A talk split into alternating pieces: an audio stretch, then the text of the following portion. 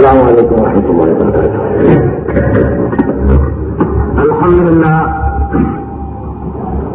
الحمد لله نحمده ونستعينه ونستغفره ونؤمن به ونتوكل عليه ونعوذ بالله من شرور أنفسنا ومن سيئات أعمالنا. من يهده الله فلا مضل له ومن يضلله فلا هادي له. وأشهد أن لا إله إلا الله وحده لا شريك له. وأشهد أن محمدا عبده ورسوله. أما بعد.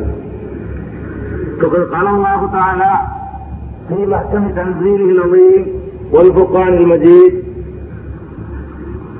فاسألوا أهل الذكر إن كنتم لا تعلمون. صدق الله العظيم.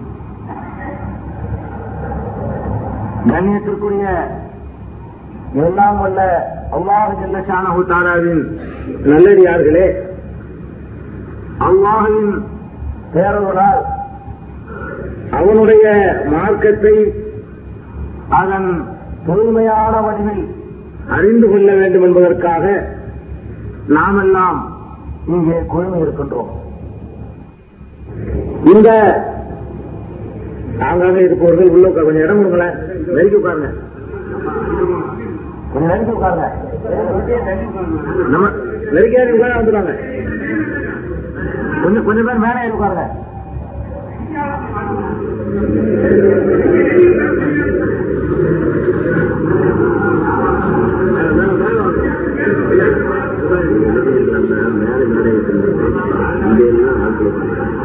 முன்னாடி வைக்கிறது.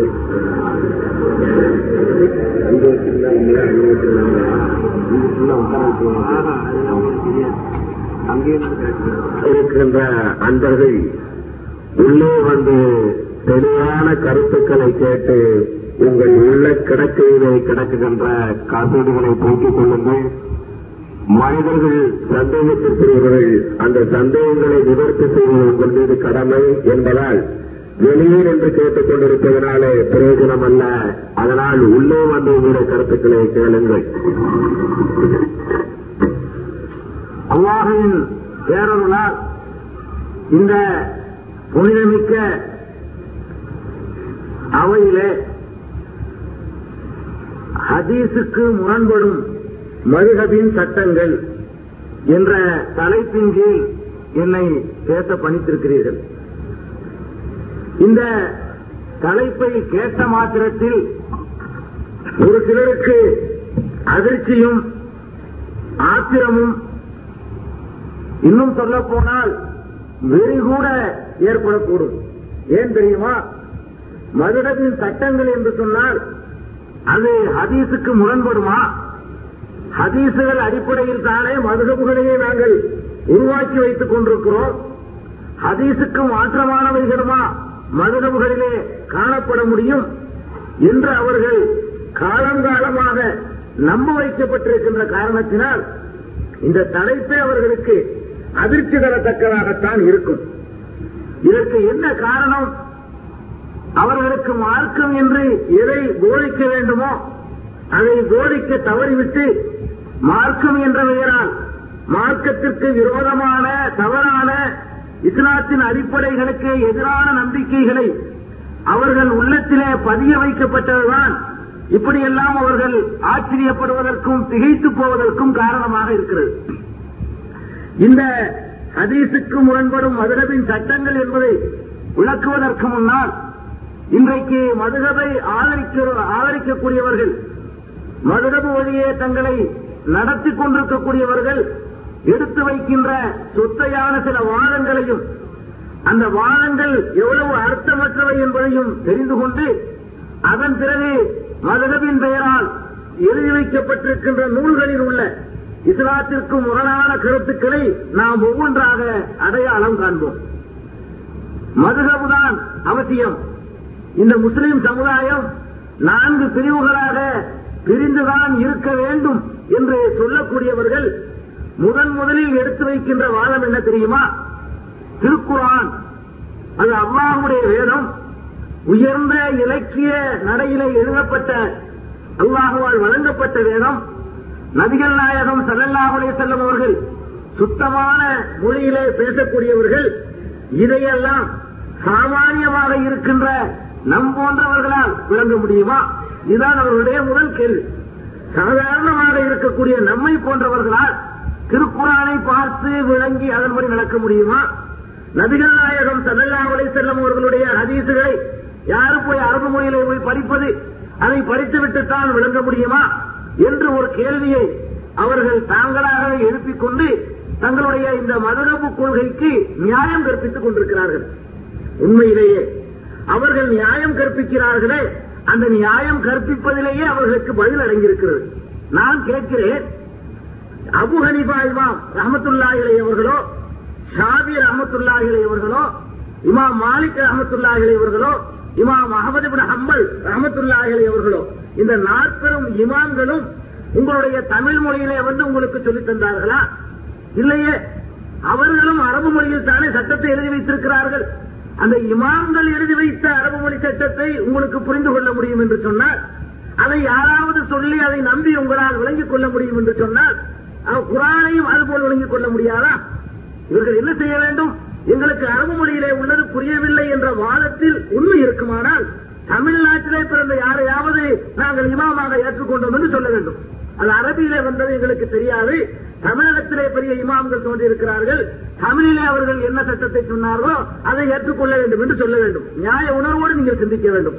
திருக்குறான் அரபியில் வந்ததால் எங்களுக்கு புரியாது என்று சொல்பவர்கள் நபிகள் நாயகம் சல்லல்லா அலை செல்லவர்களுடைய போதனைகள் அரபு மொழியில் இருப்பதால் எங்களுக்கு புரியாது என்று சொல்லக்கூடியவர்கள் அதே இமாம்கள் அரபு மொழியில் எழுதி வைத்த சட்டத்தை மாத்திரம் எப்படி புரிந்து கொண்டார்கள்? அரபு மொழியை படித்து புரிந்தீர்களா? நீங்கள் அனபிகள் என்று சொல்கிறீர்களே உங்களை. சாதிகள் என்று சொல்லிக் கொண்டிருக்கிறீர்களே. சாதி இமாம் ஏதாவது தமிழிலே ஒரு புத்தகத்தை எழுதி வைத்துவிட்டு அதை படித்து விட்டால் நீங்கள் சாதிகளாக இருக்கிறீர்கள்? நிச்சயமாக இல்லை. ஹனபிகள் என்று உங்களை சொல்லிக் கொண்டிருக்கிறீர்களே. இமாம் அபு ஹனிபா ரஹமத்துல்லா இவர்கள் தமிழிலே அரபி மதவுடைய சட்ட நூல்களை எழுதி இந்த தமிழ்நாட்டில் அறிமுகப்படுத்திய பிறகு அதை படித்து விட்டால் நீங்கள் அனபிகளாக உங்களை சொல்லிக் கொள்கிறீர்கள்? நிச்சயமாக இல்லை. இதை வைத்து சொல்லுகிறீர்கள்? நம்பிக்கொண்டிருக்கிறீர்கள்? அபு ஹனீஃபா இமாம் இப்படித்தான் சொன்னார்கள் என்ற பெயரில் இங்கே உள்ள ஆலிம்கள் சொன்னதை நம்புகிறீர்கள். அதையே அல்லாஹ் இப்படித்தான் சொன்னான் என்று சொல்லும் பொழுது உங்களுக்கு நம்ப முடியாதா? அதை புரிந்து கொள்ள முடியாதா? அதை விளங்க முடியாதா? ஆக மதகபவாதிகள் சொல்லக்கூடிய முதன் முதலாக சொல்லக்கூடிய ஆதாரமே அறிவிட்டு போகிறது. ஆக அரபியிலே இருந்தாலும் எந்த மொழியில் இருந்தாலும் ஒரு மொழியிலிருந்து இன்னொரு மொழிக்கு மொழி மாற்றம் செய்யப்படுமானால் யார் வேண்டுமானாலும் புரிந்து கொள்ளலாம். இன்னும் சொல்ல போனால் மனிதர்களுடைய பேச்சை விட மனிதர்கள் கோர்க்கின்ற கோர்வைகளை விட வல்ல அல்லாஹுவால் தரப்பட்ட திருமலை குரான் இருக்கிறதே அது அதைவிட அதிகமாக தெளிவாக விளங்கக்கூடிய ஒரு வேதம் தான் மனிதனுடைய பேச்சாவது நான் ஒரு கருத்தை சொல்ல நினைத்து ஒரு வார்த்தையை சொல்வேன். மனிதன் என்ற முறையிலே என்னிடத்திலே தவறான ஒரு சொல் பிரயோகம் இடம்பெற்று போய்விடும். மனிதன் என்ற முறையிலே உணர்ச்சி வசப்படும் பொழுது நான் ஒரு கருத்தை சொல்ல அதற்கு நேர் மாற்றமான வார்த்தைகள் இடம்பெற்று விடுவதற்கு வழி இருக்கிறது. வல்ல ரப்புல் வார்த்தையில் அப்படி இருக்க முடியுமா? அந்த ரப்புல் ஆலமீனுடைய தூதருடைய சொற்களிலே அப்படி முரண்பாடு இருக்க முடியுமா? நிச்சயமாக இருக்க முடியாது. அந்த நபிகள் நாயகம் செல்லல்லா அலைஹி வஸல்லம் அவர்கள் சொன்ன போதனைகள்ல முரண்பாடு இருக்குமா? புரியாதா? விளங்காதா? ஆனால் மற்ற மனிதர்கள் சொல்லக்கூடிய வார்த்தைகள் மாத்திரம் புரிந்து விடுமாம் என்றால் இது யாராவது அறிவுடைய யாராவது இந்த வாதத்தை ஏற்றுக்கொள்ள முடியுமா? இன்னொரு வாதத்தை எடுத்து வைப்பார்கள். அடுத்த வாதம். மனிதன் இயற்கையாகவே சமநிலையில் இருப்பவனாக இல்லை. பத்து பேர் இங்கே குழுமி இருக்கிறீர்கள் என்று சொன்னால் ஆயிரம் பேர் இங்கே குழுமி இருக்கிறீர்கள் என்று சொன்னால் ஆயிரம் பேரும் அறிவில் சிந்தனையில் திறமையில் ஒரே அளவில் இருக்கிறீர்களா? இல்லவே இல்லை. ஒருவருக்கு இருக்கின்ற ஆற்றல் ஒருவருக்கு நல்ல நினைவாற்றல் இருக்கும். அவரை போன்ற நினைவாற்றல் மற்றவர்களுக்கு இல்லாமல் இருக்கலாம். இன்னொருவருக்கு சிந்திக்கின்ற திறன் அதிகமாக இருக்கும். அதே அளவுக்கு சிந்தனை திறன் இன்னொருவருக்கு இல்லாமல் இருக்கலாம். இப்படியெல்லாம் மனிதனுடைய அறிவு ஏற்ற நாள் உடையதாக இருக்கும் பொழுது அறிவிலே குறைந்த ஒருவன் விளங்குவதற்கு சிரமப்படக்கூடிய ஒருவன் யாரையாவது ஒரு அறிவாளியை சார்ந்ததாக இருக்க வேண்டியிருக்கிறது. ஒரு அறிவாளியுடைய கருத்தை நம்பித்தானே அவன் செயல்பட வேண்டியிருக்கிறது. எல்லோருக்கும் என்ன அல்லாஹ் சமமான அறிவையா தந்திருக்கிறான்? அதனால் தான் நாங்கள் ஒரு அறிவாளியை சார்ந்து நிற்கிறோம் என்று சொல்லுகிறார்கள். அடுத்த வாதம் மதுரவை நியாயப்படுத்துவதற்கு அவர்கள் சொல்லக்கூடிய அடுத்த வாதம் என்ன தெரியுமா? மனிதர்களிடத்திலே ஏற்றதால் இருக்கிறது வித்தியாசம் இருக்கிறது அறிவிலே சிந்தனையிலே நினைவாற்றலிலே இதையெல்லாம் எல்லாம் ஏற்றதாழ்வு இருக்கிற காரணத்தினால் யாரு பெரிய அறிவாளியாக இருக்கிறாரோ அந்த அறிவாளியுடைய சிந்தனையின் மீதே நம்பிக்கை வைத்து அதையே நாங்கள் பின்பற்றிக் கொண்டு போகிறோம் என்று சொல்கிறார்கள். உண்மைதான். சிந்தனையை பொறுத்தவரை ஆராய்ச்சி செய்து முடிவு செய்வதை பொறுத்தவரை அது உண்மைதான். எல்லோரும் ஒரே நிலையில் இல்லை. ஒருவன் ஆராய்ச்சி செய்து கண்டுபிடிக்கின்ற அளவிற்கு இன்னொருவனால் கண்டுபிடிக்க முடியாது. ஒருவன் ஆராய்ச்சி செய்து விளங்குகின்ற அளவிற்கு இன்னொருவனால் விளங்க முடியாது. ஒருவன் நினைவில் வைத்துக் கொண்டிருக்கக்கூடிய அளவுக்கு இன்னொருவனால் நினைவில் வைத்துக் கொண்டிருக்க முடியாது. இது உண்மைதான். இது எந்த விஷயங்களை பொறுத்த வரை உண்மை என்றால் சிந்தனைக்கு உட்பட்ட விஷயங்களை பொறுத்தவரைதான் இது உண்மை. சிந்தனைக்கு அப்பாற்பட்டு சாதாரண உண்மைகள் இருக்கிற அதை பொறுத்தவரை எல்லா மனிதரும் ஒரே நிலைதான். சாப்பிட்டால் வயிறு நிறையும் என்று சொல்கிறோம். இதை போய் சிந்தி சிந்தனையாளன் ஒரு விதமாக புரிந்து கொண்டு சிந்தனை இல்லாதவன் அது எப்படி வயிறு நிறையும் என்று கேட்பானா? இந்த மாதிரி விஷயத்துல அறிவாளிக்கும் அறிவு இல்லாதவனுக்கும் ஏதாவது வித்தியாசம் இருக்கிறதா? இல்ல. அடித்தால் வலிக்கும் என்று சொல்கிறோம். அடித்தால் வலிக்கும் என்ற இந்த விஷயத்தை ஒரு அறிவாளி எப்படி புரிந்து கொள்வானோ அதே போலதான் அறிவு இல்லாதவனும் புரிந்து கொள்வான். அறிவாளி மட்டும் ரொம்ப யோசித்து உடனே புரிந்து கொள்வான். கொஞ்சம் அறிவு குறைந்தவனாக இருந்தால் இருங்க யோசித்து சொல்கிறேன். அடித்தால் வலிக்குமா என்று நான் கொஞ்சம் யோசித்து சொல்கிறேன். ஒரு அஜரத்திட்ட போய் கேட்டுவிட்டு வந்து சொல்கிறேன் என்று யாராவது சொல்வார்களா? சொல்ல மாட்டார்கள். ஏன்? இதெல்லாம் சிந்தி சிந்தனைக்குரிய விஷயம் அல்ல. நெருப்பு சுடும் என்று சொல்கிறோம். நெருப்பு சுடும் என்ற உடனே அறிவாளி ஒரு விதமாக அதை புரிந்து கொள்வானா? அல்லது மடையன் இன்னொரு விதமாக புரிந்து கொள்வானா? இதுல எல்லாம் அறிவாளி மடையனுக்கு வித்தியாசம் கிடையாது. எதுல வித்தியாசம்? பெரிய கணக்கை போடுகிறீர்கள். அந்த கணிதத்திற்கு மிக முக்கியமாக நினைவாற்றல் தேவை. ஒருவன் அந்த பெரிய கணக்கை அரை மணி நேரத்திலே போட முடியும் என்றால் இன்னொருவன் ஒரு ரெண்டு நிமிடத்திலே போட்டு விடுவான். இன்னும் சொல்ல போனால் சகுந்தலா போன்ற கணித வேலைகளாக இருந்தால் ஒரு வினாடி நேரத்தில் லட்சக்கணக்கான கணக்குகளை போட்டுவிட முடியும். இதிலே வேண்டுமானால் வித்தியாசம் வரலாம். அறிவை பயன்படுத்தி சிந்தனைக்கு வேலை வரக்கூடிய விஷயங்களாக இருந்தால் அதிலே வரலாம். அல்லாஹுடைய சட்டத்திட்டங்கள் இருக்கிறதே இப்படி பெரிய ஆராய்ச்சிக்குரிய விஷயமே இல்லை. மனிதனுக்கு எளிமையான முறையில திருடாது என்று அல்லாஹ் சொல்லுகிறான். இது வழங்குறதுக்கு என்ன பெரிய விஷயம்? திருடாதேன்னு சொன்ன விளங்காதா மது அருண்டாவே என்கிறான். மது உங்களுக்கு ஹராமாக்கப்பட்டு விட்டது என்கிறான். துளுங்கள் என்கிறான். நோன்பு வையுங்கள் என்கிறான். நோன்பு என்றால் என்னவென்று தெரியாமல் இருக்கலாம்.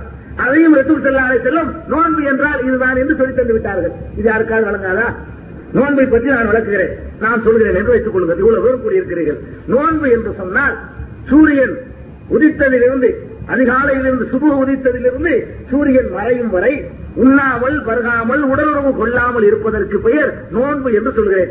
இதை அறிவாளியும் புத்திசாலியும் அறிவாளியும் அறிவற்றவனும் ஒரே விதமாகத்தானே இதை புரிந்து கொள்வான். இதுல ஏதாவது வித்தியாசம் வருமா? திருடுவது பெரிய பாவம் என்று நான் சொல்கிறேன். அல்லாஹ் சொல்வதாக சொல்கிறேன். இதுல அறிவாளி ஒரு விதமாக புரிந்து கொண்டு அறிவு இல்லாதவன் இன்னொரு விதமாக புரிந்து கொள்வானா? நிச்சயமாக புரிந்து கொள்ள மாட்டான். திருடினால் கையை வெட்ட வேண்டும் என்று அல்லாஹ் சொல்வதாக நான் சொல்லித் தருகிறேன். இது அறிவாளி மாத்திரம் திருடினால் கையை வெட்டுவான் என்பதை புரிந்து கொண்டு மடையன் திருடினால் எப்படி கையை வெட்டுறது? எதை கொண்டு வெட்டுவதெல்லாம் கேட்டுட்டு இருப்பானா? திருடினால் கையை வெட்டுவது என்று சட்டம் இருக்கிறது என்று அவனும் தான் புரிந்து கொள்வான். மார்க்க சட்டங்களை பொறுத்தவரை பெரிய அறிவு சிந்தித்து கரைத்து குடித்து பெரிய திறமையானவர்கள் தான் விளங்கி செயல்பட வேண்டும் என்று நிச்சயமாக அல்லாஹ் அப்படி அமைக்கவில்லை. ஏன்? உமா களத்துள் சின்ன ஒல்லின்சை உன் ஜின்னையும் மனித சமுதாயம் அத்தனை பேரையும் என்னை வணங்க வேண்டும் என்பதற்குத்தான் படைத்திருக்கிறேன் என்று அல்லாஹ் ரபுல் சொல்லித் தருகிறான். வணங்குவதற்குத்தான் அல்லாஹ் படைத்திருக்கிறான் என்று சொன்னால் அவ்வளவு பேருக்கும் அது புரிய வேண்டும். இறைவன் நம்ம எவ்வாறு வணங்க சொல்கிறான்? என்ன செய்ய சொல்கிறான் என்பது புரிய வேண்டும். ஆக அறிவாளியாக இருக்கிறார்கள் அறிவு இல்லாதவர்களாக இருக்கிறார்கள் என்ற வித்தியாசம் உண்மை. அந்த வித்தியாசத்திற்கும் மார்க்கத்திற்கும் சம்பந்தமில்லை என்பதை அவர்கள் புரிந்து கொள்ளவில்லை. மனிதர்களிலே அறிவாளி இருக்கிறான். நாம் மறுக்கவே இல்லை. மனிதர்களிலே முட்டாள் இருக்கிறான். ஒரு தடவை சொன்னால் புரிந்து கொள்பவர் இருக்கிறார். ஒன்பது தடவை சொன்னாலும் புரியாதவனும் இருக்கிறார். இதெல்லாம் எந்த விஷயங்களுக்கு? சிந்தித்து ஆராய்ந்து சிரமப்பட்டு கஷ்டப்பட்டு செய்ய வேண்டிய சமாச்சாரங்களுக்கு உரியவை. மார்க்க விஷயங்களை பொறுத்தவரை அதன் சட்டத்திட்டங்களை பொறுத்தவரை அதன் கட்டளைகளை பொறுத்தவரை யார் வேண்டுமானாலும் புரிந்து கொள்ளலாம். இது மார்க்க விஷயத்துக்கு மட்டுமல்ல உலக விஷயத்திலே கூட நான் சொல்லக்கூடிய சில விஷயங்களை சாதாரணமாக எல்லோரும் புரிந்து கொள்ளலாம். நீங்கள் சொல்லக்கூடிய விஷயங்களை சாதாரணமாக எல்லோரும் புரிந்து கொள்ளலாம். ஆக இந்த மாதிரியான வித்தியாசத்தை சொல்லிக் கொண்டு மதுகவை நியாயப்படுத்த முடியாது. இதற்கெல்லாம் யாரையும் சார்ந்து நிற்க வேண்டியதில்லை. ஒன்று செய்யும் பொழுது நீங்கள் இன்னென்ன மாதிரி முகத்தை கழுகுங்கள் இதுல இருந்து இது வரைக்கும் கழுகுங்கள் அடையாளம் காட்டி சொல்லி தந்த பிறகு இதுல எப்படி ரெண்டு விதமா புரிஞ்சுக்கிறது என்ன வழி இருக்குது? உதவு செய்யும் பொழுது கையை முழங்கை வரைக்கும் கழுகுங்கள் என்று அல்லா சொல்றான்னா இதை புரிஞ்சுக்கிறாம இருக்கிறதுக்கு என்ன இருக்கிறது? என்ன உங்களுக்கு புரியவில்லை. உதவு செய்யும் பொழுது தலைக்கு நீங்கள் மசகு செய்யுங்கள் என்று சொன்னால் இதுல உங்களுக்கு என்ன விஷயம் புரியவில்லை? எல்லாரும் ஒரே மாதிரி தானே புரிந்து கொள்வீர்கள். உதவு செய்யும் பொழுது இரண்டு கால்களையும் கரண்டை உட்பட கழுவுங்கள் என்று சொன்னால் இதுல உங்களுக்கு என்ன புரியவில்லை? சொல்லுங்கள். எது புரியவில்லை? எந்த சட்டம் புரியவில்லை? இந்த விஷயங்களை பொறுத்தவரை நாம் எல்லோருமே சமநிலையில் தான் இருந்து கொண்டிருக்கிறோம். இதுல எல்லாம் வித்தியாசம் இல்லை. ஆனால் அறிவாளி மடையன் என்ற வித்தியாசம் இருக்கிறது. அறிவாளி என்று ஒருவன் இருக்கத்தான் செய்கிறான். மடையன் என்று ஒருவன் இருக்கத்தான் செய்கிறான். மடையனிலேயே பல குவாலிட்டிகள் இருக்கிறது. அறிவாளியிலேயும் பல குவாலிட்டி இருக்கத்தான் செய்கிறது. அதுக்கும் இதற்கும் சம்பந்தம் இல்லை என்றுதான் நான் சொல்ல வருகிறேன் அப்படியெல்லாம் இருக்கிற காரணத்தினால் மதுகபை வந்து நியாயப்படுத்த முடியாது. அதற்கு எந்த விதமான ஆதாரமும் இல்லை. இதுதாங்க அவங்களுடைய இரண்டாவது ஆதாரம். இந்த அடிப்படை தகர்ந்து போய்விடுமானால் அப்புறம் மதுகபை நியாயப்படுத்துறதுக்கு வழியே இல்லை. முதல்ல குரான் விளங்காது ஹதீஸ் விளங்காதுமாங்க விளங்கும் விளங்கும் அது ஒரு பாஷையில் அருளப்பட்டது. பிலிசானின் அரபியின் முபீன். தெளிவான அரபு மொழியிலே நாம் அருள் இருக்கிறோம் ஒரு மொழியிலே அருளப்பட்டாலே விளங்கும். தெளிவான அரபு மொழியிலே அருள் இருக்கிறோம் என்று சொன்னால் எல்லோருக்குமே விளங்கும். வேண்டுமானால் அந்த குரானை அரபியிலே கேட்கும் பொழுது அரபு மொழி தெரிந்தவர்களுக்கு விளங்கலாம். அதையே தமிழில் மொழிபெயர்த்து சொன்னால் உங்களுக்கு விளங்காதா? நான் கேட்கிறேன். குரான் விளங்காது என்று இன்றைக்கு பிரச்சாரம் செய்யக்கூடிய மௌலவிகளை ஹதீஸ் விளங்காது என்று பிரச்சாரம் செய்யக்கூடிய அந்த மூலிகைகளை கேட்கிறேன். இந்த குரானை எதற்காக தமிழ் தர்ஜுமா செய்ய நீங்கள் அனுமதித்தீர்கள்? விளங்காத எதற்கு மொழிபெயர்த்துக் கொண்டிருக்க வேண்டும்? அதான் விளங்காத. ஹதீசுகளை அல் ஹதீசு புக்கு போட்டு விற்பனை செய்கிறீர்களே. விளங்காத ஒரு ஹதீஸை எதற்கு நீங்கள் தமிழிலே போய் புரசுரம் போட்டு அதை விற்பனை செய்ய வேண்டும்? அதுதான் விளங்காத. மொழிபெயர்த்தால் விளங்கும் என்று அவனுக்கு விளங்குகிறது. வேண்டும் என்று இதை சொல்கிறான். அதைத்தான் நான் சொல்ல வருகிறேன். நன்றாக தெரியும். குரானை அரபியில இருப்பதை தமிழில் மொழிபெயர்த்தால் தமிழனுக்கு விளங்கும். ஆங்கிலத்தில் மொழிபெயர்த்தால் ஆங்கிலேயனுக்கு விளங்கும். சிங்களத்திலே மொழிபெயர்த்தால் சிங்களவனுக்கு விளங்கும். இது எல்லோருக்கும் நன்றாக தெரிகிறது. தெரிந்து கொண்டேதான் குரான் விளங்காது என்கிறார்கள். உண்மையிலேயே குரான் விளங்காது என்ற கொள்கை உங்களுக்கு இருக்குமானால் மீளாத மேடைகளிலே போய் நின்று கொண்டு உமா அரசல் நாக்கு இல்லா ரஹமத்தல் இல்லாலமீன் ஏன் இந்த ஆயத்தினை வாசிக்கிறாய்? குரான் தான் விளங்காத. அகில உலகத்திற்கும் அருக்குறையாகவே நாம் உண்மை அனுப்பி இருக்கிறோம் என்று குரானை ஆயத்தை வாசிக்க உனக்கு என்ன அருகதை இருக்கிறது? அதான் குரான் விளங்காது மூடி வைத்து விடு லக்கல் காணலுக்கும் தீர சூழில்லாய் உத்துவத்தும் ஹசனா. மீனாது மலையில் கேட்டிருக்கிறோமா இல்லையா? அல்லாவுடைய சூரியடத்திலே அழகான முன்மாதிரி இருக்கிறது. இது ஏன் நீ சொல்ற உனக்கு என்ன அருகதை இருக்கிறது? குரான் தான் விளங்காத. குரான் விளங்காது என்று தெரிந்த பிறகு பிறகு ஏன் குரானை சொல்ல வேண்டும்? அப்படியானால் வேண்டும் என்று சொல்கிறார்கள். குரான் விளங்கும் என்று அவர்களுக்கு நன்றாக தெரிகிறது. சரி ஆலிம்களுக்கு மாத்திரம்தான் விளங்கும். மற்றவர்களுக்கு விளங்காது என்றால் பாமர மக்களையும் கூட்டி வைத்துக் கொண்டு ஜும்மா மேடையில் எதற்கு நீங்கள் இதை சொல்ல வேண்டும்? மதரசாவோடு அதை நிறுத்திக் கொள்ள வேண்டியதான? ஜும்மா பிரசங்கத்திலே மற்ற மற்ற சபைகளிலே மீளாது மேடைகளிலே இன்ன பிற கூட்டங்களில் எல்லாம் குரான் வசனங்களை அவ்வப்போது இடையிடையே பயன்படுத்துவது எதற்காக? புரியாத மக்களிடத்திலே போய் எதற்கு நீங்கள் சொல்ல வேண்டும்? அவர்களுக்கே தெரிகிறது இதை அப்படியே தமிழ்ல சொன்னால் இந்த தமிழர்கள் விளங்கிக் கொள்வார்கள் என்று புரிந்து வைத்திருக்கிறார்கள். புரிந்து வைத்துக் கொண்டுதான் வேண்டும் என்று குரான் விளங்காது ஹதீஸ் விளங்காது என்கிறார்கள்.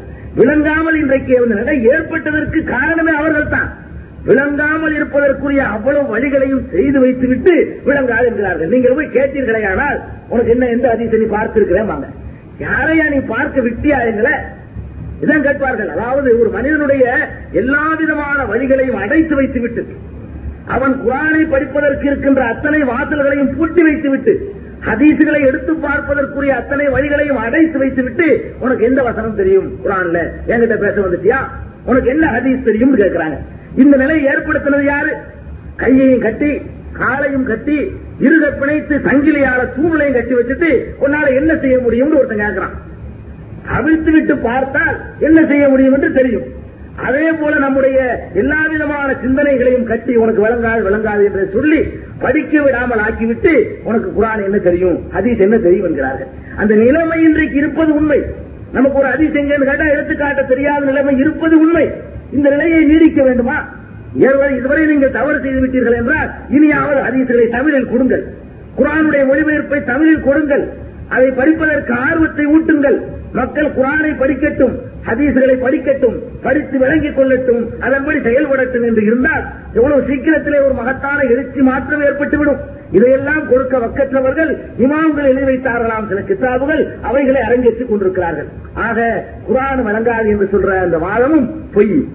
அந்த வாதம் அவர்களே பொய். அந்த வாதத்தில் உண்மையாகவே அவர்கள் நம்பிக்கை கொண்டிருந்தார்களே ஆனால் இன்றையோடு எந்த சந்தர்ப்பத்திலும் மக்களுடைய முன்னால் வந்து நின்று கொண்டு குரான் ஆயத்தை மந்திரத்திற்கு தான் பயன்படுத்த வேண்டுமே தவிர அர்த்தம் சொல்லவே கூடாது. கத்தம் பாத்தியாவுக்கு மட்டும்தான் நீ பயன்படுத்தணும் இனிமே அதுக்கு மார்க்கத்தில் அனுமதி இல்லை. அதான் மந்திரமாக்கி விட்டீர்களே உங்கள் கொள்கையில் உங்களுக்கு பிடிப்பு இருக்குமானால் கத்தம் பாத்தியாவுக்கு மாத்திரம் அந்த குரானை எடுங்கள். ஹதீசுகளையும் அது மாதிரி வேற ஏதாவது சடங்குக்கு உண்டாகி கொள்ளுங்கள். அது வரைக்கும் வரல இன்னும். ஹதீசுகளை கத்தம் பாத்தியாவுக்கு வரல. அதையும் அது வந்துருச்சு. காயல்பட்டினம் போன்ற ஊர்கள்ல அதையும் சடங்காக புகாரி விழா அதிராபட்டணத்துல புகாரி விழான்னு சொல்லி அர்த்தம் விளங்குதே விளங்கலையும் குரான் மாதிரி உட்கார்ந்து படிக்கக்கூடிய அதுவும் உண்டாயிட்டு வருது. இதற்கு மட்டும்தான் நீங்கள் குரானை அதிசயம் இனிமேல் பயன்படுத்த வேண்டும். குரானுடைய எந்த வசனத்திற்கும் அர்த்தம் சொல்லவே கூடாது. மக்கள்கிட்ட வந்து சொல்லக்கூடாது. அதீசுடைய எந்த ஒரு அதீசுக்கும் மக்கள்கிட்ட அர்த்தம் சொல்லக்கூடாது. சொல்லுகிறீர்கள் என்றால் நீங்களே வாக்குமூலம் தருகிறீர்கள். குரான் விளங்கத்தான் செய்யும். நாங்கள் ஏமாற்றிக் கொண்டுதான் இருக்கிறோம். இதை தவிர வேறு என்ன அர்த்தம் இருக்கு சொல்லுங்கள். இதை தவிர என்ன அர்த்தம்? விளங்காது என்று சொல்கிற அந்த கொள்கையில் கூட அவர்களுக்கு பிடிக்கவில்லை. இது ஒரு பாயிண்ட் அடுத்து என்ன செய்வார்கள் தெரியுமா? குரான் விளங்காது என்று சொன்ன அந்த கூட்டம் தான் குரானிலேயே ஆதாரம் இருக்கிறது. பெரியார்களை பின்பற்றுவதற்கு என்பார்கள். நான் தான் கேட்கிறேன். குரான் தான் விளங்காதையா அப்ப என்ன குரானிலே ஆதாரம் இருக்கிறது என்கிறார் அடுத்து குரானில் சில ஆதாரம் காட்டுவாங்க இமாம்களை பின்பற்றி தான் ஆகணும் என்பதற்காக வேண்டி குரானில் இருந்தே பாருங்கள் ஆயத்தை ஆதாரம் காட்டுவாங்க. தராது இருபது காத்துகளா புத்தகம் போடுவாங்க. அதுல நிறைய ஹதீசுகளை கொடுப்பாங்க. ஹதீஸ் கொடுக்க உனக்கு அருகதை இருக்கா? ஹதீஸ் தான் விளங்காத. ஹதீஸ் தான் விளங்காதுன்னு முடிவு பண்ணியாச்சு. பிறகு என்ன நீ ஹதீஸை கொடுக்கிறாய்? கொடுக்கிறார்கள். என்ன ஆயத்தில் பாருங்க. ஒரு ஆயத்து இமாவை பின்பற்றி இந்த ஆயத்தை சொல்லுவான். என்ன ஆயத்து? ஒமையு ஷாக்கிக்கு ரசூல மின்பாதி மாத்த பையன் லகுல் ஹுதா. ويتبع سبيل غير سبيل المؤمنين نوله ما تولى ونصله جهنم وساءت مصيرا இது ஒரு திருக்குறானுடைய வசனம்ங்க இதுக்கு என்ன அர்த்தம் தெரியுமா உமை ஷாக்கு ரசூல விம்பாதி மாத்த பையனர்கள் குதா சத்தியம் உண்மை இதுதான் என்று தெரிந்த பிறகு யார் ரசூலுக்கு முரண்படுகிறானோ வசனத்தில் நல்லா கவனி நேரடி அர்த்தம் உமை ஷாக்கு ரசூல யார் ரசூலுக்கு அல்லாஹ்வுடைய தூதருக்கு முரண்படுகிறானோ மின்பாதி மாத்த பையனர்கள் ஹுதா சத்தியம் நேர்வழி இன்னதுதான் என்று தெளிவான பிறகு யார் முரண்படுகிறானோ எத்தவிய வைர சவியலில் மூமினின். மூமீன்களுடைய பாதை இல்லாமல் வேறு பாதையை பின்பற்றுகிறானோ நுவல்லிகி மாத்தவல்லா ஒனுசுலிகி ஜஹன்னமோ தாத்மசீரா அவன் எந்த வழியில் சென்றானோ அதிலேயே நாம் செலுத்திவிட்டு அவனை நரகத்திலும் நுழைய செய்வோம் அல்லாஹ் ஒரு வசனத்துல சொல்றான். இந்த இடத்துல மூமியன்களுடைய பாதை அல்லாத வேறு பாதையில் யார் செல்கிறானோன்னு ஒரு வார்த்தை இருக்குது. மூமீன்களுடைய பாதை என்று அல்லாஹ் சொல்கிறான் அவர்களை பின்பற்ற சொல்கிறான் மூமீன்களுடைய பாதையை பின்பற்றுங்கள் என்று சொல்கிறார் மூமீன்கள் அல்லாத வேறு பாதையை பின்பற்றினால் நரகத்திலே நுழைப்பேன் என்று அல்லாஹ் சொல்கிறார் அதனால் நாங்கள் இமாம்களை பின்பற்றுகிறோம். அவர்கள் முழுமையான மூமீன்கள். இப்படி ஒரு வாதத்தை எடுத்து வைப்பார்கள். நாம் கேட்கிறோம் அல்லாஹ் ரொம்ப அழகாக சொல்கிறான் அவன் பெரிய ஹக்கீம் முன்னறிவாளன் பெரிய ஒரு நுணுக்கத்தோடு எதையும் சொல்லக்கூடியவன். ஒரு சின்ன சொற்களுக்குள்ளே அவ்வளவு அர்த்தத்தையும் உள்ளடக்கி சொல்லக்கூடியவன். இது போன்ற குதர்க்கவாதத்திற்கு இடம் பெறவே மாட்டான் அந்த ரப்புல் ஆலமீன் அவன் என்ன சொல்கிறான் தெரியுமா? ஓ எத்தகைய கைரல் மூமினின் என்று சொல்லவில்லை. மூமின்கள் அல்லாதவர்களை பின்பற்றுகிறார்கள் என்று சொல்லவில்லை. ஓ எத்தகைய கைர சபீலில் மூமினின் என்கிறான். மூமீன்களுடைய பாதை இருக்கிறதே. மூமீன்கள் செல்ல வேண்டிய பாதை. அந்த பாதை இல்லாத வேறு பாதையை தேர்ந்தெடுத்துக் கொண்டால் என்றுதான் நல்லா சொல்றான். மூமீன்களுடைய பாதை எதுங்க? ஒரு மூமின் செல்ல வேண்டிய பாதை எது?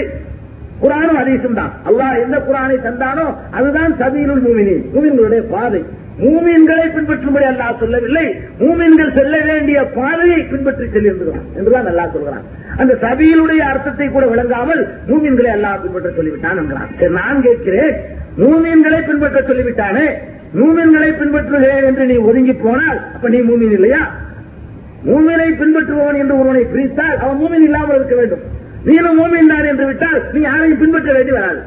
மூமினை பின்பற்றுவதைத்தான் அல்லாஹ் சொல்கிறான் என்றால் இவர்கள் நம்ம எல்லாம் காது என்று சொல்ல பார்க்கிறார்கள். மூமியன்களை போய் பின்பற்றுங்கிறதா என்ன அர்த்தம்? நீங்க எல்லாம் யாரு? காது தானே அதுக்கு அர்த்தம்.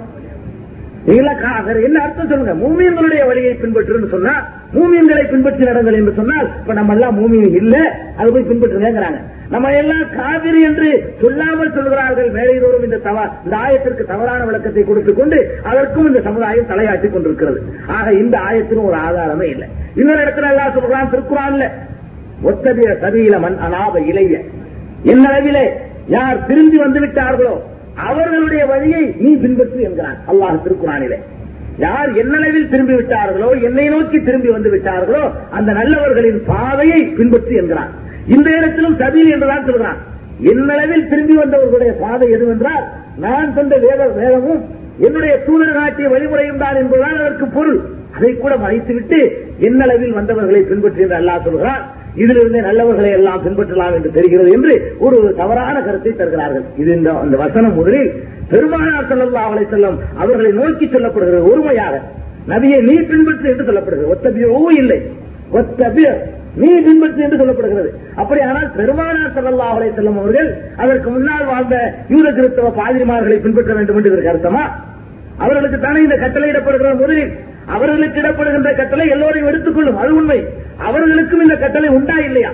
முதலில் ஒருமையாக சொல்லப்பட்ட காரணத்தினால் அவர்களும் இந்த கட்டளையில் சேர்கிறார்களா இல்லையா? அப்ப அவர்களும் யாரையாவது பின்பற்றி நடக்க வேண்டும் என்ற அர்த்தமா? ஆளை பின்பற்றுவதை இங்க சொல்லவே இல்லை. அவர்கள் எல்லாம் போனார்களே அந்த வழியை பின்பற்று. என்ன என்ன வழியை பின்பற்றுவது? எதற்கெடுத்தாலும் அல்லாஹவை நம்பி இருப்பது எதற்கெடுத்தாலும் அல்லாஹ்விடத்திலே சரணாகதியாவது எதனையும் அல்லாஹ்விடத்திலே கேட்டுக்கொள்வது பெறுவது என்று வாழ்ந்து கொண்டிருந்தார்களே அந்த பாதையை நீ பின்பற்று. ஒத்தபி சபியில் தான் சொல்லுவான். அந்த பாதையை பின்பற்று என்கிறானே தவிர அந்த ஆளுக்கு பின்னாடி ஓடு என்று சொல்லவில்லை. அவர்கள் செல்ல வேண்டிய பாதையை பின்பற்றி போ பாதையை பின்பற்றுவது எப்படி தவறாக இருக்க முடியும்? சகாபாக்கள் சென்ற பாதையை நாமும் பின்பற்றுகிறோம். அவர்கள் சென்ற பாதை எது? அல்லாஹுடைய ரசூலுக்கு அப்படியே கட்டுப்பட்டதுதான் அந்த பாதை. அந்த பாதையில் செல்வதைத்தான் அல்லாஹ் அங்கே சொல்கிறானே தவிர இவர்கள் சொல்வது போன்ற அர்த்தத்தில் சொல்லவில்லை. இது எல்லாவற்றுக்கும் மேலாக இந்த அவர்கள் சொல்லக்கூடிய இரண்டு வசனங்களிலும் எத்தபிழை என்று சொல்கிறான். எத்தபிழை என்று சொன்னால் ஹராம் என்று சொன்னவுடன் நீ கேட்டு போயிடக்கூடாது. அதற்கு ஹராம் சொல்றீங்களே எந்த ஆயத்தில் இருக்குது? எந்த சூறாவில் இருக்குன்னு கேட்கறீங்க? கேட்டு அதை எடுத்து காட்டணும்னு நீங்கள் பார்த்துட்டு சரின்னு சொல்லி பின்பற்றுறது இருக்குல்ல? இதுக்கு தான் இத்திபான்னு சொல்றது. தக்லீது என்று சொன்னால் ஒரு ஆள் வர்றாரு. பன்றி சாப்பிடலாமா? கூடாது. உடனே போயிடுறாரு. இது என்ன? எந்த ஆதாரத்தை வழங்கிட்டு இருந்தால் கூடாதுன்னு நம்பல.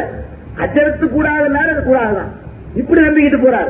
இதைத்தான் நாம் இன்றைக்கு மதுகபுல பார்த்துக் கொண்டிருக்கிறோம். மதுகபின் பெயரால் சொல்லப்படக்கூடிய அவ்வளவு சட்டங்களையும் இமாம்கள் எந்த ஆதாரத்தின் அடிப்படையில் சொன்னார்கள் என்று பின்பற்றுபவர்கள் விளங்கி வைத்திருக்கிறார்களா? நிச்சயமாக இல்லை. ஆகவே இந்த மதுகபுக்காரர்கள் சொல்லக்கூடிய இந்த வாதமும் போலித்தனமான வாதம். அடுத்து இன்னொரு வாதம் என்ன தெரியுமா?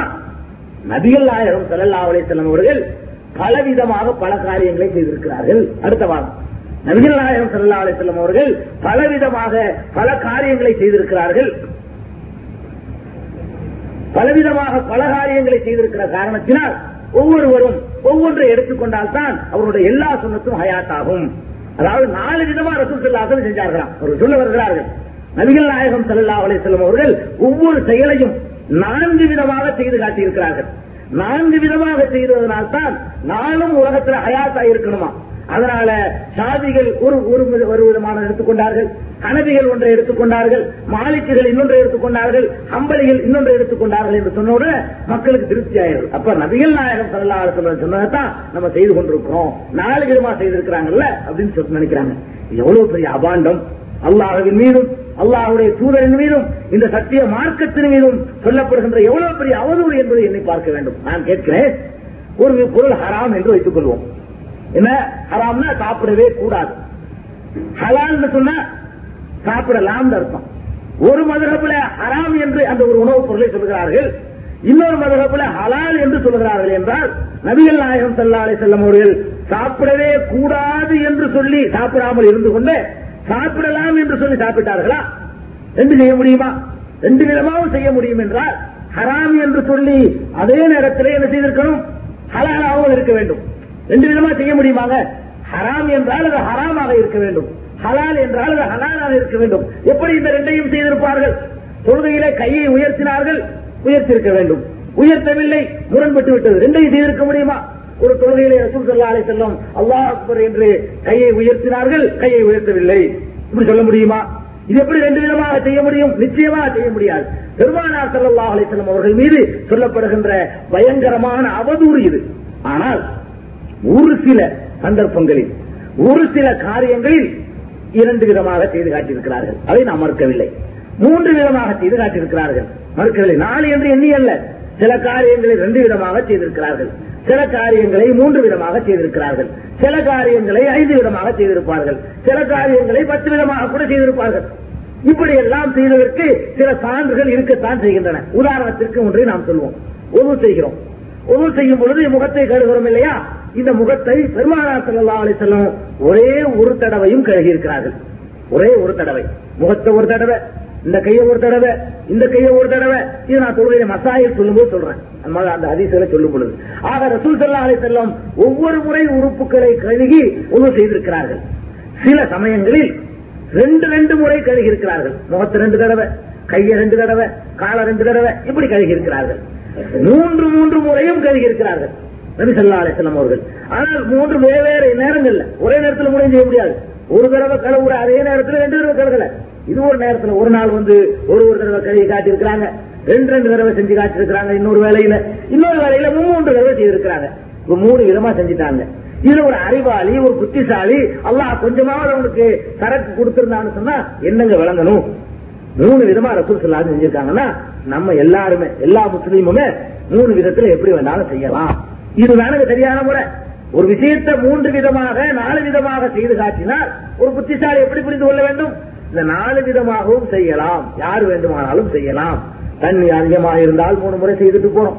வசதி இல்லைன்னா ஒரு முறை செஞ்சுட்டு போறோம். விரும்புனா ரெண்டு தடவை செஞ்சுட்டு போறோம். இது எல்லாருமே செஞ்சுட்டு போயிடுவோம். இப்படி சொல்றது நியாயமா? மூணு மூணு ஹரிஸ் வந்துருச்சு. அதனால இந்த இதுல இருந்து இது வரைக்கும் உள்ள ஆளுக்கு ஒரு தடவை ஒரு தடவை ஒரு செய்யுங்க இதுல இருந்து இது வரைக்கும் உள்ள ஆளுக்கெல்லாம் ரெண்டு ரெண்டு தடவை கழுவுங்க இதுல இருந்து இது வரைக்கும் உள்ள ஆட்கள் மூணு உறவு கழுவுங்கன்னு சொன்னா இது புத்திசாலித்தனமா? ரசூல் சல்லா அதிச மூணா கூறு போடணுமா? இந்த சலுகை எல்லாருக்கும் உள்ளதுன்னு சொல்லணுமா? இதனால நாலு பேருக்கு அர்த்தம் இருக்குதா? நபிசல்லாலே செல்லம் எந்த காரியத்தையாவது ரெண்டு தடவை ரெண்டு விதமா செய்திருந்தால் நாமளும் ரெண்டு விதமா செய்வோம். நபிசல்லா செல்லம் எந்த காரியத்தையாவது பத்து விதமா செய்திருந்தால் நமக்கு எது விருப்பமா இருக்கோ அது ஏதாவது ஒன்று செய்வோம். எல்லாம் அனுமதி என்று அர்த்தம்? அனுமதி கொடுக்கப்படும் பொழுது எதை செய்தாலும் ஒரே நிலை என்று அர்த்தம். இதற்காக வேண்டி சாதியா இந்த ஹதீஸ் உனக்கு. ஹனபியா இந்த ஹதீஸ் உனக்கு. இப்படி கூறுபட்டாங்களா பெருமானார் ஸல்லல்லாஹு ஆலை வஸல்லம்? மூன்று முறை செய்தார்கள் இல்லையா? அந்த செய்த ரசூல் ஸல்லல்லாஹு அலைஹி வஸல்லம் அவர்கள் நான் மூன்று முறை செய்து காட்டியிருக்கிறேன். இதில் ஒரு முறையை எனக்கு பின்னால் சாபி என்று ஒரு கூட்டம் வருவார்கள் அவர்கள் எடுத்துக்கொள்ள வேண்டும். இன்னொரு முறையை அஹ், எடுத்துக்கொள்ள வேண்டும். இன்னொரு முறையை மாலிக்கல் எடுத்துக்கொள்ள வேண்டும். நாலாவது ஒண்ணு இருக்கிற அவர்கள் போய்விட வேண்டும் இஸ்லாத்தை விட்டு. நாலருக்கு நாலு மூணு வேலை செஞ்சிருக்கிறாங்க. இப்படி பெருமானா சொல்லலாம் அழைத்தோம் இந்த மாதிரி சொன்னார்களா? இவர்களாக குறு போட்டுக் கொண்டிருக்கிறார்கள். சில விஷயங்களை ரெண்டு மூணு விதமா செய்தால் நாமளும் ரெண்டு வித விதமா செய்யலாம் அர்த்தங்க இது ஒரு பெரிய பிரச்சனையோ இதனால மதகபு தோன்றணுங்கிறது அவசியமே கிடையாது. ஒரு அவசியம் இல்லை. ஆனால் இவர்கள் நியாயப்படுத்த பார்க்கிறார்கள். இது ஒரு பாயிண்ட் அடுத்து அவங்களுடைய ஆதாரம் தெரியுமா? சஹீபுல் புகாரில் ஒரு ஹதீஸ் இருக்கு. என்ன தெரியுமா?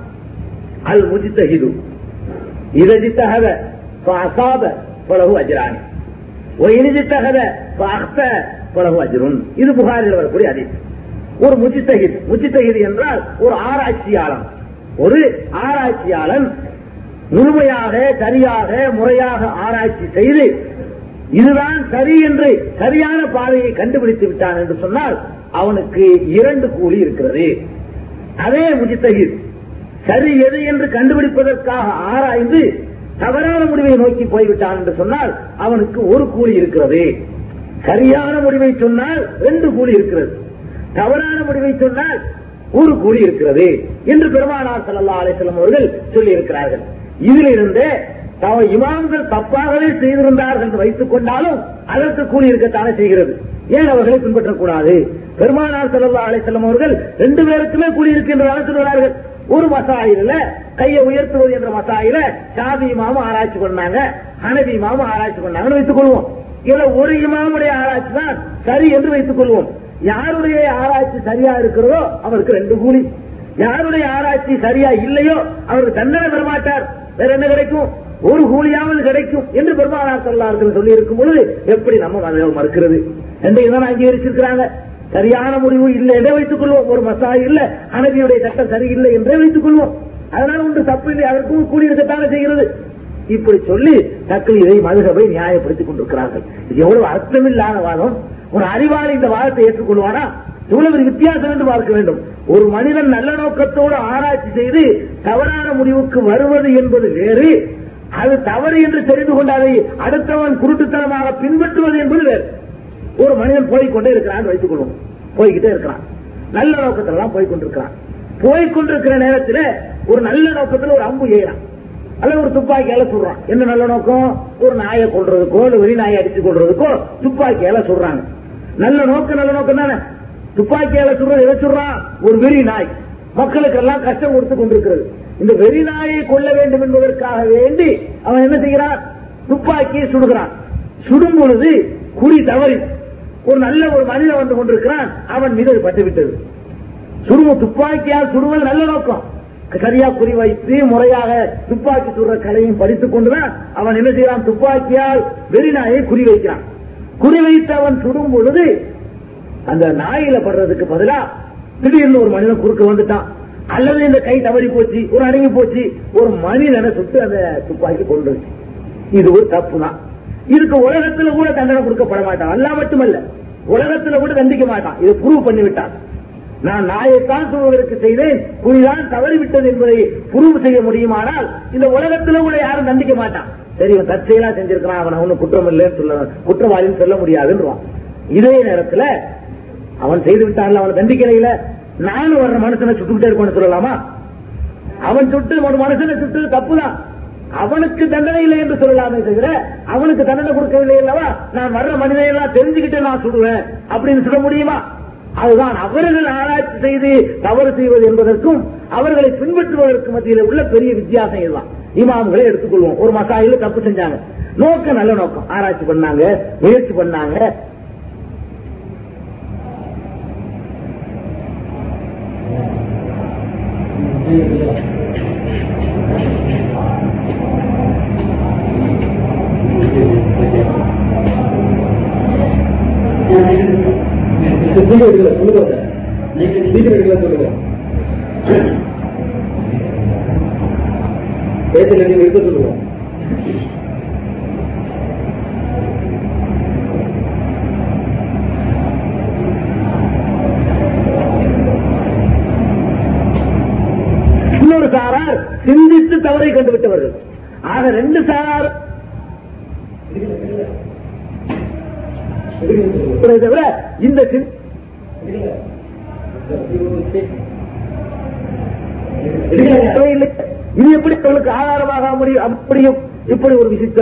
விசித்திரமான எடுத்து வைக்கிறார்கள். ஆக இந்த மதுரவை எப்படியும் நியாயப்படுத்தி இஸ்லாத்தை நான்கு ஜாதிகளாக ஆக்கிவிட வேண்டும் நாலு கூறுகளாக பிரித்து விட வேண்டும் என்று சதித்திட்டம் போட்டுக் கொண்டிருப்பவர்கள் இப்படிப்பட்ட ஆயத்துகளை சொல்கிறார்கள். அடுத்து அவர்கள் சொல்லக்கூடிய இன்னொரு ஆதாரம். இது பலமுறை நான் பதில் சொன்ன ஆதாரம். என்ன தெரியுமா?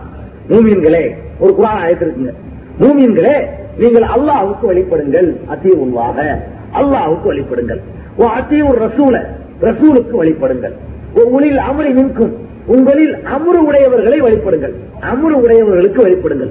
அமுறு என்றால் என்ன? பலவிதமான கருத்துக்கள் இருக்கிறது. அமுறு என்று சொன்னால் அறிவு என்று கருத்து இருக்கிறது ஆட்சி என்று கருத்து இருக்கிறது அதிகாரம் என்று கருத்து இருக்கிறது பதவி என்று கருத்து இருக்கிறது செல்வாக்கு என்று கருத்து இருக்கிறது என்ன கருத்தை வேண்டுமானாலும் வைத்துக் கொள்வோம். இவர்கள் என்ன சொல்வார்களா தெரியுமா? உளுள் அம்ரு அறிவுடையவர்கள். அறிவுடையவருக்கும் கட்டுப்படுங்கள் என்று அல்லாஹ் சொல்லுகிறான். அதனால் நாங்கள் அல்லாவுக்கும் கட்டுப்படுவோம். அல்லாவுடைய ரசூலுக்கும் கட்டுப்படுவோம். அப்புறம் அறிவுடையவர்களுக்கும் கட்டுப்படத்தானே செய்யணும். அல்லாஹ் அல்லவா குரான்ல கட்டளை எடுக்கிறான் இப்படி ஒரு ஆயத்தை எடுத்து வைப்பார்கள் இந்த ஆயத்துல என்ன வரிசையில் சொல்லப்பட்டிருக்கிறோம்? அந்த வரிசைப்படி நீ நடந்தாயா முதல்ல? அல்லாவுக்கு கட்டுப்பட சொல்றான் முதலில்? அல்லாஹ் என்ன சொல்றான்னு முக பார்க்கணும். அப்படியே ஒத்துட்டு பேசுவோம். இவங்க மறைச்சிட்டு சொல்றான் பாதி ஆயத்தை. மறுபாதி இது மறுப்பா இருக்குது. அதையே வச்சிருவோம். கடைசியா வருவோம் அதுக்கு. இவர்கள் சொன்ன அந்த அளவுலயே இவர்கள் சரியா இருக்கிறார்களா என்று பாருங்கள். முதல்ல அல்லாஹ் என்ன சொல்றான்? அதிகமாக அல்லாவுக்கு வெளிப்படுங்கள் என்று சொல்லுறான் அவன் முத முதல்ல அஜரத்துக்கு வெளிப்படுங்கள் என்று சொல்லல. முதல் பாயிண்ட் எதுதான்? அல்லாவுக்கு வெளிப்படுங்கள் என்கிறான். அல்லாவுக்கு நீ வெளிப்பட்டியா? இதற்கு என்ன அர்த்தம்? நீ செய்து கொண்டிருக்கிறாய். இதுல அறிஞர்களுக்கு வெளிப்பட சொல்லிவிட்டான் அல்லாஹ். அதனால நான் அல்லாவுக்கு வெளிப்பட மாட்டேன் ரசூலுக்கு வெளிப்பட மாட்டேன். அறிஞருக்கு வெளிப்படுவேங்கிறிய முதல் ரெண்டை விட்டு விட்டு அப்புறம் என்ன அறிஞருக்கு வெளிப்படுறது? முதல்ல அல்லாஹ் சொல்லுவார் அசீவுல்லா அல்லாவுக்கு வழிபடுங்கள். குரான்ல போய் பார்க்கணும் எதா இருந்தாலும். குரான்ல இருக்கான்னு கேட்கணும் விசாரிக்கணும் அப்புறம் தெரிஞ்சுக்கணும். ரெண்டாவது என்ன? அசீவுர் ரசூல். ரசூலுக்கு வெளிப்படணும் அதுக்கப்புறம் என்ன? உளில் அமரி அதிகார அதிகாரமுடையவர்களுக்கு வெளிப்படணும் நீ சொன்ன அர்த்தப்படி வைத்துக் கொண்டாலும் அறிவுடையவருக்கு வெளிப்படணும் வைத்துக் கொள்வோம். சரி. இந்த ரெண்டையும் செய்து விட்டாயா? அல்லாவுக்கு வெளிப்பட்டாச்சா அல்லாவுடைய ரசூலுக்கு வெளிப்பட்டாச்சா இல்லையே நாங்க அதிசயத்துக்கு காட்டினா இல்ல எங்க இமாம் இப்படி சொன்னாருங்கிறீங்க ரசூலுக்கு வெளிப்படலையே நீங்கள் ஒரு தப்பான காரியத்தை செய்கிறீர்கள் நாங்கள் ஹதீஸ்ல இப்படித்தானே இருக்குன்னு எடுத்துக்கொண்டு வந்து காட்டுறோம் அப்ப உங்கள் வாயிலிருந்து என்ன பதில் வருகிறது? இல்லை. எங்கள் இமாம்கள் இப்படித்தான் சொன்னார்கள். அப்ப அத்தியூர் ரசூலை காணவில்லையே? இந்த எந்த ஆயத்தை ஆதாரமாக வைத்துக் கொண்டு நீங்கள் இந்த தக்களை நியாயப்படுத்துகிறீர்களோ அதற்கே நீங்கள் முரண்படுகிறீர்கள். நீங்கள் சொல்ற ஆதாரத்தில் உங்களுக்கு நம்பிக்கை இல்லை. அல்லாவுடைய வசனம் இப்படி இருக்கிறது என்று நாங்கள் எடுத்து காட்டினால் உதாரணத்துக்கு எடுத்துக்கொள்வோம். இன்னக்கலா துசுமியோடு மௌத்தா இது குரானுடைய வசனம். செத்து போனவர்கள் இறந்து போனவர்களுக்கு செவியேற்க மாட்டார்கள் செவியேற்க செய்ய முடியாது. அல்லாஹ் சொல்கிறான் மூத்தா போயிட்டா காது வழங்காதுன்னு எல்லாம் சொல்லிப்புறான் தெளிவா. நம்ம பேசுற பேச்சு உங்களுக்கு வழங்காதுன்றான். இதை எடுத்துக்கொண்டு போய் காட்டினா கிடையாது. அந்த பெரியார் செவியேற்றிருக்கிறார்கள். என்று ஒரு சலான் சொன்னார். கபருக்குள்ளே இருந்து பதில் வந்தது. செவியேற்காமலா பதில் சொன்னார்கள். அப்ப யாருக்கு வழிபடுறாங்க இப்ப? அல்லாவுக்கு வழிபடுங்கள் அல்லாவுடைய ரசூலுக்கு வழிபடுங்கள் அப்புறமே உள்ளிலவருக்கு வழிபடுங்கள் அல்லா சொல்றான் அல்லாஹ் இன்னதான் சொல்லியிருக்கான்னு எடுத்து காட்டின பிறகும் கூட அல்லாவுக்கு வழிபடலையே அப்ப அல்லாவுக்கு வெளிப்படாமல் அல்லாவுடைய ரசூலுக்கு வழிபடாமல் உள்ளிலவருக்கு வழிபடுங்கள் அல்லாஹ் சொன்னானா? நிச்சயமாக இல்லை. அடுத்து வருவோம். உளுள்ள முருங்கருக்கு விரிந்த அர்த்தங்க? நான் சொல்றேன் உளுள்ள முருங்கருக்கு ஆலிம் தாளுக்கு அர்த்தம் செஞ்சாலும் யாரும் மறுக்க வேண்டியது. நாங்க என்ன சொல்றோம் தெரியுமா? ராமசாமின்னே நீங்க அர்த்தம் வச்சுக்கிறீங்க. அவனுக்கு நாங்க கட்டுப்படுவோம். ராமசாமிக்கு நாங்க கட்டுப்படுவோம். அஜர்த்து தான் இல்ல. உளுள்ள வந்து அல்லாமாக்கு நீங்க அர்த்தம் செஞ்சாலும் எங்களுக்கு ஆட்சேபனை இல்லை. அதிகாரம் படைத்தவர்கள் செஞ்சாலும் ஆட்சேபனை இல்லை. அந்த அதிகாரம் படைத்தவர்கள் கந்தசாமி ராமசாமி வைத்துக் கொண்டாலும் ஆட்சேபனை இல்லை. இன்னும் சொல்ல போனா ஷைத்தானுக்கு கூட நாங்க வழிபடுவோம் எப்ப? குரான் ஹதீஸ் அடிப்படையில் அவன் எதையாவது பேசினான். குரான் ஹதீஸ் அடிப்படையில் எதையாவது சொன்னான். அல்ல என்ன சொல்றான் தெரியுமா? உளுள்ள முறுக்கு கட்டுப்படுங்கள். சொல்லிவிட்டு செய்யின் ஏதாவது ஒரு பிரச்சனையில உங்களுக்கு பிணக்கு சண்டை சச்சரவு குழப்பம் பூசல் ஏற்பட்டு விடுமானால் பொருத்தூகு இலல்லாஹி ஒரு ரசூல். அல்லாவிடத்திலும் அந்த ஆயத்தில் அடுத்த பகுதி மறைக்கப்படுற பகுதி பொருத்தூகு இலல்லாஹி ஒரு ரசூல். அல்லாவை நோக்கியும் அல்லாவுடைய ரசூலை நோக்கியும் திரும்பி விடுங்கள். என்ன சொல்கிறான்? உள்ள வந்து கட்டுப்படுங்க. ஒரு அரசரா? சொல்றாரா? கேளுங்க. அல்ல ஒரு அஜர்த்தா? சொல்றாரா? கேளுங்க. கேட்டுட்டு உங்களுக்கு ஏதாவது சந்தேகம் வருமானால் கொடுங்க. பொறுத்தூகலாய் ஒரு ரசூல். அல்லாவிடத்திலே இதை கொண்டு செல்லுங்கள். அல்லாஹுடைய ரசூலிடத்திலே கொண்டு செல்லுங்கள். அவங்க ரெண்டு பேரும் என்ன சொல்றாங்க என்று பாருங்கள் என்று அல்லாஹ் அழகான விளக்கத்தை சொல்லித் தருகிறார். அந்த பகுதியை வரைத்து விட்டு இவர்கள் ஒரு விசித்திரமானதை சொல்லித் தருகிறார்கள். ரசூல் சல்லாஹ் செல்லம் அவர்களுடைய காலத்தில் அபு ஹுரைரா அலி அல்லாஹு தலான் அவர்களுக்கு ஒரு செய்தான் வந்து ஆயத்துல் குருசியை சொல்லிக் கொடுத்துட்டு போகிறான். சொல்லிக் கொடுக்கிறது யாருங்க? செய்தான் இது ஆயத்தில் குருசியை ஓதினால் உனக்கு இன்னொரு நன்மைகள் எல்லாம் கிடைக்கும் என்று சொல்லி தந்து விட்டு போகிறான். அபு ஹுரைரா ரலி அவர்கள் நபி சொல்லா அவரிடத்தில் வந்து இதை சொல்லுகிறார்கள். அப்ப ரசூல் சொல்லா என்ன சொன்னார் தெரியுமா? அவன் சொன்னது உண்மை ஆனால் அவன் செய்தான் என்று சொன்னார்கள். அவன் சொன்ன சரிதான். ஆயத்தில் குருசிய செய்தான் சொல்லி தந்தாலும் எடுத்துக்கக்கூடிய ஆளுக்கு நாங்க. நீங்க இப்படி அல்லாமாக்கள் நினைச்சிட்டு இருக்கிறீங்க. எங்களை பொறுத்த வரைக்கும் செய்தானே வந்து அல்லாவுடைய குழு கொல்லா அது அல்லாஹ் ஒருவன் என்று சொன்னால் அதை ஏற்றுக்கொள்ள வேண்டும் நம்ம. ஏன்? குரானுக்கு ஒத்தல சொல்லுகிறான். இன்னார் தான் நாங்க அளவுகளை வைக்கல. இந்த உளுள்ளவருக்கு நீங்க யாரை வேண்டாலும் வச்சுக்கிட்டு போங்க. நாங்க யாரும் என்ன அர்த்தம் வச்சாலும் எங்களுக்கு கொண்டு அதை ஆச்சப்பட கிடையாது. பெரிய அல்லாமாக்கள் வச்சுக்கிறீங்களா? ஓ வச்சுக்கிறீங்க. பெரிய இமாம்கள் வச்சுக்கிறீங்களா? வைத்துக் கொள்ளுங்கள். பெரிய பெரிய முஜித்தீர்கள் அர்த்தமா? வைத்துக் கொள்ளுங்கள். ஆனா எந்த அளவுக்கு உட்பட்டு இருக்கணும் குரானையும் செய்யும் அவர் சொன்னாத்தான் எடுத்துக்கிறோமே தவிர அதுக்கு மாத்தமா சொன்னா எடுத்துக்கிற மாட்டோம் ஆக இந்த உளில முருமின்குங்கிறதுலையும் அவர்களுக்கு எந்த விதமான ஒரு ஆதாரமும் இல்லை. இது ஒரு பாயிண்ட் அடுத்தவர்கள் சொல்லக்கூடியது அகல திக்ரி லா அல்லாஹ் குரான்ல சொல்றான். விவரமுடையவர்களிடத்திலே போய் கேளுங்கள். உங்களுக்கு தெரியாவிட்டால் அல்லாஹ் சொல்லுகிறான். விவரமுடையவர்கள்ட்ட போய் கேட்டு சொல்லுகிறான். விவரமுடையவர்கிட்ட கேட்டு தெரிய சொல்லும் பொழுது நீங்கள் குரானை படியுங்கள் என்று சொல்லவில்லையே. ஹதீஸை போய் படியுங்கள் என்று சொல்லவில்லையே. நீங்கள் போய் கேளுங்கள் என்று அல்லாஹ் சொல்கிறான் இப்படி ஒரு வாதத்தை சொல்லி அதனால் தான் சொல்கிறோம். நீங்க வாட்டுக்கு நாங்க சொல்றதை கேட்டுக்கிட்டீங்க அப்படிங்கிறாங்க. அதுல வந்திருக்கக்கூடிய அந்த வார்த்தையே அவர்களுக்கு மரணடி கொடுக்குது. அல்லா எல்லாம் சொல்றான். அலுனா என்ன? சுவால்னா உங்களுக்கு தெரியுமா? சுவால் ஜவாப் சொல்லுவானா இல்லையா? சுவால்னா கொஸ்டின் கேள்வி கேளுங்கள் அர்த்தம். சுவால் செய்யுங்கள் கேள்வி கேளுங்கள் சொன்னானே தவிர அதாவது சுவால்ங்கிறது காதால கேட்கறது இல்ல. தமிழ்ல கேளுங்கள்ட்டு போயிடறான் இவன். ஆமா சுவால்ங்கிறது சமா காதால கேட்கறதுக்கு பேரு அல்ல சுவால்ங்கிறது சுவால்னு சொன்னா கொஸ்டின் கேட்கறது. சுவால் ஜவாப். சுவால்னா கேள்வி கொஸ்டின் ஜவாபுல ஆன்சர் அல்லா இங்க குரான்ல என்ன சொல்லி தரான் தெரியுமா? சுவால் செய்யுங்கள்ங்கிறான் இவன் தமிழ்ல கேட்கிறதுக்கு ரெண்டு அர்த்தம் இருக்குங்க. நான் சொல்வதை நீங்கள் கேட்டுக் கொண்டிருக்கிறீங்களா என்ன அர்த்தம்? காதால கேட்டுக்கிட்டு இருக்கீங்கன்னு அர்த்தம்? அதே நேரத்தில் நான் சொல்வதில் ஒரு கேள்வியை கேட்டான்கிறோம் அப்ப கேள்வியையும் கேட்டான் தான் சொல்லுவோம். காதல தலையை ஆட்டிக்கிட்டு இருந்தாலும் கேட்டான் தான் சொல்லுவோம். தமிழ்ல இப்படி ஒரு பொதுவான வார்த்தை இருக்கிறது இந்த அதுக்கு ரொம்ப வசதியா போச்சு. அல்லாவே கேட்டுட்டு இருக்கீங்கிறான் சொல்றதா தலையை ஆட்டிக்கிட்டு இருக்கீங்க அர்த்தம் செய்யலாம்? சுவாலுக்கு அந்த அர்த்தம் இல்லை. சுவால் கேள்வி கேளுங்கள். இது ஹராம் நஜரத்து சொல்றாரா? கேள்வி கேட்கணும் நஜரத். ஹராம்ங்கிறீங்களே எந்த ஆயத்தில் இருக்குது? கேள்வி கேட்கணும். எந்த ஹதீஸில் இருக்குது? கேள்வி கேட்கணும். அல்லாஹ் சொல்லி தர்றது கேள்வி கேளுங்க. அகல திக்ரி விவரமுடைய ஆட்கள் சொன்னா கண்ணை மூடிக்கிட்டு ஆட்டிக்கிட்டு இருக்காத. தலை ஆட்டாத விவரம் உடையவர்கள் ஒரு ஆள் நினைச்சிருக்கிறீங்கன்னா போய் நல்லா கேளு. அது விவரம் கட்ட மடையென்று முடிவுனாலும் கேளு. என்ன இதுன்னு கேள்வியை கேட்கணும்? இது எந்த ஆயத்தில் இருக்கிறது? எந்த ஹதீசில் இருக்கிறது? கொஞ்சம் எடுத்து காட்டீங்களா எனக்கு சந்தேகமா இருக்கு உங்க மேல. இப்படி எல்லாம் கூட கேள்வி கேட்கணும். கேள்வி கேட்க சொன்னாலே என்ன அர்த்தம்? குருட்டுத்தனமா பின்பற்றக்கூடாதுன்னு அர்த்தம் குருட்டுத்தனமா பின்பற்றுறதுன்னா கேள்விக்கு இடம் கிடையாது. குருட்டுத்தனமா பின்பற்றுவது மார்க்கத்தில் அனுமதிக்கப்பட்டிருக்குமானால் இது அல்ல சொல்லவே மாட்டான். அல்ல என்ன சொல்றான்? கேள்வி கேளுங்கிறீங்க. அப்படி அர்த்தம் சொல்லுங்க கேளுங்கன்னு அர்த்தம் செய்யாதீங்க அலு அகல திக்ரி. விவரமுடையவர்கிட்ட போய் கேள்வி கேட்டு மடக்குங்கள். இன்குத்தும் ஆத்தாலமோ உங்களுக்கு தெரியலன்னா கேள்வி இன்றைக்கு என்ன நிலைமை? போய் கேள்வி கேட்டு பாருங்க. அல்லா குரான்ல கேட்க சொல்றான். அதனாலதான் கேள்வி கேட்க வர்றேன். நீங்க தான் அதற்கு நேற்று இந்த ஆயத்தை சொன்னீங்கன்னு போய் கேட்டு பாருங்க. பதில் வருமா? என்னிடத்துல கேள்வி கேட்கிறாயா? விசித்திரமா இருக்கு. வேற யார்கிட்ட கேட்கறது? நீ தானே ஆலிமு அல்லாமான்னு உன்னை சொல்லிட்டு இருக்கிற. நாங்க தான் பாமரன் உத்தரவு குத்திட்டிய. நீ உன்னை ஆலிமுன்னு சொன்னதுனால குரான்லாம் இதை தெரிஞ்சிருக்கும் நினைச்சுக்கிட்டு வந்து கேட்கிறோம். ஹதீஸ் எல்லாம் படிச்சிருப்பேன்னு சொல்லி வந்து கேட்கிறோம். என்னிடமே கேட்கிறாயான்னு சொன்னா அப்படி மனையனா இல்லைன்னு சொல்லு. நீ தான் ஆலிமு? எனக்கு எல்லாம் தெரியும்.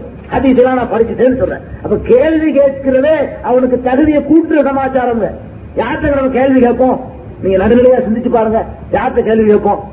ஒரு ம- நம்ம ஒரு மடையங்க. ஒன்னாம் கிளாஸ்ல அஞ்சு வருஷம் படிச்சான். அவங்ககிட்ட போய் நீங்க ஒரு கணக்கு கேட்பீங்களா? கேட்க மாட்டீங்க. யார்கிட்ட கேள்வி கேட்பீங்க? யார்கிட்ட கொஞ்சம் புத்தி இருக்குன்னு நினைக்கிறீங்களா அவன்கிட்ட தான் கேள்வி கேட்பீங்க. கேள்வி கேட்க யார்கிட்ட கேட்போம்? அவனுக்கு புத்தி இருக்கணும். பைத்தியக்காரன் ஒருத்தர் இருக்கான். அவன்கிட்ட போய் ஏதாவது கேள்வி கேட்பீங்களா? சாப்பிட்டுட்டியாங்கிற கேள்வி கூட கேட்க மாட்டோம் பைத்தியக்காரன் இப்படி சிந்தனைக்குரிய கேள்வி இல்ல. பைத்தியக்காரன் போய் என்னப்பா சேதி எப்ப வந்தேன்னு கூட கேட்க மாட்டாங்க கேள்விக்கு தகுதியே இல்ல. பைத்தியக்காரன் நம்ம கேள்வி கேட்க மாட்டோம். பச்சை இருக்கு மூணு வயசு குழந்தை. கேள்வி கேட்குமா மாட்டோம் கேள்வி. நாலு பேர்த்து கேட்க மாட்டோம். நீ யாரு? என்கிட்ட கேள்வி கேட்க கூடாதுன்னு நான் சொன்னா இந்த நாள்ல யாருன்னு சொல்லணுமா இல்லையா? இந்த நாளுக்கு அப்பாற்பட்டவர்களாக நினைக்கிறதுனால போய் கேள்வி கேட்கிறோம். இவங்க என்ன நினைச்சுக்கிட்டாங்க கேள்வி கேட்கிற உனக்கு என்ன தெரியுங்கிறான். அட எனக்கு என்ன தெரியாதனால நான் கேள்வி கேட்கிறேன். எனக்கு தெரிஞ்சிருந்தா அவன் கேள்வி கேட்பாங்க இந்த ஆள் கூட அகராதி பிரகாரம் கேள்வி கேட்கணும்னா அதுக்கு முன்னாடி நம்ம எல்லாத்தையும் தெரிஞ்சிருக்கணும். ஏழு மூணு பத்து என்று தெரிந்துகிட்டு போய் அதற்கு ஏழு மூணு எத்தனை கேட்கணும். அப்பதான் பதில் சொல்லுவாரு. ஏழு எத்தனை தெரியாம போய் கேள்வி கேட்டீங்கன்னா உனக்கு என்ன தெரியும்னு சொல்லுவாங்க. எவ்வளவு விசித்திரமான வாதம். இந்த கேள்வி கேட்கிற பாருங்க எவ்வளவு கொஞ்சமா அறிவுக்கு பொருந்ததா? என்னிடத்துல கேள்வி கேட்கிறீங்கன்னா கேள்வி கேட்கறது மூலம் உங்களை அறிவாளின்னு நாங்க நினைக்கிறோம். கேள்வி கேட்கறது மூலம் உங்களை மதிக்கிறோம். கேள்வியே கேட்க கூடாதுன்னு சொன்னா அப்ப நீங்க நாளில் எதுன்னு சொல்லுங்க. பைத்தியக்காரன் நீங்க என்ன எங்களுக்கு எல்லாம் தெரியுது. சின்ன பிள்ளையாவும் தெரியல. அல்லது வேற என்ன? மடையனாவும் எங்களுக்கு தெரியல. வேற எதுலதான் உங்களை சேர்க்கிற ஊமையாவும் தெரியல. வேற எந்த லிஸ்ட்ல உங்களை சேர்க்கிற சொல்லுங்க. கேள்வி கேட்கக்கூடாதுங்கிறீங்க. இதற்கெல்லாம் அப்பாற்பட்டவர்களாக நினைத்து உயர்ந்த இடத்துல வச்சு கேட்டால் உனக்கு என்ன தெரியும்? எத்தனை அதிகம் தெரியும்? எத்தனை ஹதீஸ் தெரியும்னா நான் உனக்கு சொல்லி தந்துட்டு போயிருப்பேன் எனக்கு ஹதீஸ்கள்லாம் எல்லாம் தெரிஞ்சிருந்தா உன்கிட்ட சொல்லி தந்துட்டு உனக்கு நான் சொல்லி தருவேன். உனக்கு எத்தனை ஆயத்து தெரியும்? எத்தனை ஆயத்து எனக்கு தெரியும்னா நான் உனக்கு பாடம் நடத்துவேன். தெரியல அந்த ஆயத்தை எடுத்துட்டான் கேட்கிறேன் இது கூட புரிஞ்சுக்கிறாம கேள்வியே கேட்கக்கூடாதான் கூடாதான் தலையாட்டணுமா? இப்படி எல்லாம் சொல்லி மனிதர்களுடைய சிந்தனையை செலவை செய்து கொண்டு இந்த மதுகபுகளை ஒரு சாரா நிரா நியாயப்படுத்திக் கொண்டிருக்கிறார்கள். ஆனால் இந்த மதுகபுகளுக்கும் இஸ்லாத்திற்கு எந்த சம்மந்தம் கிடையாது. இன்னொரு ஆதாரம் ஒண்ணு சொல்லுவாங்க. என்ன ஆதாரம் தெரியுமா? நம்ம எல்லாம் இந்த காலம் ரொம்ப மோசமான காலம். தக்குவா இல்ல தக்குவா இல்லையா அந்த காலத்துல? தக்குவாக்கெல்லாம் குறைஞ்சு போச்சு இறையற்றம் இல்ல சுயநலம் மிஞ்சு போச்சு. அந்த காலத்துல உள்ள இமாம்கள் காலமெல்லாம் அந்த மாதிரி காலம் இல்ல. ரசூல் சல்லா அலை செல்லவே ரொம்ப புகழ்ந்து சொல்லிட்டு போன காலம். அவங்களுக்கு இருந்த தக்குவா அவங்களுக்கு இருந்த அறிவு அவங்களுக்கு இருந்த ஆராய்ச்சி வேற யாருக்கு இருக்க முடியாது. அதனாலதான் அவங்க சொல்ற மாதிரி உண்மையை இந்த காலத்துல யாருக்கும் சொல்ல இயலாது. அதனால நம்ம அவங்களை பின்பற்றுறது வழி இல்லைங்கிறாங்க. இதுல ரெண்டு வெப்பம் அவங்க செய்யறாங்க. ஒண்ணு என்ன தெரியுமா? இமாம்களை தான் தக்குவா உடையவங்க சொன்னா அதுக்கெல்லாம் மேல தக்குவா உடையவங்க சஹாபாக்கள் இருந்தாங்களே. அவங்க எங்க? அபுபக்கர் மதுரப் இருக்குதா? உமர் மதுகம் இருக்குதா? உஸ்மான் மதுரப் இருக்குதா? அலி மதுரப் இருக்குதா? அப்துல் ரஹ்மான் இப்னு அவுஃப் இருக்குதா? தக்குவா தான் காரணம்னு சொன்னா அபு ஹனீஃபா இமாமுக்கெல்லாம் முந்தினவர்கள் இல்லையா அபுபக்கர்? அவங்கள விட்டாச்சு. ஷாதி இமாமுக்கெல்லாம் முந்தினவங்க இல்லையா? உமர் இல்லாமல் அவங்கள காணாம் மாலிக் இமாமோட முந்தினவங்க இல்லையா? உஸ்மான் இல்லாமல் அவங்கள காணாம் அகமது பின் ஹம்பலை விட அறிவு இல்லாத ரொம்ப உயர்ந்தவங்க இல்லையா? தக்குவாவோட கூடினவங்க இல்லையா? அதை காணும். அப்ப இந்த தக்குவா தான் ஒரு மனிதனை பின்பற்றுவதற்கு அடிப்படையில் நெசமாக நினைத்தீர்களே ஆனால் நீங்க யாரை பின்பற்றணும்? சகாபாக்களை பின்பற்றணும். அதையும் கூட பின்பற்ற ஏன் தெரியுமா? அந்த சகாபாக்களை விட தக்குவா உடையது யாரு? ஆனா அத்துக்காக்கும் இல்லா அல்லாவுக்கு நான் தான் ரொம்ப அஞ்சக்கூடியவன். யார் சொல்றா? ரசூல் ஸல்லல்லாஹு அலைஹி அப்ப நாங்க என்ன சொல்றோம்? நீங்க தக்வாவுடையவர்கள் யாருக்கு முத்திர குத்துறீங்களோ அந்த இமாம்களுக்கு. அதை விடவும் தக்வா உள்ள நபி ஸல்லல்லாஹு அலைஹி நாங்கள் பின்பற்ற சொல்கிறோம் இவர்கள் என்ன சொல்கிறார்கள்? நபியை நாம் பின்பற்ற சொன்னால் இவர் நம்மளையே பின்பற்ற சொல்றதா நினைத்துக் கொண்டிருக்கிறார்கள். அப்ப நாங்க இப்படி கேட்டா என்ன சொல்லுவீங்க? நீங்க இமாம்களை பின்பற்றுங்க நீங்க சொல்றீங்க. இல்லை இமாம்களை பின்பற்ற சொல்லி உங்களை பின்பற்ற வைக்கிறீங்க ஒரு கூட்டத்தை. அப்படின்னு சொல்வதற்கும் இவருக்கு என்ன வித்தியாசம்? நாங்கள் நபி ஸல்லல்லாஹு அவர்களை பின்பற்றுங்கள் என்று அதை எடுத்து சொல்ற ஸ்பீக்கர். இந்த ஸ்பீக்கர் வந்து சொல்லுது. நபிசல்லா ஸல்லல்லாஹு பின்பற்றுங்கள் உங்களுக்கு விளக்கி சொல்லுதுன்னு சொன்னா இதுவே இதை பின்பற்றுவீங்க அர்த்தமா? இப்படி அர்த்தம் இல்லையே. அதே போலதான் நீங்க இமாம்களை பின்பற்றுங்கன்னு சொல்றீங்க உங்களை தான் பின்பற்ற வைக்கிறீங்க. திருப்பி கேட்டா எப்படி இருக்கும்? இது புத்திசாலித்தனமான வாதம் இந்த மாதிரி பயிற்சிக்கிறத நான் கேட்க மாட்டோம். இதையே நாங்கள் கேட்டால் எப்படி இருக்குன்னு யோசித்து பாருங்க அப்ப இமாம்களை பின்பற்றுங்கள் என்று நீங்கள் சொல்ற மாதிரி தான் நபியை பின்பற்றுங்கள் என்று நாங்க சொல்றோம். இப்ப போட்டியில் நிக்கிறது யாரு? நீங்களும் நாங்களும் அல்ல. அல்ல நாங்களும் இமாம்களும் அல்ல. போட்டியில் நிறுத்தப்பட்டிருக்கிறது இமாம்களும் ரசூலும். நாங்க என்ன சொல்றோம்? ரசூலை பின்பற்றுங்கிறோம் நீங்க என்ன சொல்றீங்க? இமாம்களை பின்பற்றுங்கிறீங்க இதுல போட்டி எங்களுக்கு இமாம்களுக்குமா? நாங்க எங்களை பின்பற்ற சொல்லி இருந்தால் எங்களுக்கு இமாம்களுக்கும் போட்டி நீங்க நினைக்கலாம். நாங்க சொல்ற வார்த்தை என்ன? ரசூலை பின்பற்றுங்கள். நீங்க சொல்ற வார்த்தை என்ன? இமாம்களை பின்பற்றுங்கள். யாருக்கு யாருக்கு போட்டி நடக்குது இப்ப? இமாம்களுக்கு ரசூலுக்கு தான் போட்டி. இந்த போட்டியில யார் தக்குவா உடையவர்? சொல்லுங்க. உங்க ஆதாரத்தின்படியே வருவோம். தக்வா உடையவர்ங்கிற ஆதாரத்துக்கே வருவோம். தக்வா உடையவர் யார்? இமாம்களா? ரசூல் சல்லா அலிஸ்லாம் அவர்களா. என்னை விட இமாம்களுக்கு தக்குவா இருக்கலாம் ஒத்துக்கொள்கிறேன். இங்க இருக்கிற அத்தனை பேரை விட கூட கூடுதல் தக்குவா இருந்திருக்கலாம். அதை ஒத்துக்கொள்வோம். எனக்கு அவங்களுக்கு போட்டி இல்லையே பிரச்சனை இல்லையே. போட்டி அல்லாவுடைய ரசூலுக்கு இமாமுக்கு அல்லவா வைத்திருக்கிறீர்கள் நீங்கள். அல்லாவுடைய ரசூலுக்கு எதிராக அல்லவா இமாம்களை கொண்டு வந்து நிறுத்துகிறீர்கள். இது எப்படி நியாயமாக முடியும்? இது போல தக்குவாவுக்கும் அறிவுக்கும் சம்மந்தம் கிடையாது. தக்குவாவுடையவர்களுக்கெல்லாம் புத்திசாலியா இருப்பாங்கன்னு சொல்ல முடியாது. தக்குவாவுடைய தக்குவாவுடையவர்களாக ஒரு ஆள் இருக்கிறதுனால எல்லா செய்தியும் தெரிஞ்சிருக்கணும் அர்த்தமா? நிச்சயமா கிடையாது. தக்குவா உள்ளதுங்கிறது வேற தெரிஞ்சிருக்கிறதுங்கிறது வேற. ஒரு ஹதீஸுங்க. இப்ப ரசூல் சல்லா அலிசல்லாம் ஒரு ஹதீஸை சொல்றாங்க. ஒரு சபையில உட்கார்ந்து சொல்றாங்கன்னு வைத்துக் கொள்வோம் சொல்லும் பொழுது அபுகுரைரா மாதிரியான சில பத்து இருபது சகாபி இருக்கிறாங்கன்னு வைத்துக் கொள்வோம் அபுபக்கரையிலான வியாபாரத்துக்காக வெளியூர் ஈராக்குக்கு போயிட்டாங்கன்னு வைத்துக் கொள்வோம் அப்ப ரசூல் சல்லா அலிசல்லம் சொன்ன இந்த செய்திய யார் தெரிகிறா? அபுகுரைரா தெரிகிறாரு. அபுகுரைராவை விட தக்குவா உள்ள அபுபக்கரில் இல்ல வந்து வெளிநாட்டு இருக்கிறதுனால அவங்களுக்கு தெரியல. அப்ப தக்குவா இருந்ததுனால தெரிஞ்சதுன்னு தெரிய முடிஞ்சா? ஒரு செய்தியை தெரிஞ்சுக்கிறதா இருந்தா யாரு கேட்கறாங்களோ அவங்க தெரிஞ்சுக்கிற முடியும். இப்ப நீங்க இருக்கிறேன்னு வைத்துக் கொள்வாங்க இங்க இருக்கிற எல்லாரும் தக்குவோட குறைஞ்சா இருக்குன்னு வைத்துக் கொள்வோம் இங்க இருக்கிற அவ்வளவு ஒரு பேச்சுக்கு அவ்வளவு நிறைய தக்குவா தக்குவ பேச்சுக்கு தான். நம்மளை எதிர்க்கிறாங்க இல்லையா? அவங்களே ரொம்ப பெரிய தக்குவாவாதிகள் வராம இருக்கிறாங்களே. அவங்களே ரொம்ப தக்குவாவுடைய வைத்துக் கொள்வோம் அப்படி வைத்துக் கொண்டதுனால நான் என்ன சொன்னேன் என்பது உங்களுக்கு தெரியுமா? வராம தக்குவா எனக்கு இருக்கு? அதான் எனக்கு தெரிஞ்சு வச்சு சொல்ல முடியுமா? தக்குவாவுக்கும் ஒரு செய்தியை தெரிகிறதுக்கு என்ன சம்பந்தம்? நாங்க இமாம் கொண்ட தக்குவாவை விமர்சிச்சுட்டு இருக்கோம். இமா தக்குவான இரையச்சம் இமாம்களுடைய இரையச்சத்தை நாங்கள் விமர்சிக்கிறோம். எந்த இடத்துலயாவது அபு ஹனிபாவுக்கு இரையச்சம் கிடையாது சொன்னோமா? எந்த இடத்துலயாவது சாமி இமாமுக்கு தக்குவா போதாதுன்னு சொன்னோமா? எந்த இடத்துலயாவது மாலிக் இமா வந்து துன்யாவாதி அவரு அல்லாவுக்கு பயப்படாத சொன்னோமா? இமாம்களுடைய தக்குவாவை நாங்கள் விமர்சிக்கலையே. ஒரு தகவல் அவர்களுக்கு கிடைத்திருக்காது என்று சொல்கிறோம். ஒரு சில தகவல்கள் ரசூல் சல்லா சொன்ன ஒரு சில செய்திகளை ஒரு ஆளுக்கு அது கிடைக்கும் ஒரு ஆளுக்கு அது கிடைக்காது. யார் அந்த சபையில குழுமி இருந்தாங்களோ அவங்க கேட்க முடியும். யார் குழுமி இல்லையோ அவங்க கேட்க முடியாது. ரெண்டு பேரையும் சந்தித்த ஒரு ஆளு ரெண்டு செய்தியும் தெரிஞ்சுக்கிற முடியும். இதானது உண்மை. இதைத்தான் நாங்க சொல்றோம். நாங்க தகவல்கள் இமாம்களுக்கு கிடைத்திருக்காது. அதனால் தப்பு செய்திருப்பார்கள் என்றுதான் நாங்க சொல்ல வர்றோம். அவங்களுடைய தக்குவாவை நாங்கள் விமர்சித்திருந்தாலாவது நீங்கள் இப்படி ஒரு கேள்வி கேட்கலாம். இமாம்கள் தக்குவாவுக்கு மேல உன் தக்குவா மேலையான்னு கேட்கலாம். நாங்க அப்படி அவங்க தக்குவா விமர்சிக்கவே இல்லையே. தக்குவாவுக்கு சம்பந்தமே இல்லை என்று நாங்கள் சொல்கிறோம். ஆக இமாம்கள் பொறுத்த வரைக்கும் நாங்க எந்த ஒரு மதிப்பு குறைவு செய்யல. மனிதர்கள் என்ற முறையில அவர்களிடம் தவறு ஏற்படலாம். சிந்தனையில் தவறு ஏற்படலாம். கிடைக்கக்கூடிய செய்தியில் தவறு ஏற்படலாம். ஒரு செய்தியை புரிந்து கொள்வதிலே தவறு ஏற்படலாம். ஒரு செய்தி முன்பின்னா என்று சரித்திரம் தெரியாத காரணத்தினால் தவறு ஏற்படலாம். இப்படியெல்லாம் தவறு ஏற்பட்ட நேரத்தில் அவர்களிடமிருந்து ஒரு சில தவறு எல்லாம் தவறுன்னு சொல்ல வரல ஒரு சில தப்பான முடிவுகள் வந்திருக்கலாம். இதைத்தான் நாங்க இது புரிஞ்சுக்கிறதுக்காக நல்ல விளக்கமாக சொல்றேன். மதுகபு எப்படி தோன்றியதுங்கிறத நீங்க தெரிஞ்சுக்கணும் இல்லையா? அதற்காக வேண்டி. மதுகபை ஆதரிக்கிறவர்களும் தெரிஞ்சுக்கணும் இதை. மதுகபை எப்படி வந்துச்சுன்னு இஸ்லாத்துல ஒரே இஸ்லாமா இருந்த இந்த இஸ்லாத்துக்குள்ள எப்படி இந்த நாடு வந்ததுங்கிறது நீங்க தெரிஞ்சுக்கிட்டாதான் இதை களை எடுக்கிற ரொம்ப ஈஸியா இருக்க முடியும். நபிகள் நாயகம் செல்லல்லா அலி செல்லம் அவர்கள் வாழ்ந்த காலம் வரைக்கும் அவங்க என்ன சொன்னாங்களோ அதை அப்படியே சகாபாக்கள் நேரம் கேட்டாங்க. ஒரு சந்தேகம் வந்துச்சுன்னா உடனே சகாபா ரசூல்லாட்ட போய் கேட்பாங்க. திருத்துக்கிடுவாங்க. பிரச்சனை முடிஞ்சு போச்சு.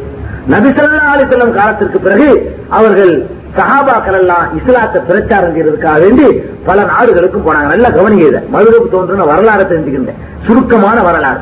ரசூல் சல்லா அலிஸ்லமுடைய வபாத்துக்கு பிறகு எல்லா சகாபாக்களும் ஒவ்வொருத்தரும் ஒவ்வொரு பகுதிக்கு போனாங்க.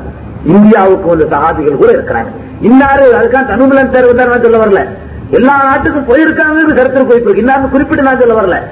சகாபாக்கள் இந்தியா உள்பட உலகத்துல எல்லா நாடுகளுக்கும் போய் இந்த தாவத்து பணியை ஈடு பிரச்சாரம் செய்யறதுக்கு போயிட்டாங்க. இப்படி பல பக்கத்துக்கும் போன நேரத்துல பல விபரீதமான நிலைகள் ஏற்பட்டுச்சு. எப்படின்னு கேளுங்க. ரசூல் சல்லா அலைசல்லத்தை பொறுத்த வரைக்கும் சஹாபாக்களுக்கு சில போதனைகளை செய்வாங்க. அந்த போதனைகளை எல்லா சகாபாக்களும் இருபத்தி நாலு மணி நேரமும் ரசூல் சல்லாத்தின் முறை உட்கார்ந்துக்கிட்டு கேட்டுட்டு இருக்கல. வியாபாரிகள் இருந்தாங்க விவசாயிகள் இருந்தாங்க தொழிலாளிகள் இருந்தாங்க வேற வேலை வெட்டி உள்ள ஆட்கள் இருந்தாங்க சகாபாக்கள்ல அவங்க எல்லாம் தங்கள் தங்கள் வேலைக்கு போனது போக எஞ்சிய நேரத்தில் வந்து உட்கார்ந்து ரசூல் சல்லா அலிஸ்லாம் அவர்கள் சொல்றதை கேட்பாங்க. இவர்கள் வராத நேரத்தில் எத்தனையோ நூற்றுக்கணக்கான செய்திகளை ரசூல் சல்லா அலுவலம் சொல்லி இருக்கலாம் அதை வேற சகாபி கேட்டிருக்கலாம். இந்த சகாபி கேட்டிருக்க முடியாது. ஆக சகாபாக்களுக்கே கூட ரசூல் சல்லா அலுவலம் சொன்ன அவ்வளவு செய்திகளும் எட்டுவதற்கு வழியே இருக்கவில்லை. இப்படி இருக்கும் பொழுது ஒரு சகாபி என்று வைத்துக் கொள்வோம். ஒரு உதாரணத்துக்கு அபுபக்கர் சித்திக் என்று ஒரு பேச்சுக்கு வைத்துக் கொள்வோம். இந்த அபுபக்கர் சித்திகள் இல்லாதவர்கள் ரசூல் சல்லா அலுவலம் வபாத்துக்கு பிறகு ஒரு ஊர் நோக்கி பிரச்சாரத்துக்கு போயிட்டாங்கன்னு வைத்துக் கொள்வோம். போகலாம் இல்ல அவங்க ஹலிபாவா இருந்தாங்க. புரிஞ்சுக்கிறதுக்காக இந்த உதாரணம். அபுபக்கர் அவர்கள் மதீனாவிலிருந்து ஈராக்குக்கு பிரச்சாரம் பண்ண போயிட்டாங்க. போனா அங்க அவங்க எதை பிரச்சாரம் பண்ணுவாங்க சொல்லுங்க பார்ப்போம் கையில குரான் இருக்கு முழுமையா ரைட்டு. ஹதீஸ் என்று அவர்கள் எல்லா ஹதீஸையும் உங்களுக்கு சொல்ல முடியுமா? அபுபக்கர் சித்திகள் அவர்கள் அவர்கள் வாழ்ந்த காலத்திலே அவர்கள் தங்கள் காதால் எதை கேட்டார்களோ அது போல ஒரு ஐநூறு ஹதீஸ் இருக்கும் வைத்துக் கொள்ளுங்கள். இந்த ஐநூறு ஹதீஸை தான் அவர்கள் ஈராக்கிலே போய் சொல்லியிருக்க முடியும். உமரில் இல்லாதவர்கள் ஈரானுக்கு போனார் என்று வைத்துக் கொள்வோம் ஈரான்ல போய் என்ன சொல்லியிருக்க முடியும்? உமரில் இல்லாதவர்கள் என்ன கேட்டார்களோ அந்த செய்தியை தான் சொல்ல முடியும். அப்ப அபுபக்கர் இல்லாதவர்களை பொறுத்த வரைக்கும் எந்த அளவுக்கு செய்தி தெரிந்ததோ அந்த அளவுக்கு போய் அவர்கள் ஒரு பகுதியில் சொன்னார்கள். உமரில் இல்லாதவர்களுக்கு என்ன ஹதீஸ் தெரிந்ததோ அதை அவர்கள் இன்னொரு பகுதியிலே போய் சொன்னார்கள். அது மாதிரி உஸ்மானில் இல்லாதவர்களுக்கு என்ன ஹதீஸ் தெரிந்ததோ அவர்கள் இந்தியா போன்ற பகுதிக்கு வந்து அதை சொன்னார்கள். இப்படி ஒவ்வொரு சகாதியும் ஒவ்வொரு ஊருக்கு போய் தனக்கு தான் எதை ரசூல் செல்லாத்தது கேட்டாங்களோ அதை அந்த மக்கள் சொல்லிட்டு போயிட்டாங்க. அதுக்கு மேற்கொண்டு சொல்ல தெரியல. கேட்டாலும் சொல்ல முடியும். இந்த நிலை நீடிச்சுச்சுங்க அதுக்கு பிறகு இமாம்களுடைய காலம் வருது. ஹிஜிரி என்பதை தான் இமாம் அபு ஹனிஃபா ரஹமத்துல்லா இளைவர்கள் பிறக்கிறார்கள். அதாவது ரசூல் சல்லா மரணத்திற்கு எழுபது ஆண்டுகளுக்கு பிறகுதான் இமாம் அபு ஹனிஃபா பிறக்கிறாங்க. பிறந்து அவங்க சிந்திச்சு கொஞ்சம் பெரியார் நல்ல சிந்தனையாளர் நல்ல அறிவாளி. இது கூடிய புத்தி உடையவர். அதெல்லாம் மறுக்கல. அவங்க பாக்குறாங்க ரசூல் சல்லா அலுவலமுடைய ஹதீஸ் என்று அந்த பக்கத்தில் உள்ள மக்கள் எல்லாம் என்ன சொல்றாங்கன்னு கேட்கிறாங்க உதாரணமா அபுபக்கர் ஆனவர்கள் ஈராக்குக்கு போயிருந்தாங்க இது வைத்துக் கொள்வோம். ஈராக்ல போய் அவர்கள் வாய்மொழியாக ஒரு ஐநூறு இருநூறு ஹதீஸ் அந்த பகுதியில் இருந்தா அதை தான் அபுகனிபா கேட்டிருக்க முடியும். அபுகனிபாவுடைய அத்தா கேட்ட ஹதீஸை தான் அவர் மகனுக்கு சொல்லியிருப்பாரு. இப்படி விசாரிச்சு பார்த்தா அந்த ஈராக்கு பகுதியில ரசூல் செல்லாறு செல்லும் என்ன ஹதீசுகள் சொன்னதாக அபுபக்கர் அறிமுகப்படுத்தினார்களோ அது மாத்திரம்தான் யாருக்கு கிடைக்க முடியும்? அபு கிடைக்க முடியும். அதே மாதிரி சாதி இமாமும் வந்து உமரில் எல்லாம் வந்து பக்கத்துல போய் சொன்னாங்களே ஈரான்ல. ஈரான்ல பிறக்கிற யாரை வைத்துக் கொள்வோம்? அந்த ஈரான் பகுதியில் உள்ள மக்கள் ஏதோ ஹதீஸ் என்று சொன்னார்களோ அதுதான் சாதிமாவுக்கு தெரிய முடியும். இப்படி ஒவ்வொரு இமாம்களும் தங்கள் தங்கள் பகுதியில் வந்த சகாபிகள் மூலமாக என்ன ஹதீஸ் கிடைத்ததோ அதை வைத்துக் கொண்டு வேற வழி இருக்கவில்லை அவர்களுக்கு. இந்த காலம் மாதிரி தொலைபேசி வசதியாவது இருந்திருந்த இருந்தாலாவது யாருக்காவது போன் பண்ணி இப்படி சந்தேகம் வருது. இதை பற்றி உங்க ஊர்ல என்ன ஹதீஸ் இருக்குன்னு கேட்டிருக்கலாம். இந்த காலத்துல தொலைபேசி வசதி இருந்தாலாவது கேட்டிருக்கலாம். பிரயாண வசதி இருந்தாலாவது லேசான பிரயாணம் எளிதான பிரயாண வசதி இருந்தாலாவது நாகூர்ல மதுரைக்கு அரை மணி நேரத்துல நாலு மணி நேரத்தில் போயிட்டு வந்துடலாம். இந்த மாதிரியாவது போயாவது தெரிஞ்சுட்டு வந்துடலாம். இந்த மாதிரிலாம் போற சூழ்நிலையா? பிரயாணம் செய்யறது கஷ்டம் ரொம்ப பெரிய சிரமம். இந்த மாதிரியான ஒரு காலகட்டத்துல அபுஹனிபாய் ஹனீஃபா இமாமுக்கு ஒரு உதாரணத்துக்கு என்ன வழி? குரான் இருக்கிறது. அபுபக்கர் இல்லாத வழியாக என்ன ஹதீஸ் கிடைத்ததோ அந்த ஹதீஸ் இருக்கிறது இந்த ரெண்டையும் வச்சு ஆராய்ச்சி பண்ணி சரி இப்படித்தான் இருக்கணும் சட்டம் அப்படின்னு ஒரு முடிவுக்கு வர்றாங்க. அவங்க அளவுக்கு சரி. என்ன இருக்குதோ அதை வைத்து ஒரு முடிவுக்கு வருது சரிதான். முடிவுக்கு வந்தாங்க.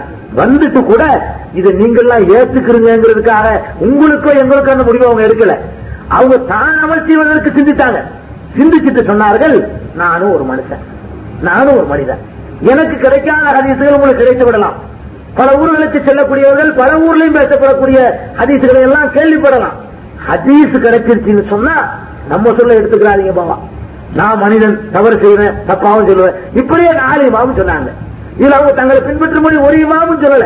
அவங்க இன்னைக்கு மதுகப்புக்காரர்கள் எழுதி வைத்திருக்கிறார்கள் கித்தாபுகள். அந்த கித்தாபுல கூட இது இருக்கு. எப்படி?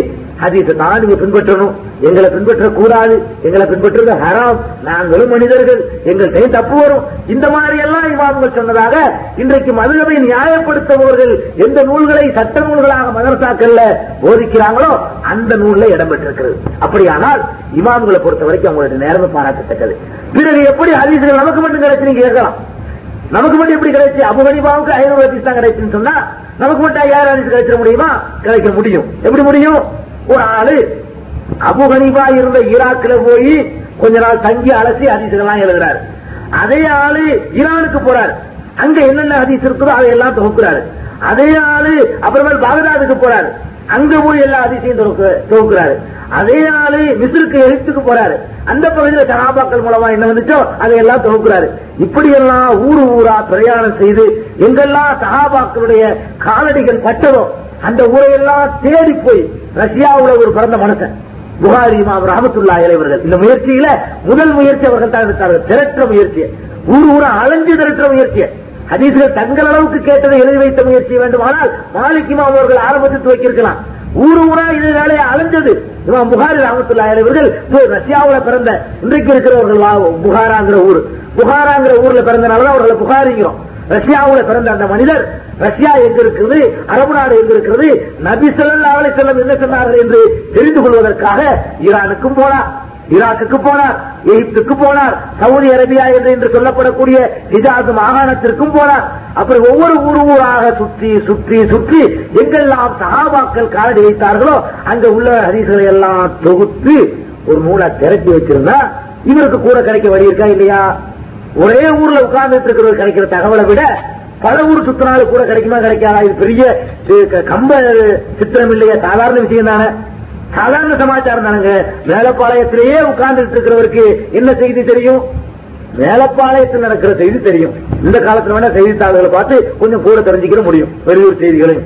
செய்தித்தாள் இல்லாத காலமா இருந்தா மேலப்பாளையத்திலே ஒருத்தர் உட்கார்ந்துட்டு இருந்தாருன்னா மேலப்பாளையம் செய்தி தான் தெரியும்.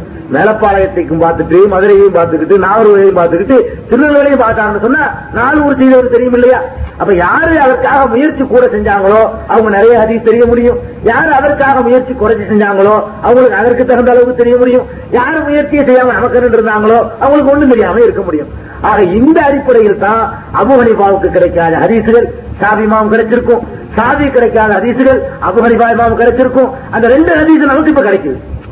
சாதி இமாமு கிடைச்ச ஹதீசும் நமக்கு கிடைக்குது. ஹனபி இமாமு கிடைச்ச ஹதீசும் நமக்கு கிடைக்குது. மாலிக் இமாமு கிடைச்ச ஹதீஸ் நமக்கு கிடைக்குது. இப்ப நாம என்ன செய்யறது? இந்த நேரத்தில் நாம என்ன செய்யறது? சிந்திச்சு பாக்குறது இல்லையா? நாலு ஹதீசையும் வச்சு அழைச்சு ஆராயறது இல்லையா? இதுதாங்க நம்ம மதுகப்ப சொல்றது தவிர இமாம்கள் என்னமோ பெரிய அறிவுல குறைஞ்சவங்க மாதிரியும் இமாம்கள் தக்குவா இல்லாதவங்கிற மாதிரியும் அவங்களை அவமதிக்கிற மாதிரி நீங்க நினைக்காதீங்க. அவங்களுடைய சேவை மாதிரி அன்றைய நேரத்துல அவர்கள் தங்கள் சக்திக்கு உட்பட்டு அந்த கஷ்ட காலத்துல செய்த அந்த தியாகத்திற்கும் அந்த முயற்சிக்கும் அல்லாஹ் மகத்தான கூலியை கொடுக்கணும் நம்ம எல்லாரும் அவங்களுக்காக துவா செய்வோம். அவ்வளவு பெரிய சேவையை இந்த சமுதாயத்திற்கு அவங்க செஞ்சிருக்கிறாங்க. நாங்க அதையெல்லாம் குறைச்சு மதிப்பிடலங்க. நம்மளை எல்லாம் விட சிறந்த காலத்துல வாழ்ந்தவங்க அதையெல்லாம் நாங்க மறுக்கவே இல்லை. நாங்க சொல்றது என்னன்னு கேட்டா மனிதர் என்ற முறையில விளங்குறது தப்பு ஏற்பட்டிருக்கலாம். கிடைக்கிற தகவல்ல தப்பு ஏற்பட்டிருக்கலாம். இந்த மாதிரி ஒன்று ரெண்டு தப்புகள் ஏற்பட்டிருந்தா அதை சுட்டி காட்டினா இமாம்களோட நீங்க தங்களை பெருசா நினைக்கிறாங்கன்னு அர்த்தமா? சொல்லுங்க. இப்படி யாராவது புரிஞ்சுக்கிற முடியுமா? அது போக ஹதீசுகளை கிடைச்சிருச்சுன்னு வச்சுக்கிறோம். ஹதீசுகளை கிடைச்சு போச்சு. கிடைச்ச ஹதீஸ புரிஞ்சிக்கிறதுலயும் தப்பு வரலாம். அபுகனிபா இமாமுக்கு ஒரு சைகான ஹதீஸை கிடைச்சிருச்சுன்னு வச்சுக்கிறோம். சாதி இமாமுக்கு ஒரு சைகான ஹதீஸ் கிடைச்சிருச்சுன்னு வச்சுக்கிறோம். கிடைச்ச ஹதீஸை கூட புரிஞ்சிக்கிறதுல வித்தியாசம் வரலாம். பெரிய பெரிய அறிவாளியா இருந்தா கூட புரிஞ்சிக்கிறதுல ஆளுக்கு ஆள் வித்தியாசப்படலாம். புரிஞ்சு புரிஞ்சுக்கிறதுனா சாதாரண அமைச்சர் எல்லாரும் புரிஞ்சுக்கலாம். அதுல இருந்து ஒரு இரண்டு சட்டத்தை வகுக்கணும்னு வேற கண் கொண்டு அதை பார்க்கும் பொழுது ஆளுக்கு ஆள் ஒவ்வொரு விதமா புரிஞ்சுக்கலாம். உதாரணத்துக்கு நான் ஒண்ணு சொல்றேன் கேளுங்க. ஒரு ஆயத்து இருக்குது. திருக்குறான் நல்லா சொல்றான் அவள் ஆமத்துமுன் நிசா பலம் தஜிதுமான் மொத்த எம்மமுங்கிறான் நீங்கள் பெண்களை தொட்டுவிட்டு உணவு செய்ய தண்ணீர் கிடைக்காவிட்டால் தயவும் செய்து கொள் என்று சொல்கிறார். பெண்களை தொட்டுவிட்டால் உணவு முடியும் என்று இந்த வசனத்தை புரிந்து கொள்ள முடியும். பெண்களை தொட்டுவிட்டால் லாப நிசா பெண்களை நீங்கள் சீண்டினால் உணவு செய்ய வேண்டும் என்று அல்லாஹ் சொல்கிறான். இந்த ஆயத்தை எப்படி புரிந்தார்கள்? சாபிமா என்ன புரிந்தார்கள்? பெண்களை தொட்டுட்டாலேயே ஒழு முடிஞ்சிடும் புரிஞ்சாங்க. ஹனபிமா என்ன புரிஞ்சாங்க? தொடுறதுன்னா தொடுறது அர்த்தம் கிடையாது. வேற என்ன அர்த்தம்? உறவு கொள்றது இல்லறத்துல ஈடுபடுறது தாங்க அல்லா சொல்றாங்க என்ன பெண்களை தீண்டுவது அப்படிங்கிறது ரெண்டு அர்த்தமும் சரிதான் இவர் ஒரு மாதிரியா புரிஞ்சுட்டாரு யாரு? ஷாபிமா ஒரு மாதிரியா புரிஞ்சுக்கிட்டாங்க. ஹனபிமா இன்னொரு மாதிரியா புரிஞ்சுக்கிட்டாங்க. இப்ப நம்ம எதங்க எடுத்துக்கிறது? இப்படி முடிவு பண்ணணுமா? ஷாபிமாம் என்னன்னு புரிஞ்சாலும் எனக்கு கவலை இல்லை. நான் அதான் எடுத்துக்கிறேன் ஹனபிமாம் எப்படி புரிஞ்சாலும் அதுக்கு கவலை இல்லை. அதான் நான் எடுத்துக்கிறேன்னு சொல்லணுமா? இந்த ரெண்டு பேருடைய கருத்துல எது சரி என்று நமக்கு கொடுக்கிற அறிவு கொண்டு வந்து சிந்திக்க கூடாதா சிந்திச்சு பாக்குறோம் அபு ஹனிஃபா இமாமும் ஒரு கருத்தை சொல்றேன் அது ஒருவருடைய மசாயில நான் சொல்றேன். மசாயல்களை நான் சொல்லும் போது நான் சொல்ல வர்றேன். இந்த ரெண்டையும் சிந்தித்து பார்த்து ஒரு முடிவுக்கு வர்றது புத்திசாலித்தனமா? அல்லது இது பூரா எனக்கு அது பூரா உனக்குன்னு பிரிச்சுக்கிறது புத்திசாலித்தனமா? எல்லாரையும் சேர்த்து இந்த ரெண்டு கருத்து சொல்லிட்டாங்க. இதுல எது சரியான கருத்துன்னு ஆறாயிரம் தாங்க புத்திசாலித்தனம். அது எப்படி ஆறாயிரம்ங்கிறத இதே மசாலா நான் எழுதி வச்சிருக்கிறேன். அவங்களுடைய புத்தி கிட்டாவில் நான் உங்களுக்கு எடுத்து காட்டுறேன். அந்த மாதிரியான மசாயல்கள்ல இருந்து நம்ம விவரத்தை சொல்லுவோம். அதற்கு முன்னாடி இன்னொரு விஷயம். இன்றைக்கு மதுரப்புகளை பின்பற்றோம்னு சொல்றாங்கல்ல மதுரப்புகளை பின்பற்றோம்னு சொல்றவங்க ரெண்டு தப்பு செய்யறாங்க. ஒண்ணு இமாம்கள் ஷாபி இமாமும் அனபி இமாம் மாலிக் பாங்க ஷாபி இமாமுடைய சட்டத்தை இவங்க பின்பற்றதே இல்லை. குரான் ஹதீஸை பின்பற்றாது மாத்திரமல்ல மதுரவை பின்பற்றுகிறோம் என்று சொல்லக்கூடியவர்களுடைய சட்ட நடைமுறைகளுக்கும் அவர்கள் எழுதி வைத்திருக்கிற புத்தகங்களுக்கும் சாதி இமாமுக்கும் ஏணி வைத்தாலும் எட்டாத தொலைவு இருக்கிறது. அதே மாதிரி ஹனபிகள் என்று தங்களை சொல்லிக் கொள்கிறார்களே அவர்கள் அந்த ஹனபி இமாமையாவது பின்பற்றுகிறார்களா? அதுவும் கூடாது. அதனையாவது இவர்கள் உண்மையாளர்களா என்றால் அதுவும் பொய் தான் சொல்றாங்க. எப்படி? சாவி இமாம் வந்து ஒரு நூலை எழுதி போனாங்க. அது உம்மு என்று அதற்கு பெயர். அந்த கிதாப பாடத்திட்டத்தில் வச்சிருக்காங்களா மதரசாவுல? இல்ல. அந்த கிதாப் ஓய் கொடுக்கறாங்களா? இல்ல. சாவி இமாம் மதுகவும் பேர் ஷாபி இமாமா. ஆனா சாதி இமாம் என்ன சொன்னாங்கன்னு சொல்லிக் கொடுக்கறது கிடையாது பேருக்கு அதை பயன்படுத்திக்கிறதே தவிர இ- படிச்சு கொடுக்கிற நூல்னா இருநூறு வருஷத்துக்கு முன்னாடி எழுதப்பட்ட ஒரு மலையாளத்து ஆசாமி எழுதின கிதாபை பத்து நூறு மீண்டும் படிச்சு கொடுத்துட்டு இருக்காங்க. எழுதி இருநூறு வருஷம் தான் ஆகுது. அவங்க எழுதினவர் கேரளத்துக்காரர். அரபு எழுதிவிட்டாரு. இந்த பத்தோல் மொழிங்கிற கிதாபை தான் சாவி மதூர் படிச்சு கொடுக்குறாங்களே தவிர சாவி இமாம் எழுதின கிதாபை படிச்சு கொடுக்குறாங்களா? இல்ல. சரி ஹானி மதம்ங்கிறாங்களே அபு இமாம் எழுதின கிதாபை படிச்சு கொடுக்குறாங்களா? இல்ல. வேற என்ன? முகலாயர்களுடைய ஆட்சி காலத்துல இந்த நாட்டில் உள்ளவர்கள் எழுதின கிதாபுகளை தான் படிச்சு கொடுக்கறாங்க. இது ரஹமத் காலம் சென்ற ரஹமத் ஆசிரியர் அவர்கள் கூட தன்னுடைய ரஹமத் பத்திரிகையில பகிரங்கமாக ஒப்புக்கொண்டு விட்டார்கள். இமாம்களுடைய கிதாபுகளை எல்லாம் புறக்கணித்து விட்டு அஜமிகள் எழுதின கிதாப். அஜமின்னா அரபியை தாய்மொழியாக கொள்ளாத இந்திய நாட்டுக்கார அர்த்தம். இங்க உள்ள ஆசாமிகள். அப்ப அபுகரிகள் இந்தியாக்காரா எந்த கிதாப் படிச்சு கொடுக்கறாங்க? இது நான் இப்ப இட்டு கட்டி ஒண்ணு சொல்லல. ரஹமத்துடைய ஆசிரியர் அவர்கள் மரியாதைக்குரிய ஜமாத்துலமாவுடைய செயலாளராக தலைவராக எல்லாம் பதவி வகித்த ஜமாத்துலமாவுடைய தலைவராக வீழ் பதவி ஏற்ற புதிதிலேயே ரஹமத் பத்திரிகை எழுதினார்கள். அவர்கள் எந்த மாதத்திலே வபாத்தானார்களோ அந்த மாதத்தில் வெளிவந்த இதழில் தான் இந்த செய்தி இருக்கிறது. என்ன செய்திருக்கிறது ம- மதரசாக்களிலே இமாம்கள் எழுதிய கிதாபுகளை எல்லாம் மறைத்து விட்டு திட்டமிட்டு புறக்கணித்து விட்டு அஜமிகள் எழுதிய கிதாபுகளை எல்லாம் பாடநூலாக அனபி மதுகபின் சட்ட நூலாக ஆக்கிவிட்டார்கள் என்று அவர்களே இந்த மதுகபுக்காரர்கள் மீது கடைசி நேரத்தில் உணர்ந்து ஆத்திரப்பட்டு விட்டு போயிருக்கிறார்கள். கடைசி நேரத்தில் ஆரம்பத்தில் எல்லாம் அவர்கள் மறுத்துக் கொண்டிருந்தாலும் கூட கடைசி நேரத்தில் கடை உண்மையை வெளிப்படுத்தி தான் போயிட்டாங்க மூத்தாவதுக்கு முன்னாடி. அல்ல அவருக்கு நிறைய ராமத் செய்யணும். உண்மையை ஒத்துக்கிட்டாங்க. இது தப்பு பிராடு பண்ணி விட்டாங்க ஏமாத்தி விட்டாங்க இமாம்களுடைய பேரால பொய் சொல்லிட்டு இருக்கிறாங்கன்னு சொல்லி காலஞ்சென்ற ரஹமத் ஆசிரியர் ஜமாத்துல்மா தலைவராக சொல்லிட்டு போயிட்டனால ஜமாத்துல்மாவுடைய கருத்து நல்லா அப்படி பார்த்தா. உண்மையில ஜமாத்துல்மா நம்புறதா இருந்தா அந்த தலைவருடைய கருத்தை ஏற்றுக்கொண்டு இப்போ உண்மையை ஒத்துக்கணும் ஆக இவங்க துருள் முகத்தாரு இதாயா ஆலம்கீர்னு சொல்ற இந்த கிதாபுகளாகட்டும்.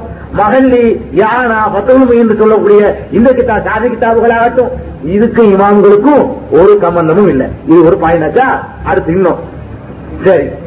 இந்த கிதாபுகளை வச்சுட்டாங்க. இருநூறு வருஷத்துக்கு முன்னாடி முன்னூறு வருஷத்துக்கு முன்னாடி எழுதின கிதாபுகளை பாரத்துல வச்சுட்டாங்க இல்லையா? இந்த கிதாபுலையாவது நம்பிக்கை வச்சிருக்காங்களா அதை நான் உங்களுக்கு சொல்ல வர்றேன். அதாவது குரானே விட்டாச்சுங்க. அது இதை விட்டாச்சு. அடுத்து யார் வரையில போட்டாங்க? படிக. இமாம்கள் பேர்ல போட்டாங்க. எங்கப்பா இமாம்கள் கிட்டாபு? அதுவும் இல்ல அதெல்லாம் கிடையாது. இதான் கிட்டாபு. இருநூறு வருஷத்துக்கு வந்து இருந்தது ரைட் இதான சட்டம். இதுல மாற்றம் இருக்க கூடாதுல இதுக்கு மாற்றமா நீ நடக்கிறிய சட்டம் சொல்றீங்க எப்படி? நீ எதை மதபடி சட்டம் ஒன்று ஒத்துக்கொண்டிருக்கிறாயோ அதை கூட நீ நம்பல. அப்படின்னு என்ன அர்த்தம்? நாங்க சொல்றதையெல்லாம் நம்பணும்னு உண்டாக பார்க்கறாங்க வேற ஒண்ணும் கிடையாது. பேருக்கு இந்த லேபிளை பயன்படுத்திக்கிட்டு பொதுவாக ஒரு ஸ்டேஜை விட்டு பெரிய இடத்தை விட்டு கீழே இறக்கினா தான் இவனுக்கு மதிப்பு கிடைக்கும். உதாரணமா குரானத்தை பின்பற்றுங்க. பின்பற்றாதீங்க. விளங்காது. என்னையை பின்பற்றுங்க? யாராவது ஏத்துக்குவாங்களா? குரானத்தை பின்பற்றாதீங்க. என்னையை பின்பற்றுங்க? நாங்களே அடிச்சு போட்டுருவாங்க அந்த ஆளுகளை. படிப்படியா தான் வரணும். எப்படி வர்றாங்க பாருங்க. குரானத்தை விளங்காது. இமாம்கள் தான் அதை சொல்லித் தரணும் அதை பின்பற்றணும். அப்புறமேலு.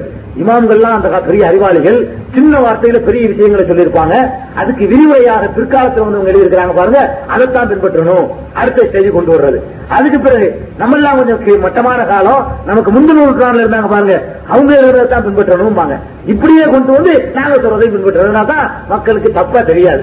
இப்படித்தாங்க ஸ்டேஜ கூட்டுறதா இருந்தாலும் குறைக்கிறதா இருந்தாலும் மேல இருந்து உள்ள கீழே உள்ள எலும்பு உள்ள முறி- முறிஞ்சிடும் ஒரு மாடுல இருந்து வர்றதா இருந்தா. படிப்படியா இறங்கி வந்தா ஒண்ணு ஆகாது இந்த ஆளுக்கு என்ன பண்றாங்க? தங்களை பின்பற்றணுங்கிறதுக்காகத்தான் அல்லாஹ் விட்டு புறக்கணிச்சு ரசூலுக்கு வரணும். ரசூலும் விளங்காதுங்க நமக்கு. இமாம்கள் இருக்காங்க.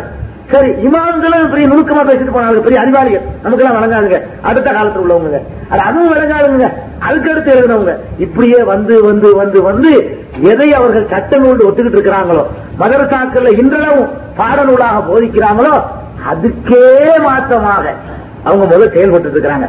அதை சொல்லிட்டு அப்புறமேல இதுல இருக்கக்கூடிய சட்ட நான் சொல்றேன். இதுல ஹதீஸுக்கு மாத்திரமா உள்ளதை சொல்றேன். இதை அவர்கள் பின்பற்றவில்லை என்பதை நான் முதலில் சொல்ல வருகிறேன். உதாரணமா இப்ப நம்ம வந்து தொப்பி போடாம தொழுவோம் சில பேர். இதை என்ன செய்யறாங்க? இன்றைக்கு இருக்கிற மௌலிகள்லாம் எதிர்க்கிறாங்க இல்லையா?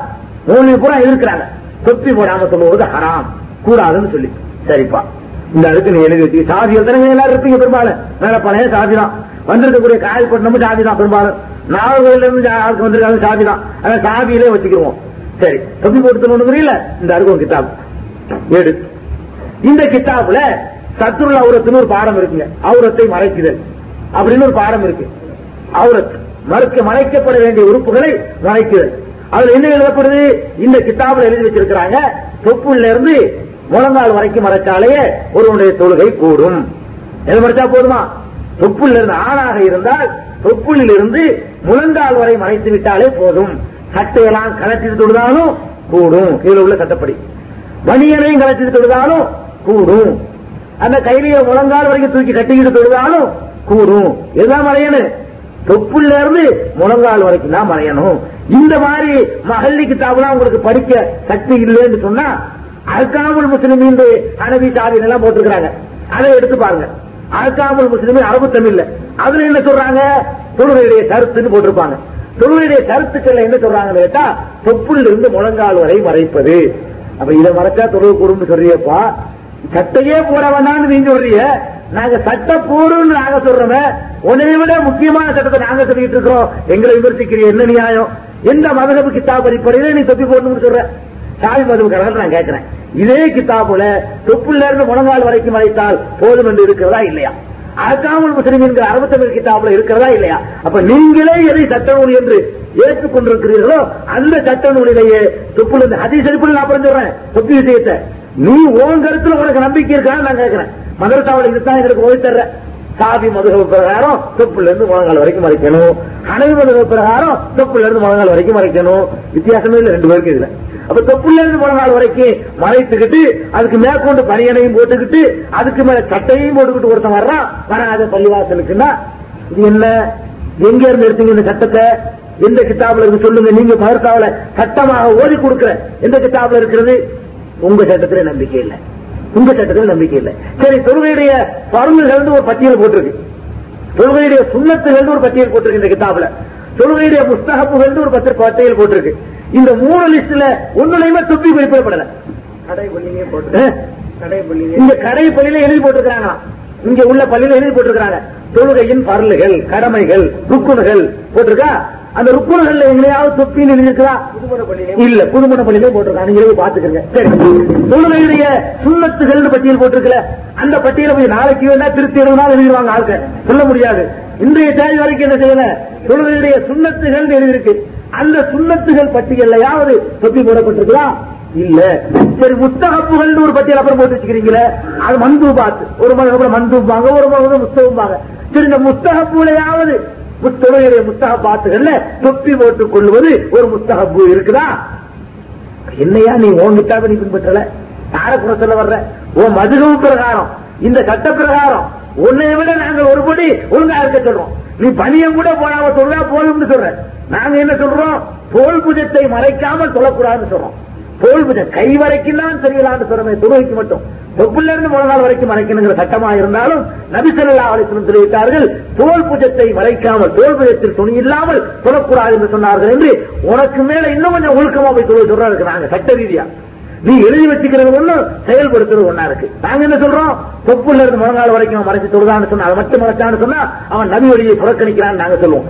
துணி இல்லைன்னு சொன்னா அவ்வளவு குத்தாவன்ட்ட துணி இருக்குதுன்னு சொன்னா கதை வேற. இங்க எப்படின்னா இருந்துகிட்டே இப்படி செய்யலாமா? இவங்க கட்டப்படி தொப்புல இருந்து முழங்கால் வரைக்கும் மறைக்கிறது இருக்குது இவர் பெரிய பெரிய துணிகளை வச்சிருந்தாலும் அவனை யாரும் கேள்வி கேட்க முடியாது. தொப்புல இருந்து முழங்கால் வரைக்கும் மறைச்சிட்டா போதும். இதுதான் நீங்க சட்டம் சொல்றீங்க? இப்ப நாங்க நெஞ்சையெல்லாம் மறைச்சிக்கணும்னு நாங்க சொல்றோம். கை வேண்டுமானால் இது வரைக்கும் சொல்லலாம் சொல்றோம். இதுல என்ன தெரியுமா? ஆர்கை கட்ட போடுற மக்குரு ஒரு பத்திரிகை இஸ்லாம் பத்திரிகை. இது எந்த கிட்டாப்லயா இருக்கு? நீங்க உங்க கிட்டாப்லயே தொப்புள் முழங்கால் தானே இருக்குது. அரக்கை சட்ட போடுற மக்குருவான். பாதிக்கே தெரியக்கூடாது பெண்களுக்கு மக்குருன்னு சொன்னா அது அர்த்தம் இருக்குது. பெண்களுக்கு அரக்கை சட்டை போடுறது மக்குருன்னு சொன்னா அர்த்தம் இருக்குது. ஆண்களுக்கு போய் மக்குருவனா என்ன அர்த்தம்? இல்ல அவர் ஆதாரம் இல்ல. ஆக இவர்கள் என்ன சட்டத்தை எழுதி வைத்திருக்கிறார்களோ அந்த சட்டத்துக்கே மாற்றமா இருக்கிறாங்க. அது மாதிரி இன்னொரு பாருங்க. நம்ம தொழுகைக்கு பிறகு கூட்டு துவா ஓத மாட்டோம். கலாம் கொடுத்த பிறகு கூட்டாக இருந்து துவா ஓத மாட்டோம் இல்லையா? இத பெரிய தப்பு. நீங்க ஆளுங்கள் பூரா சேர்ந்துக்கிட்டு கூட்டு துவா துவா மறுக்கிறாங்க கூட்டு துவா மறுக்கிறாங்க. இந்த மாதிரி பெரிய பிரச்சாரம். இங்க வாங்க கூட்டு துவா இது இல்லைன்னு நான் இதுல எடுத்து காட்டுறேன். நீங்க ஓதி கொடுக்கக்கூடிய மகன்ங்கிற கிட்டாப் இது. சாதி மதுகபுக்காரங்களே கேட்டுக்கிறீங்க. நீங்க மதுகபை பின்பற்றவும் இல்ல. அறுபத்தஞ்சாம் கிழமை நீங்கள் மதுகபை பின்பற்றவும் இல்ல. மதுகபுக்கே நீங்கள் மாற்றமா நடக்கிறீங்க. உங்க மதுகபுடைய கிட்டாப்ல இருக்கிறது கூட்டு துவா இல்லைன்னு. இங்க பாருங்க காட்டுறேன். நீங்க துவா ஓடாம ஒரு தவறா வேலை இருந்து எடுத்து போனான்னு சொன்னா பெரிய நம்ம கிரிமினல் குற்றவாளி மாதிரி பாக்குறீங்க. வெறும் அறுபத்தஞ்சுங்க. பாக்குறாங்க இன்னைக்கு மிகைப்படுத்தி நான் சொல்லவில்லை. இதுல உள்ள அரபு வாசகத்தை நான் அப்படி வாசிக்கிறேன். அரபி வாசகத்தையும் வாசி அர்த்தத்தையும் சொல்றேன். பாருங்க. தன்கலையில் குதுவத்து பி சலாமில் இமாம். சொல்ல போற ஆசவங்க இது மஹல்லிங்கிற கிதாபுல உள்ளது. அதாவது பாபு சுருத்தி சலாத் தொழுகையுடைய கருத்துகள் என்று சொல்லப்படக்கூடிய பாடத்திற்கு ரெண்டு வரைக்கும் முன்னால. பக்கத்தை சொன்னா இது ஒரு பிரிண்டா இருக்குங்க. இதுல ஒரு பக்கம் இருக்கும். இன்னொரு பிரிண்ட் போட்டுப்பா அது வேற பக்கம் இருக்கும். போய் சொல்லிட்டாமா? பாடத்தை சொன்னதுக்கு தான் பாபு சுருத்தி சலாத் தொழுகையுடைய கருத்துகள் நிபந்தனைகள் என்று சொல்லக்கூடிய பாடத்திற்கு ரெண்டு வரிக்கு மேல நம்ம கிட்டாப்புல இருக்குது. நீங்க வச்சுக்கிற கிட்டாப்புல ஒரு மூணு நாலு வரி வித்தியாசம் இருக்கலாம். ரெண்டு வரிக்கு மேல இருக்கிற விஷயத்துல சொல்லப்படுது ஒத்தன்களில் புதுவத்து விசலாமில் இமாம். இமாம் சலாம் கொடுத்ததோடு இமாம் சலாம் கொடுத்ததோடு அவருக்கு நமக்கு உள்ள இந்த பின்பற்றுதல் முடிந்து போய்விடுகிறது. என்ன அர்த்தம் இருக்கு சலாம் கொடுத்த பிறகு அவர் நமக்கு இமாவும் இல்ல நாம் அவருக்கு மாமும் இல்ல. தம்கலில் உதுவத்து பி சலாமில் இமாம். இமாம் சலாம் கொடுத்ததோடு என்ன முடிஞ்சிருச்சு? அவருக்கு நமக்குமான தொடர்பு முடிந்து போய்விட்டது. இதுக்கு என்னங்க அர்த்தம்? நீங்க சொல்லுங்க. நேரடி அர்த்தம். பெரிய தத்துவத்திலாம் நான் சொல்லிடல. நேரடியான அர்த்தம். அதுவும் கூட வரிக்கிறது தெரியுமா? சலாமுன்னு சொன்னது பத்தாம ஐ அத்தஸ்லீமத்தில் ஊரா. முத சலாமோடவே முடிஞ்சு போயிட்டான். ஒரு வரி மேலேயே போயாச்சு. இரண்டாவது சலாம் கூட இல்ல. முதல் சலாமுடனேயே இமாமுக்கு நமக்கு உள்ள தொடர்புகள் எல்லாம் முடிந்து போய்விட்டது என்று நீங்கள் எல்லாம் பாடத்தில் வச்சு தகசீல் வகுப்புக்கு பட்டமளிப்பு ஏழாம் ஆண்டு வகுப்பில பாடத்திட்டத்தில் வச்சு இதான் சாதி மதுகப்பு சட்டம்னு படிச்சு கொடுக்குறீங்க மௌலவிகளை அந்த கித்தாபுல தான் இது இருக்கிறது. இதுக்கு மாத்தமா கூட்டுதுவா எங்க இருந்து கண்டுபிடிச்சீங்க? காட்டுங்க. கூடாதுல இல்ல தொடர்பு இல்லைன்னு இருக்குது. அது மட்டுமல்ல அதோட நிறுத்திக்கிறல. இன்னும் வர்ற. தொழில் மகமூமி தொடர்ந்து படிச்சுட்டு இருக்கிறேன். தொழில் மகமூமி. அந்த இமாமை பின்பற்றி தொழுதவனுக்கு துவாயின். அவன் தனியாக துவாவில ஈடுபட்டுக் கொள்ளலாம். அவன் அகவிகி அது போன்ற காரியங்களில் ஈடுபட்டுக் கொண்டிருக்கலாம். எவ்வளவு தெளிவா இருக்குன்னு பாருங்க. அதுலயே விளங்கி போயிட்டாங்க சின்ன பிள்ளைக்கு விளங்குற மாதிரி தான் சொல்றாங்களா இல்லையா? கொஞ்சம் அறிவு குறைஞ்சவன் இருப்பான் மடையா இருப்பான்னு. அந்த மடையனுக்கு விளங்குற மாதிரி எழுதியிருக்கு. எப்படி எழுதியிருக்கிறது? ஒத்தன்கலில் குதுவத்து இபாரத்து இன்னொரு நல்லா படிக்கிற வரிசையா? ஒத்தன்கலில் குதுவத்து பி சலாமில் இமாம். ஐ தஸ்லீமத்தில் ஊலா. தொழில் மமூமி ஐ எஸ்தகில விதுவாயின் வனஹதிஹி இதாங்க வாசகம். என்ன அர்த்தம்? இமாமுடன் உள்ள தொடர்பு முதல் சலாத்துடனேயே முடிஞ்சு போய்விடுகிறது. முதல் சலாம் கொடுத்த அடுத்த நிமிஷமே இவன் பாட்டுக்கு துவா செய்து கொண்டிருக்கலாம். இவன் மாட்டுக்கு தஸ்மி செய்து கொண்டிருக்கலாம் இவன் மாட்டுக்கு இவன் வேலைகளை ஈடுபட்டு இருக்கலாம் சொல்லி நீ ஓதி கொடுக்கிற கிட்டாபில் இருக்கிற நீ நான் மதுகவை காப்பாத்துறாளா? அப்ப நீ நீதான் உண்டாக்கிட்டது. மதுகவுக்கும் பிறகு உண்டாக்கின சமாச்சாரம் இது. நான் ஏற்கனவே சொன்னேன். இவர்கள் உண்டாக்குனது எல்லாம் மார்க்கமாக்கணுங்கிறதுக்காகத்தான் இப்படி பழிய போடுறாங்க. இவர்கள் உண்டாக்குனது இந்த கூட்டு துவா என்பது மதுரவுடைய இருநூறு முன்னூறு வருஷத்துக்கு முந்தைய கிதாபில் இது இல்லைன்னு சொன்னா அதுக்கு பிறகு நீ தயார் பண்ணியிருக்கிறீங்க. இந்த கூட்டு துவாங்கிறது அதுக்கு பின்னாடி உருவாக்கப்பட்ட சமாச்சாரம். அதனால கூட்டு துவா ரசூல் தலில் தான் நம்ம சொல்ல வரல. நீ சொல்ற விஷயத்துல உனக்கு பிரிமானம் இருக்காங்கிறத நான் கேட்கிறேன். நீங்க சொல்லக்கூடிய விஷயத்துல உங்களுக்கே பிரிமாணம் இல்லையே. மதகு போல இவாங்க நீங்களே கவலைப்படுத்துறீங்க. நீங்களே ஒரு கிட்டாப சட்டம் ஒன்று ஒத்துக்கிறீங்க. இப்ப இதை கேட்டால கேவல தெரியுமா? இதெல்லாம் உங்களுக்கு புரியாது. அதை புரிய வைக்கதான் நாங்க வந்திருக்கிறோம். அதுக்கு தான் இது. இதை போய் கேட்டீங்கன்னு சொன்னா இதெல்லாம் உங்களுக்கு புரியாது. முதல் குரான் புரியாது. அப்புறம் ஹதீஸ் புரியாது. அப்புறமேல இமாமுங்க சட்டம் புரியாது. அப்புறமேல இந்த கிதாபு உங்களுக்கு புரியாது. வேற எதாவது புரியும்? நாங்க எதையெல்லாம் சொல்றோமோ அதை கேட்கணும். அதான் உங்களுக்கு புரியும். இதுக்கு போட்ட திட்டம்ங்க. இமாம்களை மதிக்கிறதா நோக்கம்? இமாம்களை மதிக்கிறது நோக்கமா இருந்தா அபு ஹனிபா இமாமுடைய கிதாபு காணலன்னு சொல்லுவாங்களா? திட்டமிட்டு ஒழித்து விட்டு அவருடைய கிதாபு இருந்திருந்தால் எவ்வளவு பெரிய வேலை செய்திருக்கு இன்னைக்கு? கிதாபுகளை எல்லாம் வேண்டும் என்று குறித்து விட்டு பேருக்கு ஒரு பேரை பயன்படுத்திக்கிட்டு அபுஹனிவா இமாம்னு சொல்லி கிதாபு காணாகிவிட்டது. எதிரிகள் விஷமிகள் அடித்து விட்டார்கள் சொல்லிட்டு தங்கள் கிதாபு அரங்கேற்றி இருப்பாங்களா இமாம்களை அவமதிக்கிறது அந்த ஆளுக்கு தாங்க. அந்த ஆளுக்கு பேரை பயன்படுத்தி சுபகானல்ல அவங்களுக்கு நேர் மாற்றமானதையெல்லாம் சொல்றாங்க. அவங்க சொல்லாதையெல்லாம் சொல்றாங்க. விசித்திரமான தீர்ப்பை எல்லாம் சொல்றாங்க. அதுக்கு சொல்ல வர்றேன். அதுக்கப்புறம் பாருங்க. இதுல ஒருபடி மேல போய் நம்மளாவதுங்க சலாத்தை கொடுத்து விட்டு தொழுகையை முடிச்சு விட்டு ஏதோ ஒரு வேலை இருக்குங்கிறதுக்காக அவசரமா ஒரு நாளைக்கு என்ன செய்யறோம் துவாவெல்லாம் செய்யணும் சரிதான். கல்லூணுங்கிற ஒரு அவசர வேலை இருக்குது. சலாம் கொடுத்தவன் எந்திரிச்சு போனான்னு சொன்னா அவனை பாக்குற பார்வையே சொல்ல முடியாது. இந்த ஆளுக்கு கிட்டாப் என்ன சொல்லுவது தெரியுமா? இமாமோட தொழுவிட்டு இருக்கிறீங்க. லோகர் தொழுவிட்டு இருக்கிறீங்க. ரெண்டரை காசு முடிஞ்சு போச்சு. என்னத்தை இவரை பின்பற்றுறது? நம்ம தனியா தொழுவிக்கிறோமே அப்படின்னு நினைச்சுக்கிட்டு ரெண்டரை காலத்துல வெட்டி விட்டுருலான் இருக்குது கிட்டாப்ல நாங்களாவது நாங்களாவது சலாம் கொடுத்துட்டு தொடர்பு முடிச்சுட்டாவது போலான்னு சொல்றோம். நீங்க கித்தாப்புல என்ன வச்சுக்கிறீங்க தெரியுமா? சிக்கு கித்தாப்புல இருக்க? எடுங்க அது. தொண்ணூத்தி ஏழு நூறு தொண்ணூத்தி ஏழாம் பக்கத்தில் இருக்கு நூறாம் பக்கத்தில் இருக்கு. தொழுகையில தக்பீரை இமாமோட கட்டிவிட்டு ஒரு ரகாத்து முடிஞ்சு போச்சு. இமாம் பிடிக்கல. இவரோட என்ன சேர்ந்து சொல்வது வந்து நம்ம தனியா மூணு ரகாத்து தொழுகிடலாமா அப்ப தொழுகையவே வெட்டி விட்டுட்டு போலான்னு சொல்லக்கூடிய இந்த சட்டத்தை வகுத்தாளுக்கு தொழுகையை முடிச்சுட்டு சலாம் கொடுத்துட்டு போறவன கிரிமினல் குற்றவாளியா பாக்குறாங்க. என்னது? தொண்ணூத்தி ஏழுங்க.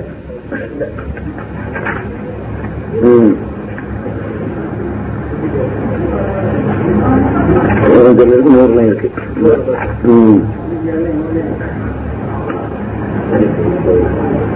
நூத்தி நூறு இருக்கா? இருக்கு. பாருங்க. இன்ஷா பாரக்கஹூ சல்லம.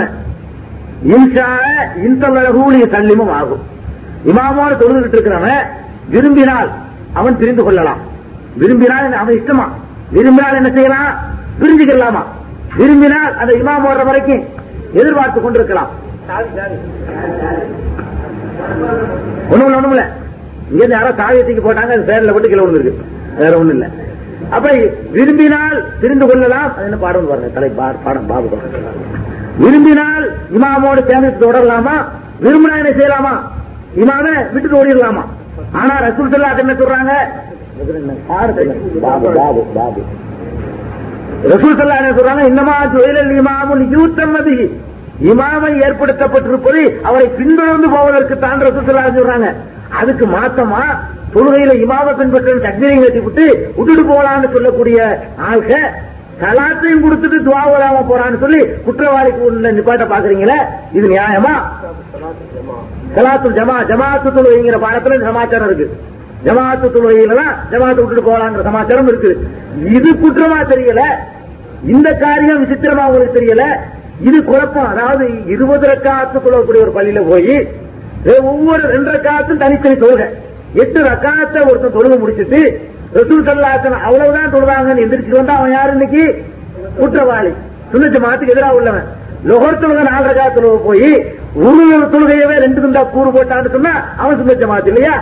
இது விசித்திரமானது அநியாய தீர்ப்பு இல்லையா இது? அப்ப இருபது ரக்காத்துல கூடியத்துல ஒவ்வொரு ரெண்டு ரக்காத்தும் ஒரு தொழுகை. ஒவ்வொரு தலாத்தோட முடிஞ்சிருது ரெண்டோட எந்திரிச்சு வந்தா கூட நீங்க அவனை கேட்க இயலாது. தலாத்தை முடிச்சுக்கிட்டான். கலாத்துல தொடர்ந்து முடிஞ்சிருச்சு. நாளோட வந்தாலும் கேட்க இயலாது. இருபதுல காத்து கொள்ளையில எட்டு தொழுந்துட்டு குழப்பம் பண்றான் அப்படின்னு இது குழப்பவாதின்னு சொன்னா நாலு காத்து தொழுகையை பாதையை வெட்டிட்டு போலாங்கிறிய? இது குழப்பம் இல்லை. அதை விட பெரிய குழப்பம் இல்லையா? இது அதுக்கு மேல பயங்கரமான குழப்பமாயிற்று இந்த மாதிரி எல்லாம் சட்டம் எழுதி வச்சுக்கிட்டு தான் இவங்க மதுகபை காப்பாத்துறாங்க அவங்க கிட்டாப்புலயே? அவங்களுக்கு நம்பிக்கை இல்லை. இன்னொரு விஷயத்துல என்ன தெரியுமா? என்னென்ன சமாச்சாரமா இருக்குங்கிறது. அதோட முரண்பாடுகளை அப்புறம் சொல்றேன் நீ எடுத்துக்கொண்டிருக்கிற கிட்டாபுகள்ல உனக்கே நம்பிக்கை இல்லையப்பா. இதைத்தான் நாங்க சொல்றோம். அப்புறம் பாருங்க. மதுகபுடைய சட்டங்கள். இதுக்கு மாற்றமா இருக்கக்கூடிய மதுகபுடைய சட்டங்கள் நான் ஒண்ணு குறிச்சுக்கிட்டு இருக்கிறேன் ஒழு செய்யறோம் ஒழு செய்யறோம் ஒழு செய்யும் பொழுது சின்ன ஒரு பாத்திரம் இருக்கு. சின்ன பாத்திரம். அந்த பாத்திரத்துல கையை விட்டு ஒண்ணு செய்தா அவங்களை அனுமதிப்பாங்களா? இன்றைக்கு நடைமுறையில் என்ன சட்டம் வச்சிருக்காங்க பாத்திரத்தில் என்ன செய்யக்கூடாது? கையை விட்டுறக்கூடாது. கேத்தல் ஒரு ஒரு கட்டி கிட்டி ஏதாவது இருக்கணும் வைங்க. அதுக்கு ஒரு அளவு வச்சுக்கிறாங்க. பத்துக்கு பத்து இருக்கணும். இல்லாட்டி நாற்பதுக்கு நாற்பது இருக்கணும். இப்படி எல்லாம் ஒரு அளவு வச்சிருக்கிறாங்க. உள்ள கை இருக்கிற அது இருக்கணும் சொல்லிட்டு இருக்கிறாங்க. ரசூல் சல்லா அலைஹி செல்லம் அவர்கள் தங்களுடைய இருபத்தி நாலாம் பக்கம் ஆமா. ரசூல் சல்லா அலைஹி செல்லம் அவர்கள் ஒரு முறை ஒரு சின்ன பாத்திரத்தில் ஒன்று செய்கிறார்கள். ஒழு செய்யும் பொழுது தங்களுடைய ரெண்டு கைகளையும் முதல்ல கீழே ஊற்றி கழுகிட்டு அப்புறம் கைனாலதான் அள்ளி அள்ளி அள்ளி அள்ளி முகத்தை கழுவுறாங்க. இந்த ஆளுக்கு என்ன பண்ணி வச்சுட்டாங்க? சட்டம் தெரியுமா? முஸ்தாமலான தண்ணீர். அது ஒரு பேர். முஸ்தாமலான தண்ணீரா முஸ்தாமலான தண்ணீர் நஜீசு முஸ்தாமலான முஸ்தாமல்டா ஒரு தடவை ஒழு செய்து விட்டோம் என்று சொன்னால் அந்த தண்ணி நஜீசா போயிடுது அதை பயன்படுத்தக்கூடாதுன்னு சொல்லி சட்டத்தை எழுதி வச்சுக்கிட்டு கையை விட்ட உடனேயே அந்த தண்ணி வீணா போயிடுது. அதனால கையை விட்டு என்ன செய்யக்கூடாது? ஒழு செய்யக்கூடாது என்று சட்டத்தை எழுதி வச்சுக்கிறாங்க. நபிகள் நாயகம் சல்லல்லா அலைஹி வஸல்லம் அவர்கள் ஒரு பாத்திரத்திலே ஒழு செய்கிறார்கள். ஒழு செய்துவிட்டு அஹ், ஒரு பாத்திரத்தை கொண்டு வர செய்தார்கள். அதை என்ன செய்தார்கள்? சாய்த்து தன்னுடைய கையின் மீது ஊற்றினார்கள். ஊற்றி அதை வாச அரபிய வாசிக்கிறேன். தவல்லா அலனா உருவா இல்லாய் தவல்லா அலனா உருவா ரசூலுல்லாஹி ஸல்லல்லாஹு அலைஹி வஸல்லம். ஒரு அப்துல்லா இப்னு ஸெய்த் ஆசிம் இடத்துல கேட்கப்பட்டது ரசூல் சல்லா அலைஹி செய்த மாதிரி எங்களுக்கு ஒழு செய்து காட்டுங்கள் கேட்கப்படுது. மசாலா எடுத்து கேட்கிறாங்க உங்க சகாபாக்கள் ரசூல் சல்லா ஒழு எப்படி செய்யணும் மொட்டையா கேட்கல. ரசூல் சல்லா அலைஹி எப்படி ஒழு செஞ்சாங்கன்னு செய்து காட்டுங்க என்று கேட்கிறாங்க. அவர் என்ன செய்தார்? பாத்திரத்தில் தண்ணீர் கொண்டு வர செய்து அது இனாயில் ஒரு பாத்திரத்தை கொண்டு வர செய்து அதை தன் கை மீது சாய்த்து ஊற்றினார் பாக்கு மின்ஹு எதை சலாசன் அதை மூன்று முறை ஊற்றி கழுகினார். பிறகு சும்மா அதுகல எதகு கையை உள்ளே நுழைத்தார்கள். நுழைத்து புத்தகரஜகுமாக அந்த கையை வெளியே கொண்டு வந்தார்கள். நுழைத்து கொண்டு வந்து அதுல இப்ப மாலுமால ஒத்தன் சக்க மின் கப்பின் வாய்தா ஒரு கை தண்ணீரிலேயே வாய்க்கும் கொப்பளித்து மூக்குக்கும் தண்ணீரை செலுத்தினார்கள். இப்படி மூன்று தடவை செய்தார்கள். சும்மா அது எதகு அப்புறம் கையை கொண்டு வந்து மறுபடியும் பாத்திரத்துல விட்டு பஸ்தகரஜகா வெளியே கொண்டு வந்து பகசர மத்தியோகு சலாதன் இப்படி மூன்று தடவை முகத்தை கழுகினார்கள். சும்மா அது எதகு பிறகு பாத்திரத்திற்குள்ளே ரசூல் சல்லாலு செல்லம் கையை விட்டார்கள். புஸ்தகர ஜகா பிறகு வெளியே கொண்டு வந்தார்கள். பகசர எதைகி இலல் மிருபக்கைனி மரத்தைனி கையை ரெண்டு தடவை கழுகினார்கள். பிறகு சும்மா அது எதகு மறுபடியும் கையை உள்ள விடுறாங்க. மசகதி மசஹபி தலைக்கு மசதி செய்தாங்கன்னு சொல்லி இது புகாரி முஸ்லீம் அஹமத் ஆகிய நூல்கள்ல எல்லாம் இடம்பெற்றிருக்கக்கூடிய ஆதாரபூர்வமான செய்தி. அப்ப ரெண்டு உங்களுக்கு விளங்குது? சின்ன பாத்திரமா இருந்தாலும் ஆரம்பத்துல கையை கழுகிட்டு அந்த பாத்திரத்துல கையை விடுறதுனால தண்ணி ஒண்ணு என்ன செய்யாது? கெட்டு போகிறாது அதை அழகா பயன்படுத்தலாம் என்று அல்லாஹ்வுடைய திருத்தூதர் முகமது சல்லல்லா அலே செல்லம் அவர்கள் காட்டி தந்திருக்கிறார்கள். இதுக்கு மாத்தமா முஸ்தாமலான தண்ணி நஜீசு ஹிதாயாங்கிற கிதாபுல விசித்திரமான சமாச்சாரம் என்ன தெரியுமா? இமாம் அபூஹன் முஸ்தாமல்லாம் நல்லா விளைவிக்கிறங்க அதாவது உபயோகிக்கப்பட்ட தண்ணீர். ஒரு தடவை ஒழுங்கு செஞ்சுட்டீங்கன்னு சொன்னா அதுல இருந்து வரக்கூடிய அந்த ஒரு சொட்டா இருந்தாலும் சரி அந்த ஒரு சொட்டு பட்டதும் நஜீஸ் ஆகுது. முஸ்தாமல்னா ஒரு தடவை பயன்படுத்தப்பட்ட தண்ணீர். நஜீஸ் என்று எழுதி வச்சிருக்கு எப்படி இருக்காங்க பாருங்க. ஹிதாயாங்கிற கிதாபுல இருக்குது. எப்படி இருக்கு? இமாம் அபு ஹனீஃபா ரஹமத்துல்லா இளையவர்கள் முத்தாமலான தண்ணீரை கடுமையான நஜீஸ் என்று சொன்னார்கள். என்ன சொன்னார்களா? சாதாரண நஜீஸ் இல்ல. நஜாசத்தும் ஹலீலத்தும் கடுமையான நஜீஸ் என்று சொன்னார்கள் என்று அபு யூசுப் ரஹமத்துல்லா இளையவர்கள் அறிவிக்கிறார்கள். சிதாயா கிதாபு மீது. யார் சொல்றாங்க? அபு ஹனிபா இமாம் இப்படி சொன்னதாக யார் அறிவிக்கிறார்? அவர்களுடைய மாணவர் அபு யூசுப் அறிவிக்கிறார். அதே ஹிதாயா கிதாபுல அபுகனிபா இமாம் அவர்கள் அந்த முஸ்தாமலான தண்ணீரை சாதாரண நஜீஸ் என்று சொன்னதாக இமாம் முகமது ரஹமத்துல்லாஹி அவர்கள் அறிவிக்கிறார்கள். அதே ஆள்தாங்க இமா அபு ஹனீஃபாவா எப்படி சொன்னாங்களாம் கட்டும் நஜீஸ் சொன்னாங்களாம் அது அபு யூசுப் சொல்லிவிடுறாரு. இல்லை சாதாரண நஜீஸ் தான் யார் சொன்னாங்க? அபு ஹனிஃபா இமாம் சொன்னாங்கன்னு யார் சொல்றா? அகமு முகமது ரஹமல் அவர் யார் தான் தானவர் தான். அதுக்கப்புறம் இன்னொருத்தர் இமாம் ஜுபருங்கிறவர் சொல்றாரு இல்லை முஸ்தாமலான தண்ணீர் தூய்மையான தண்ணீர் சுத்தமான தண்ணீர் என்று அபு ஹனிஃபா இமாம் சொன்னார்கள். யார் சொல்றா? இன்னொரு மாணவர் சொல்றாரு. இந்த மூணுமே ஒரு கிதாபுல இடம் பெற்றிருக்குன்னு சொன்னா இந்த ஆளுக்கு இமாம்கள் பேரை என்னத்துக்கு பயன்படுத்துறாங்கன்னு பாருங்க. ஹிதாயாங்கிற கிதாபுல இருக்குதுங்க எண்பத்தி அஞ்சாவது பக்கம் முதல் வால்யூம்ல இருக்குது. அப்போ ஹிதாயாங்கிற கிதாபுல இந்தியாவுடைய பிரிண்ட் அதை சொல்லிப்படுறேன் பக்க வித்தியாசப்படும் இல்லையா? அதுல எழுதப்பட்டிருக்கிறது அப்ப அபுகனிபா இமாம் எதையப்பா சொன்னார்கள்? கடுமையான நஜீஸ் என்று சொன்னார்களா? லேசான நஜீஸ் என்று சொன்னார்களா? அல்லது வந்து சுத்தமானது என்று சொன்னார்களா? என்ன சொன்னாங்கன்னு தெரியாத அளவுக்கு குழப்பி வச்சிருக்கிறாங்க. இதாங்க மல்லிகப்பு இப்ப ஹனதி இமாவை பின்பற்றதா இருந்தா எதை பின்பற்றது? ஒரே ஆளு மூணு லட்சம் மூணு சீசா சொல்லி இருந்தால் சொல்லியிருக்க மாட்டாங்க. மூணு சீசா சொன்னதாக நீங்க ஒத்துக்கிட்டு இருக்கிற ஒரே சட்ட நூல இருக்குமே ஆனால் எதை நாங்கள் ஏற்றுக்கொள்வது? எதையா ஏற்றுக்கொள்ள முடியுமா? நஜீஸ் என்று நாங்க தள்ளிடுறதா? அல்லது தாகிர சுத்தம் என்று சொல்லி மறுபடியும் நாங்க பயன்படுத்துறதா? அல்லது சாதாரண நஜீஸ் தானே என்று கொஞ்சம் மன அதிருப்தியோட பயன்படுத்துறதா சொல்லுங்கள். என்ன திட்டமாக்க முடியும்? அப்ப மதுவங்கிற பேர்ல திட்டவட்டமான ஒரு முடிவை நீங்கள் கிதாபுகள் எழுதி வைக்கல. பலவிதமான முரண்பாடுகள் எழுதி வச்சிருக்கீங்க இது வந்து அந்த இது சம்பந்தமா உள்ளது? கைய பாத்திரத்துல உள்ள சம்பந்தமா உள்ளதுங்க அதனால அதுக்கு எடுத்து பாருங்க. நமக்கு அவங்களுக்கு நமக்கு அவங்களுக்குள்ள இந்த ஒழுவுல இருந்து உள்ள வித்தியாசத்தை சொல்றேன். மற்றதெல்லாம் பிரச்சனை இல்லை. அது பார்த்து வந்துட்டு இருக்கு. தலைக்கு மசக செய்யறோம். தலைக்கு மசக செய்யறோம். தலைக்கு மசதி செய்யறதுல நமக்கு அவங்களுக்கும் வித்தியாசம் இருக்கு. நூத்தி ஐம்பத்தி நாலாம் பக்கம். தலைக்கு மசதி செய்யறதுல ஒரு ஆள் சொல்றாரு. யாரு? இமா அபு ஹனிபா ரஹமத்துல்லா அலி அவங்க என்ன சொல்றாங்க தெரியுமா? தலையில் ஒரு தலை இருக்குது. நான்கில் ஒரு பாகம் மசதி செய்தால் போதும். அளவில் எவ்வளவு செய்யணும்? முழு தலைக்கு மசதி செய்ய வேண்டியதில்லை. வேற என்ன செய்யணும்? தலையை நாலு துண்டா வச்சு அதுல ஒரு துண்டுல மட்டும் என்ன செய்யணும்? மசதி செய்தால் போதும். யார் சொல்றா? வெட்டினா நிஜமா வெட்டி இல்ல. ஒரு கற்பனையில வெட்டி தலையில நாலில் ஒரு பாகத்துக்கு என்ன செய்யணும்? மசை செய்யணும். யார் சொல்ற? அபுகனிபாய் மாமூரி கஷ்டம் இப்படி சொல்லுங்க சரி. அபுகனிபாய் இமாம் சொல்லல. அந்த பேர்ல எழுதி வச்சிருக்காங்க சாதி இமாம் பேர்ல என்ன எழுதி வச்சிருக்காங்க தெரியுமா? ஒரே ஒரு முடி.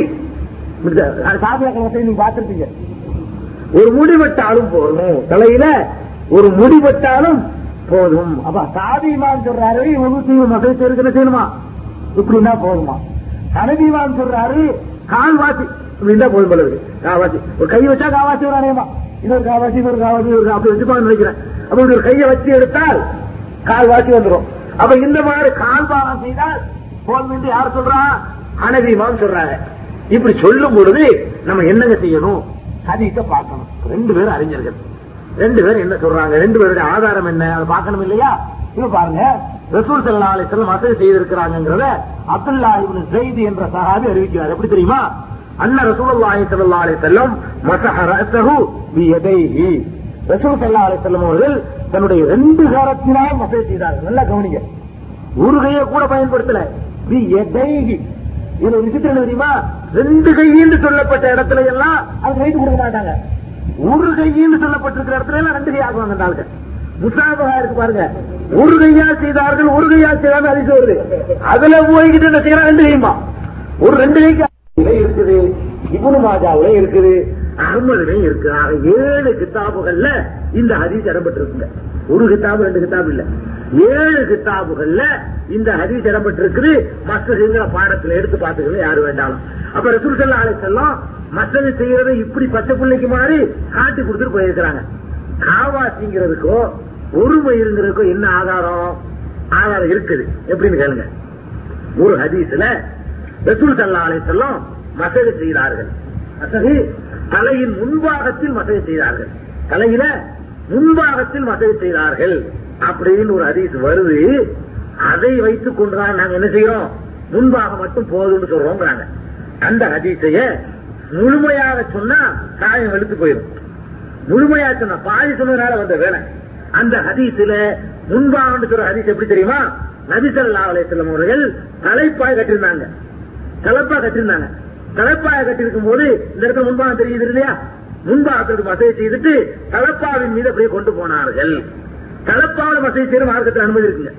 தலப்பா கட்டி இருந்தால் தலையை தலப்பா கலட்டாமலேயே தலைப்பாடையின் மீது வசதி செய்தாலே தலையில் வசதி செய்ததாக கருதப்படும். அதுக்கு தயாரான அதுக்கு ஆதாரம் இருக்குது.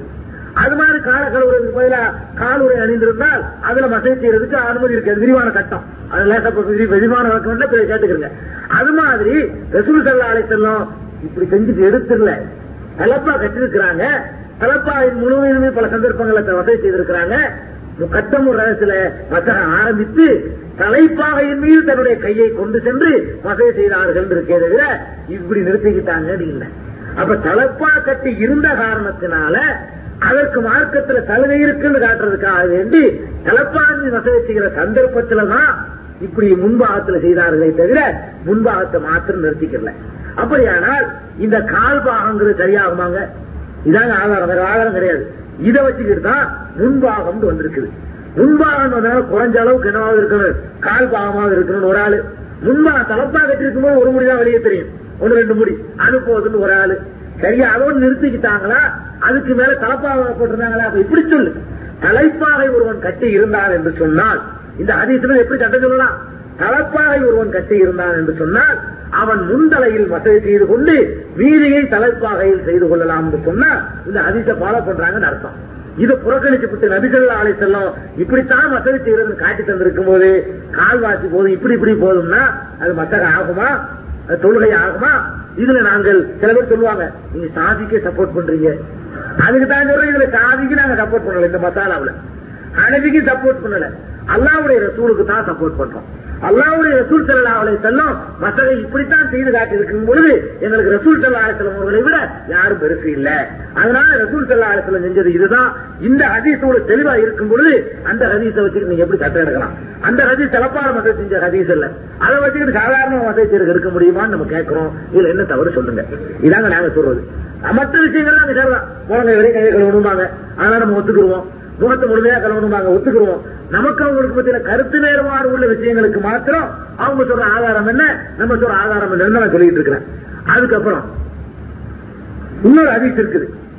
அதாவது நூத்தி ஐம்பத்தி ஆறு தலையில ஒரு கொஞ்சோண்டு பகுதிக்கு வசதி செய்யறதுக்கு வெறும் வெறும் முந்தலையின் மீது வசதி செய்தார்கள் என்று மாத்திரம் இடம்பெறக்கூடிய ஒரு அதீஸ் இடம்பெறுதுங்க. அந்த ஹதீஸ் வந்து அபூ மாக்கல் அப்படின்னு ஒருத்தர் இடம்பெறாரு. யார் இடம்பெறா? அபூ மாக்கல் இப்படி எசா அப்படின்னு ஒருத்தர் இடம்பெறாரு இந்த ஆளை ஒரு ஆள் விமர்சிக்கிறார். விமர்சிக்கிற ஆள் யாரு தெரியுமா? ஷாபி மதுகப்புல பெரிய மேதையாக கருதப்படக்கூடியவர். நல்ல கவனிங்க. இந்த ஆள் அபூமாக்கல்ங்கிற ராவி அறிவிக்கிறார் இந்த ஹதீச அந்த ராவி வந்து கோளாறு படைத்த ஆளு என்று ஒருத்தர் சொல்றார். சொல்றாரு யார் தெரியுமா? ஷாபி மதுகப்புல பெரிய ஆள் என்று இவர்கள் கருதப்படக்கூடிய அல்லாமா ஹாபில் இவன் ஹஜருல் அக்கலானி ரஹமத்துல்லாஹி இவர்கள் சொல்கிறார்கள் இந்த ஆள் சரியில்லை இந்த ஹதீஸ் சரியில்லை. ரசூல் சல்லா செல்லம் முன்தலையின் மீது மட்டும் வசதி செய்தார்கள் என்று சொல்லப்படுகிற ஹதீஸ். அந்த ஹதீஸை சொல்லக்கூடியது அபு மக்கள் என்ற ஒரு ஆள் வந்து ஒரு சகாபி பேரை பயன்படுத்தி சொல்றார் அந்த ஆள் சரியில்லாத ஆள் என்று யார் சொல்றாரு? இபுன ஹஜருல் அஸ்கலான்னு சொல்றாங்க. அப்ப அவர் சாதி மதுரப அவங்க குருட்டுத்தனமா பின்பற்ற ஆளா இருந்தா இதை வச்சுக்கிட்டு புரிவாதம் முடிச்சிருக்கணும். சாதி மதம் ஆதாரமா எடுத்துக்கிட்டு இவங்க சொல்றாங்க. அவங்களுக்கு ஹபீஸ் சரியில்லைன்னு தூக்கி எறிஞ்சிட்டு போயிட்டாங்க. அந்த அடிப்படையில் அவங்க அவங்களே சட்டம் சொல்றாங்கன்னு சொன்னா ஆதாரப்பூர்வம் இல்லாத ஹதீஸ் இது.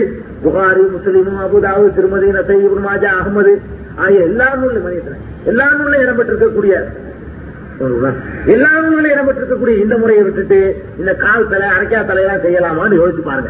இதுதான் நாங்க சொல்றோம். சரி. அதுக்கப்புறமேலு இவ சாதிகளுக்கு நமக்கும் ஒரு பெரிய ஒரு கருத்து வேறுபாடு. இதுல நம்ம அனவிகள் சொல்றத ஒரு நம்ம மசாலாவை ஏத்துக்கிறோம். உதாரணமா தலைக்கு மசதி செய்யணும் இல்லையா? எத்தனை தடவை மசதி செய்வோம்? சாதியெல்லாம் எத்தனை தடவை மசதி செய்யுங்க தலைக்கு? மூணு தடவை செய்வீங்க. அனவியெல்லாம் எத்தனை தடவை செய்வீங்க? ஒரு தடவை செய்வோம். நாங்கள் சொல்லுகிறோம் ஒரு தடவை தான் மசதி செய்யணுங்கிறோம். நாங்க கொஞ்சம் சாதி முறை வழக்க பாக்குறாங்க நீங்க சொல்ல இயலாது நாங்க இப்ப என்ன சொல்றோம்? ஒரு தடவை தான் மத்தவை செய்ய வேண்டும் என்கிறோம். அதுக்கு ஆதாரம் வேணுங்கிறீங்களா? நம்ம நூத்தி ஐம்பத்தி எட்டு ஒரு தடவை தான் மத்தவை செய்யணும். மற்ற மற்ற உறுப்புகளை பொறுத்தவரைதான் ஒரு தடவைக்கு ஆதாரம் இருக்குது ரெண்டு தடவைக்கு ஆதாரம் இருக்குது மூணு தடவைக்கு ஆதாரம் இருக்கிறத விட இதை பொறுத்த வரைக்கும் மசா பொறுத்த வரைக்கும் ஒரே ஒரு தெளிவா பாருங்க. அலிரலி அல்லாஹன் அவர்கள் நல்லா கவனிங்க. ஒரு முறை உதவி செய்தார்கள். அலி ஒரு செஞ்சா ஏத்துக்கணுமான்னு கூடாது அப்புறம் கடைசி வரைக்கும் பார்த்தா உங்களுக்கு விளங்கி போயிடும். அழிவது இல்லாதவர்கள் ஒரு முறை உதவு செய்தார்கள். உதவு செய்யும் பொழுது தங்களுடைய கையை கழுகினார்கள். மூன்று முறை வாய் குப்பிடித்தார்கள் நல்ல கவனி வாசகத்தை. மூன்று முறை வாய் குப்பிடித்தார்கள் மூன்று முறை நாசிக்கு தண்ணீர் செலுத்தினார்கள். மூன்று முறை முகத்தை கழுகினார்கள். மூன்று முறை இரண்டு கைகளையும் கழுகினார்கள். ஒரே ஒரு முறை தலைக்கு வசதி செய்தார்கள். இதெல்லாம் மூணு மூன்று சொன்னவர் என்ன சொல்றாரு? ஒரே ஒரு முறை தலைக்கு வசதி செய்ய கும்மது மசகபி ராசிகி மர்ரத்தன். ஒரு தடவை வசதி செய்தார்கள். பிற காலை கழுகினார்கள். என்று சொல்லிட்டு நான் ரசூல் சல்லா அலை செல்லும் அவர்கள் எப்படி உணவு செய்தார்களோ அதை நான் உங்களுக்கு இப்போது செய்து காட்டினேன். என்று யார் சொல்றா? அப்ப அலிரல் நான் சொந்த திறக்கு இது. அலிரல் அவர்கள் இப்படி செய்து காட்டிவிட்டு ரசூல் சல்லா அலை செல்லம் செய்ததைத்தான் நான் செய்து காட்டுகிறேன் அப்படின்னு சொல்றாங்க. என்னங்க வழங்குது? மற்றதையெல்லாம் மூணு மூணு மூணு நம்பர் சொன்னவர். மற்றதைக்கு என்ன செய்யறாரு முன்னூறு நம்பர் சொல்றாரு. அதாவது மசை செய்தார்கள் மொட்டையா கூட வரல. சும்மா மசகதி ரசி மர்ரத்தன் தலைக்கு ஒரு தடவை மசதி செய்தார்கள் எண்ணி சொல்றதா இருந்தால் அப்ப என்னங்க செய்யணும்? எல்லாம் யோசிச்சு பாத்துக்கோங்க அப்புறம் இது திரும்ப இருக்காது அதே மாதிரி இபுன் அப்பா அவர்கள் அறிவிக்கிறார்கள். நான் ரசூல் சல்லா அலை செல்லம் அவர்களை பார்த்திருக்கிறேன். ஒழுங்கு செய்யும் பொழுது மும்மூன்று தடவை ஒவ்வொன்றையும் கழுகினார்கள் உறுப்புகளை எத்தனை பேர் கழுவினாங்க? மும்மூன்று தடவை கழுகினார்கள். மசாதி ரகசிகி உதுநைகி மசகத்தன் வாஹிதா. நல்லா கவனிங்க. தன்னுடைய தலைக்கும் காதுக்கும் ஒரு மசகையை செய்தார்கள். மசுகத்தின்றால ஒரு தடவை அர்த்தம்? மசுகத்தன் வாகிதான் வேற சொல்றாரு அவர். ஒரே ஒரு தடவை. தலைக்கு மாத்திரம் எப்படி சொல்றாங்க? எல்லா உறுப்புகளையும் மூணு மூணு தடவை செய்த ரசூல் சல்லா அவர்கள் தலைக்கு மசகை செய்ததையும் காதுக்கு மசகை செய்த எத்தனை தடவை? ஒரு தடவை இல்ல ஒரே ஒரு தடவை. ரெண்டு வித்தியாசம் அழுத்தி சொல்றார். செய்தார்கள் என்று இபுன் அப்பா சொல்லியல்லாவன் அவர்கள் அறிவிக்கிற ஹதீசு அகமது அபுதாவுதில் எல்லாம் இடம்பெற்றிருக்கிறது ஆக இப்படி ஏராளமான ஹதீசுகளை அடிப்படையாக வச்சுதான் ஒரு தடவை தான் தலைக்கு மசகு செய்யணுங்கிறோம் ஆனால் மூணு தடவைங்கிறது எப்படி சொன்னாங்கன்னு நான் சொல்லிக்கிறேன் அவங்க தப்பா சொன்னாங்கன்னு நீங்க நினைக்கக்கூடாது இல்லையா? மூணு தடவை எப்படி வச்சு தெரியுமா? ஒரு ஹதீஸ் வருது. நம்பர் குறிப்பிடாம வருதுங்க. ஒரு ஹதீஸ்ல ரசூல் சல்லா அலை செல்லும் முகத்தை மூணு தடவை கழுவுனாங்க கையை மூணு தடவை கழுவுனாங்க மசகு செஞ்சாங்க கால கழுவுனாங்கன்னு வருது. மசகு என்ன என்ன குறிப்பிடப்படல? நம்பர் குறிப்பிடாம ஒரு வருதுங்க. அத சாதிமா அந்த ஹதீஸ் உங்களுக்கு கிடைக்குது. நல்லா கவனிங்க. சாதிமாவுக்கு இந்த ஹதீஸ் கிடைக்கல. அவங்களுக்கு அந்த ஹதீஸ் கிடைச்சவங்க பாக்குறாங்க இது மொட்டையா வருது அதுல எல்லாம் மூணு மூணு சொல்லி இருக்குது இதுல என்ன செய்ய நம்பர் இல்லாம மசகு செய்தார்கள் மொட்டையா வருது. அது அதே மாதிரி தான் இருக்கும். மூணா தான் இருக்கும். சொன்னவர்களிடம் மறந்திருப்பார் போல இருக்குது. அதை மூணு வைத்துக் கொள்வோமே என்று சொல்லி அந்த ஹதீஸ் அப்படி புரிஞ்சுக்கிட்டு சாதிமாம் செஞ்சாங்க. அந்த ஹதீஸ் மட்டும்தான் நமக்கும் கிடைத்திருக்குமானால் நாமும் அப்படித்தான் புரிஞ்சுக்கிறோம். சாதிமாம் புரிஞ்சுக்கிட்டு நாங்க தப்பு சொல்ல வரல. சாதிமா மாதிரி தான் நம்மளும் புரிஞ்சுக்கிறோம். ஆனா ஒரு ஒரு தடவை தான் செய்தார்கள் என்று இன்னொரு அறிவிப்பு தெளிவா ஒருத்தர் பார்த்து சொல்லும் பொழுது அப்பயே அதுக்கு மூணு நேரத்தையும் செய்வான நல்லா கவனிங்க. அந்த ஹதீஸ் எப்படி வருதுன்னா முகத்தை மூணு தடவை கழுகினார்கள் வாயை மூணு தடவை கொப்பளித்தார்கள் கையை மூணு தடவை கழுகினார்கள் தலைக்கு மசகும் செய்தார்கள். அப்படின்னு வந்தால் என்ன அர்த்தம் செய்யற கடமை இருக்கு? சரி அதுவும் மூணு தான் இருக்கும். சொன்ன ஒரு மறந்திருப்பார் போல இருக்குன்னு அர்த்தம் செய்திருக்கு. இந்த ஹதீஸ் கிடைச்ச உடனே சாவி மாம அப்படி செஞ்சு விட்டாங்க. ஆனா நம்ம புகாரிமான ஆட்கள்லாம் ஹதீஸ் தொகுத்து பார்த்தா இப்படி ஒரு ஹதீஸ் கிடைக்குது. எப்படி? ஒரு தடவை செய்தார்கள் ஒரே ஒரு தடவை செய்தார்கள் திட்டவட்டமா நம்பரை போட்டு சொல்றது வந்துருச்சு. அப்ப மற்றதுக்கு இருந்தாலும் மூணு நம்பர் சொல்லாத காரணம் என்ன தெரியுமா? ஒரு தடவை செஞ்சதுனாலதான் மற்றதுல எல்லாம் மூணு மூணு சொன்னவரு இதுல என்ன செய்யல? மூணுன்னு சொல்லல. அந்த ஹதீஸ்லையும் அவ எல்லா ஹதீஸும் ஒரே கருத்தை சொல்லுதுன்னு சொல்லி நம்ம வழக்கம் கொடுக்கணும். இல்ல என்னங்க தப்பு? ஒரு தடவை தான் மற்றது செய்யணுங்கிறோம் ஆக ஒன்னுடைய விஷயத்துல நமக்கு உங்களுக்கு மத்தியில் இதான் வித்தியாசம். அப்புறமேல் பார்த்தா அனதிகளோட நமக்கு ஒரு போராட்டம். என்ன? புடரிக்கு போய் ஒரு மசதி செய்வாங்க. பிடரிக்கு அதிசயம் மசதெல்லாம் செஞ்சு விட நினைச்சுவாங்க ஒரு கழுத்தை ஒரு வெட்டு இப்படி. வெட்டுறது. பிடரிக்கு மசதி செய்யறது. பிடரிக்கு மசதி செய்யறீங்கப்பா பிடரிக்கு மசதி செய்யறதுக்கு எங்க ஆதாரம் இருக்குன்னு கேட்டா ஒரே ஒரு அதிக ஆதாரம் காட்டுவாங்க. என்ன தெரியுமா? அதாவது ரசூல் சல்லா அலிஸ்லாம் அவர்கள் தன்னுடைய கலைக்கு மசதி செய்தார்கள். அதாவது கழுத்து வரை. கழுத்து வரைக்கும் நினைச்சாங்க வசதி செய்தார்கள் அப்படின்னு வருது. இதுல கழுத்து வரை மசதி செய்தார்கள் வரக்கூடிய ஹதீஸ் முதல்ல ஆதாரபூர்வமானது இல்ல. இந்த ஹதீஸ்ல அறிவிப்பாளர்ல வந்து லைசுபுனு அபி சுலைம்னு ஒரு ஆள் இடம்பெறாரு இந்த ஆள் வந்து ஒண்ணு கிடக்க ஒண்ணு பிரட்டிக்கிட்டு வார்த்தையை சொல்ல தெரியாம சொல்லக்கூடிய ஆளுங்கிறது ஹதீஸ்களை வல்லுநர்களுடைய ஏகவித்த முடிவு. சரி சஹி கிட்ட வச்சுக்கிருவோங்க. வச்சுக்கிருவோம். கழுத்து வரைக்கும் செஞ்சாங்கன்னா என்ன அர்த்தம்? ஏற்கனவே சொன்னதுக்கு தான் அது விளக்கம் இங்கேருந்து ஆரம்பிக்க மசக இங்கேருந்து கழுத்து வரைக்கும் தான் போகுது. பிறகு வரைக்கும் போகுதுன்னா என்னங்க அர்த்தம்? போன கழுத்து தான் வரைக்கும் தான் போகுது. அதுக்கு விளக்கம் தான் தவிர இப்படி செஞ்சு முடிச்சுட்டு இப்படி வெட்டினார்கள் இல்லையே. கழுத்து வரைக்கும் செய்தார்கள் வர்றதுக்கு எப்படி அர்த்தம் செய்யணும்? இங்க இருந்து ஆரம்பிச்சாங்க மத்தத எது வரைக்கும் செஞ்சாங்களாம். கழுத்து வரைக்கும் செஞ்சாங்க. சரி கழுத்து வரைக்கும் கொண்டு போ. கழுத்து வரைக்கும் எவ்வளவு விசித்திரம்னு கேட்டா எதை வந்து மார்க்கம் வலியுறுத்தி சொல்லுவோம் அது சாதாரணமாகவும் எதுல ஒரு அவ்வளவு முக்கியத்துவம் இல்லையோ அப்படி புரிஞ்சுக்கிற முடியாதோ அது முக்கியமா ஆகுது பெடரிக்கு மசதி செய்யறத பத்தி ஒரு பிரச்சனையுமே இல்ல. கழுத்து வரைக்கும் மோனிச்சுன்னு தான் இருக்குது. வலுக்கட்டாயமா புடிச்சுக்கிட்டு கிடரிக்கு செய்யணும்னு சொல்ல வர்றாங்க. ஆனா முழுத்தலைக்கு செய்யறாங்கிறாங்க. என்ன விசித்திரமான தீர்ப்பு. ரசூல் சல்லா முழுத்தலைக்கும் செய்தார்கள் வருது ஹதீசு அதுக்கு ஒரு வெயிட்டையும் காணும். பச்சையா வருது. அதை தூக்கி மூலையில வச்சுட்டு இது கழுத்து வரை போனார்கள் தான் இருக்குது. இதுவரைக்கும் உள்ள பாசெல்லாம் விட்டுவிட்டாச்சு. இங்க இங்க இது வரைக்கும் போதுமா? இங்க இதெல்லாம் விட்டுலாமா கழுத்து மட்டும் செய்யணுமா? இல்லையா இது விசித்திரமான தீர்ப்பா இருக்குது. தலைக்கு செய்த மசதினால கழுத்து வரைக்கும் போயிருக்குது. அப்படி இப்படியாவது சொல்லிருந்தா ஒத்துக்கலாம். தலைக்கு வசதி செய்யும் பொழுது கொஞ்சம் கூட இழுத்து கழுத்து வரைக்கும் அதை கொஞ்சம் இழுத்துக்கணும் கைய. அப்படின்னு சொன்னால ஆச்சு அர்த்தம் இருக்குங்க. கால் பாகம் செஞ்சிக்க அப்புறம் இது வரைக்கும் விட்டுக்க கழுத்துல போய் செய்யினா என்ன விசித்திரம்? தலைக்கு செஞ்ச மசதி தானே கழுத்து வரைக்கும் போனுச்சு இதெல்லாம் அறிவுக்கு பொருந்துதான் இந்த மாதிரி எல்லாம் அவங்க சட்டம் எழுதி வச்சுக்கிறாங்க. கழுத்து மசது கழுத்து மசதுக்கு ஒரு ஆதாரம் கிடையாது. எல்லா அதிசுகளை வல்லுநர்களும் அது மோது இட்டு கட்டப்பட்டதுன்னு சொல்லிடுறாங்க. இது ஒரு பிரச்சனையாச்சுங்க அடுத்து ஒது செஞ்சிட்டோம்.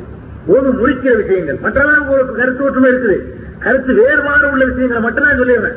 ஒரு ஒரு உதாரணத்துக்காக வேண்டி. ஒதுவை முடிக்கிற விஷயத்துல பெண்ணை தொட்டா ஒது முறையுமா முடியாதா இது ஒரு பெரிய சப்ஜெக்ட் அல்லாஹ் குரான் என்ன சொல்றான்? அவள் ஆமத்து முன்னிசா நான் ஏற்கனவே சொல்லி காட்டினேன் இல்லையா? பெண்களை நீங்கள் தீண்டி விட்டால் உதவு செய்ய வேண்டும் நல்லா சொன்னான். இந்த இடத்துல அல்லா பயன்படுத்துற வார்த்தை இருக்குதுல லாமசேன்னு பயன்படுத்துறான். என்ன பயன்படுத்துறான்? லாமச. லாமசங்கிற வார்த்தைய அரபியில வந்து அரபியில கூட வேணாம். தொடுவது தீண்டுவது. ரெண்டுக்கு தமிழ்ல கூட வித்தியாசம் இருக்குது. தொடுவதுங்கிறதுக்கு உள்ள அர்த்தங்கள தீண்டுவது. ஒரு பெண்ணை தீண்டி விட்டான்னு அர்த்தம்? தொட்டுதான் அர்த்தமா? வேற தானே செய்வோம்? ஒரு மாதிரியான காரியம் நடந்துட்டா என்ன செய்வோம்? பெண்ணை தீண்டி விட்டான்னு சொல்லுவோம். அப்ப கையை பிடிச்சிருக்கிறாங்க கையத்தான் பிடிச்சிருக்கான்னு அர்த்தம். ஒரு பெண்ணிட்ட தகாத முறையில ஒருத்தன் உறவு பண்ணிட்டா நம்ம என்ன சொல்லுவோம்? அந்நிய பெண்ணை நினைச்சுட்டான் கையை பிடிச்சிருக்கிறான்னு சொல்லுவோம். கையை பிடிக்காம கருத்தை பிடிச்சி வச்சிருக்கான் ஆனா நம்ம எப்படி சொல்லுவோம்? கையை பிடிச்சிருக்கிறான்னு சொல்லுவோம்.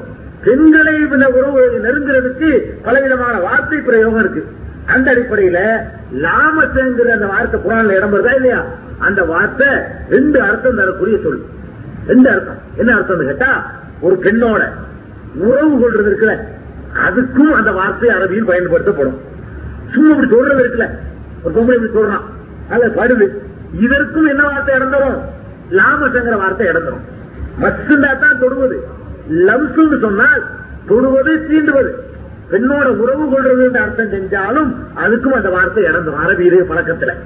எப்படின்னு கேட்டா ஒரு சகாபி வர்றாரு. உங்களுக்கு புரிஞ்சுக்கிறக்கா சொன்னேன். வந்து ரசூல் சொல்றாரு அவர் மனைவி வந்து ஒழுக்கம் கெட்டவங்க ஒரு சகாபியுடைய மனைவி ஒழுக்கம் கெட்ட பொம்பளையா இருக்கிறான் என்ன யாரும் வந்து கூப்பிட்டாலும் போகக்கூடிய ஒரு பொம்பளை அமைஞ்சு போயிட்டான் அதிர்ச்சி இது.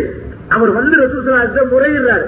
யார சொல்லலாம் இந்த இம்ராத்தி லா தருப்பு எதை லாமிசின் என்னுடைய மனைவி இருக்கிறால தொடக்கூடிய யாரையுமே அவர் தட்டுறது கிடையாதுங்கிறான். அவர் சொல்றாரு தொடுற யாரையும் லாமிசுங்கிறாரு லம்சு செய்யக்கூடிய யாரையுமே அவர் தடுப்பது இல்லை என் மனைவி. நான் அவரோடு வாழ்வதா? ஒதுக்கி விடுவதான்னு சொல்லி கேட்கிறாரு. இந்த இடத்துல லாமிசுன்னு போடுறாரு. சொல்றாளையா? சொல்றதையா? இதையா ஒரு பெரிய புகார் அவர் சொல்றாரு? அல்ல வேற மாதிரியான சொல்றாரா? வேற விஷயத்தான் சொல்றாரு. தன்னுடைய மனைவி தப்பான முறையில் அந்நிய ஆண்கிட்ட போறதான் என்ன சொல்றாரு? லாசருத்து எதை லாமிசுங்கிறாரு அந்த லாமத்தை தான் இங்கேயும் வருது குரான்ல. லாமத்தும் நிசாங்கிறது. அப்ப லம்ஸ்ங்கிற வார்த்தை இருக்குது. அது எதுக்கெல்லாம் இடம் சொல்றதுக்கு வரும். உறவு பெண்ணோட சேர்ந்து உறவு கொள்றதுக்கும் வரும். ரெண்டு அர்த்தம் வந்துருச்சு. சரி. ரெண்டு அர்த்தம் வரும் பொழுது அப்ப அபுகனிபா இமாம் செஞ்சது சரிதானே? அவரும் சரியாத்தான செஞ்சிருக்காரு. அந்த வார்த்தைக்கு தொடுவதில் அர்த்தம் இருக்கிறதுனால தொட்டாலே ஒரு முடியுங்கிறார் சாதியமா அந்த வார்த்தைக்கு தீண்டுவதில் அர்த்தம் இருக்கிறதுனால தீண்டினாத்தான் ஒரு முடியும் சொல்றாரு யாரு? அனதிமா ரெண்டு சரிதான் சொல்ல முடியுமான்னு கேட்டா சொல்ல முடியாது. ஏன்னு கேட்டா குரானுக்கு ரசூல் சல்லாசன விளக்க உரையா இருக்கிறாங்க. குரான் அப்படி விளங்க முடியாதுங்க. ரசூலுடைய விளக்கத்தை வச்சு விளங்கணும். சில இடங்கள்ல. ரசூலும் சேர்த்துதான் குரான் ரசூலுடைய போதனையும் சேர்ந்துதான் குரான் குரானையும் குரான் போன்ற இன்னொன்றையும் நான் கொடுக்கப்பட்டிருக்கிறேன். அப்படின்னு ரசூல் சல்லாசன் சொல்றாங்க. அல்லாஹ் குரான்ல சொன்னா கதாலி கந்தல் அழைக்கல் கிதாபலி பையில நின்னாசி மானுசில் இணைகும் அந்த மக்களுக்கு அருளப்பட்டதை நீ தெளிவுபடுத்த வேண்டும் என்பதற்காகத்தான் உமக்கு அருளினோம் அல்லாஹ் சொல்றான். அப்ப ரசூல் சல்லா அலை செல்லும் இதுக்கு என்ன அர்த்தம் செஞ்சாங்கன்னு அதை பார்க்கணும். ராமசவுக்கு ரெண்டு அர்த்தம் வந்துடும் பொழுது நம்ம என்ன செய்யணும் இப்ப? ரசூல் செல்லா வாழ்க்கையை தேடி பார்க்கணும். அவங்க எப்படி நடந்துக்கிட்டாங்க? அவங்களும் பெண்களோட வாழ்ந்தவங்க தானே. அவங்களுக்கு மனைவி இருந்தது தானே. மற்ற யாரை விட அதிகமா இருந்தது தானே. அதிகமா பெண்களை தொடுவதற்கு யாருக்கு சார்ஜ் ஜாஸ்தி? ரசூல் சல்லா இருந்துச்சு. அந்த கண்ணோட்டத்துல அவங்க மனைவிமார்கள் விஷயத்துல எப்படி நடந்திருக்கிறாங்க? முழு செஞ்சவன கிட்ட வராதீங்கன்னு ஒதுங்கி போயிட்டாங்களா மனைவியரோட? அல்லது மனைவியை தொட்டுவிட்டு ஆஹா தொட்டுவிடனே போய் ஒழு செய்திருக்கிறாங்களா? அல்லது ஒழு செய்யாமலே இருந்திருக்கிறாங்களா? அப்படிங்கிற எங்கெல்லாம் பார்க்கணும்? அவங்க வாயால சொல்லியிருக்கிறாங்களான்னு பார்க்கணும். அல்லது செயலால் விளக்கம் காட்டியிருக்கிறாங்களான்னு பார்க்கணும். இதை பார்த்து இந்த லாபத்துக்கு என்ன அர்த்தம்? முடிவு பண்ணிடலாம். தொடுவதைத்தான் அல்லா சொல்றாங்க அல்லது உறவு கொள்றதான் சொல்றாங்கன்னு முடிவு பண்ணிக்கலாம் இப்ப போய் பார்க்கிறோம் ரசூல் சல்லாஹுடைய வாழ்க்கைய. அன்னை ஆயிஷா சித்திகா ஒலி அல்லாஹு தலாங்க அவர்கள் ரசூல் சல்லா அண்ணன் ரசூலுல்லாஹி ஸல்லல்லாஹு அலைஹி வஸல்லம் கான யுகப்பிலு பாவ நிக்காயி உணவு செய்த பிறகு ரசூல் சல்லா அலி செல்லம் அவர்கள் தன்னுடைய மனைவியரில் சிலரை முத்தமிட்டு இருக்கிறார்கள் யார் சொல்றா? ஆயிஷா நாய் சொல்றாங்க. முத்தமிட்டு இருக்கிறாங்க சொல்றது இல்லைங்க. அதுக்கு பிறகு ஒன்று செய்யாமல் போய் தொழுது இருக்கிறார்கள். அந்த இது எடுத்து படிச்சு காட்டுறாங்க நூத்தி தொண்ணூத்தாறு ரசூல் சல்லா அலிசல்லம் அவர்கள் ஒரு செய்து விட்டு மனைவியை தொட்டார்கள் இல்ல. என்ன செய்திருக்கிறார்கள்? முத்தமிட்டு இருக்கிறார்கள் கவனிக்கிற ஒரு வேலை இது சொல்றது இப்படி நேரம் ஒரு முறை நம்ம சொல்லிட்டு இருக்கிறோமே ரசூல் சல்லா அலிசல்லம் இருக்கிறாங்க தன்னுடைய மனைவியை கட்டி அணைத்து முத்தமிட்டு இருக்கிறார்கள் அப்பலன்னு வருது. அப்ப கூட ஒருத்தர் கேட்கிறாரு இது ஒரு விஷயமா இல்லையா? ரசூல்லா மனைவியை முத்தமிட்டது யாருக்குங்க தெரியும்? ரசூல்லாவுக்கு தெரியும். இல்லாட்டி அவங்க மனைவிக்கு தெரியும். அப்ப வேற மனைவியை முத்தமிட்டதுக்குன்னு இந்த ஆயிஷா நாய் சொல்றாங்களோ? அப்படின்னா அந்த அந்த கணம் குறைஞ்சு போயிருக்கு அது யார் நீங்க தானோன்னு கேட்கிறாரு அவரு. அவங்களா இருந்தா தான் இந்த அதிர்ச்சி வெயிட் இருக்குது. மைமுனா முத்தமிட்டாங்க மைமுனா முத்தமிட்டு ஆயிஷா வச்சு தான் முத்தமிடுவாங்க. செய்ய மாட்டாங்க. சில மனைவியை முத்தமிட்டார்கள் சொல்றீங்களே அது யாரு? நீங்களானோ? அப்படின்னு ஒரு சந்தேகத்தையும் கேட்கிறாரு. ஆயிஷா நாய் திருச்சி மோகன் தான்.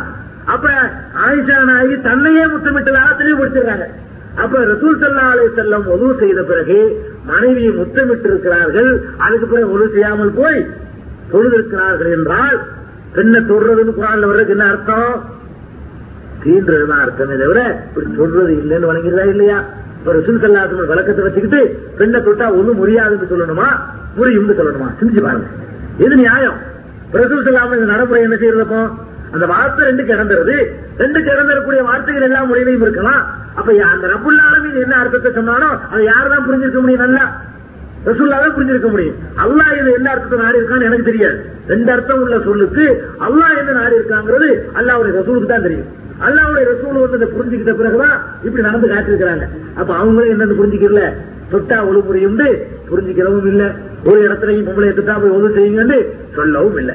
ஆக சாதி மாவை பொறுத்த வரைக்கும் இப்படி செஞ்ச தப்புன்னு சொல்றோங்கிறீங்களா? வேணும்னு தப்பு செஞ்சாங்கன்னு சொல்றோங்கிறீங்களா? நிச்சயமா நம்ம அப்படி சொல்ல மாட்டோம். இந்த ஹதீஸ் கிடைக்கல உங்களுக்கு.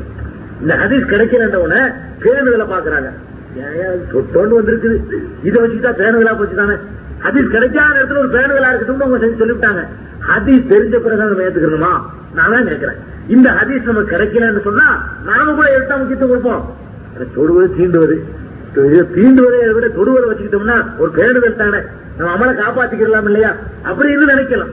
இந்த ஹதீஸ் வந்த பிறகு நம்ம என்ன செய்யறது? இதான் நம்ம கேள்வி. அவர் காபிமா சொன்னா நம்ம ஏத்துக்கிறதா?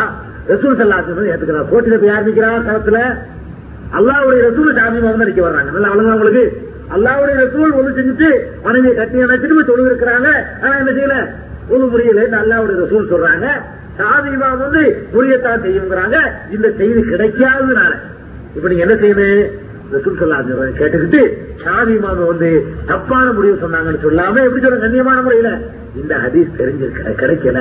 கிடைச்சிருந்தா அவங்களும் இதைத்தான் சொல்லியிருப்பாங்கன்னு உயர்வான இடத்துல கண்ணியத்தை கொடுத்துட்டு அல்லாவுடைய ரசூலுக்கு அதுக்கு மேற்கொண்ட கண்ணியத்தை கொடுக்கிற தப்பா இதுதான் நாங்க சொல்றோம்.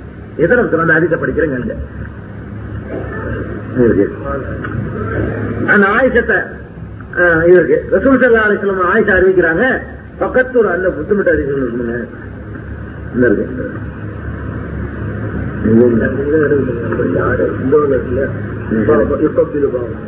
சரி. இந்த ஆயிஷா அறிவிக்கிறாங்க ஆனை யுகப்பில் பாவ அஸ்வாஜிகி சும்மா யுசல்லி ஒரு ஆயசால் சொல்லவும் ரசூல் சல்லா அலி தன் மனைவியரை முத்தமிடுவார்கள் சிலரை பிறகு என்ன செய்வார்கள்? தொழுவார்கள் உழவு செய்யாமலேயே. இவ்வளவு தெளிவா சொல்ல முடியுமாங்க வாசகத்தை? இது சொல்லிட்டாங்க. இதுக்கு பிறகு ஆயிஷா நான் இன்னும் பல அதிசல பாருங்க. நான் ரசூல் சல்லா அலி அவர்கள் தொழுது கொண்டிருக்கும் பொழுது குறுக்கே படுத்திருப்பேன். சின்ன வீடு தானே. இன்னும் பங்களா கிடையாதுல ரசூல் சல்லா அலி இப்படி தொழுவுறாங்க. இவ்வளவு செய்தா செய்யற இடம். இதுக்கு குறுக்க ஆயிஷா படுத்திருப்பாங்க இப்படி. கால் நீட்டிக்கிட்டு. இப்படிலாம் படுத்தா பாவம் பண்ண மாதிரி நினைச்சிட்டு இருக்காங்க. தொழிலாளி கடையில ரசூல் சல்லா அலிஸ்லாம் தக்பீரை தொழுகிறாங்க ஆயிஷா நாயகி குறுக்க என்ன செய்யறாங்க கால் நீட்டி படுத்துக்கிட்டு இருக்கிறாங்க நான் படுத்துக் கொண்டிருப்பேன். இருட்டு நேரம். ரசூல் சல்லா சஜிதா செய்ய வந்தால் எங்க சஜிதா செய்ய வேண்டி வரும்? காலில் போய் சஜிதா செய்யணும். சஜிதா வைக்கிற நடத்தலாம் எது இருக்குது. கால் இருக்குது. சஜிதாவுக்கு வரும் பொழுது தன்னுடைய விரலால் என்னுடைய காலில் குத்துவார்கள். நான் டக்குன்ற காலை மடக்கிக்கிறவன் சஜிதா செய்து விடுவார்கள். அவங்க எழுந்த பிறகு மறுபடியும் நான் நீட்டிக்கிறவன். அப்படின்னு யார் சொல்றா? ஆயிஷா நாய் அறிவிக்கிறாங்க. அன்னை ஆயிஷா சித்திகார் வந்து எல்லா அவர்கள் அறிவிக்கிறாங்க. அறிவிச்ச கூட ஒருத்தர் சந்தேகம் வரலாம். ஏன் குத்துற வரைக்கும் பாத்துட்டு இருக்கீங்க கைலாசம் வர்றது தெரியும்ல? காலம் அடைக்கிற வேண்டியானு சொன்னா அந்த ஹதீசிலே சொல்றாங்க இதன் லைசபில் பை திமிஸ்பாகும் அந்த காலத்துல எல்லாம் வீட்டுல விளக்கே இருங்க எங்க காலத்துல விளக்கு வச்சுக்கிற அளவுக்கு நாங்க வசதியா இருந்தோம். இருட்டு.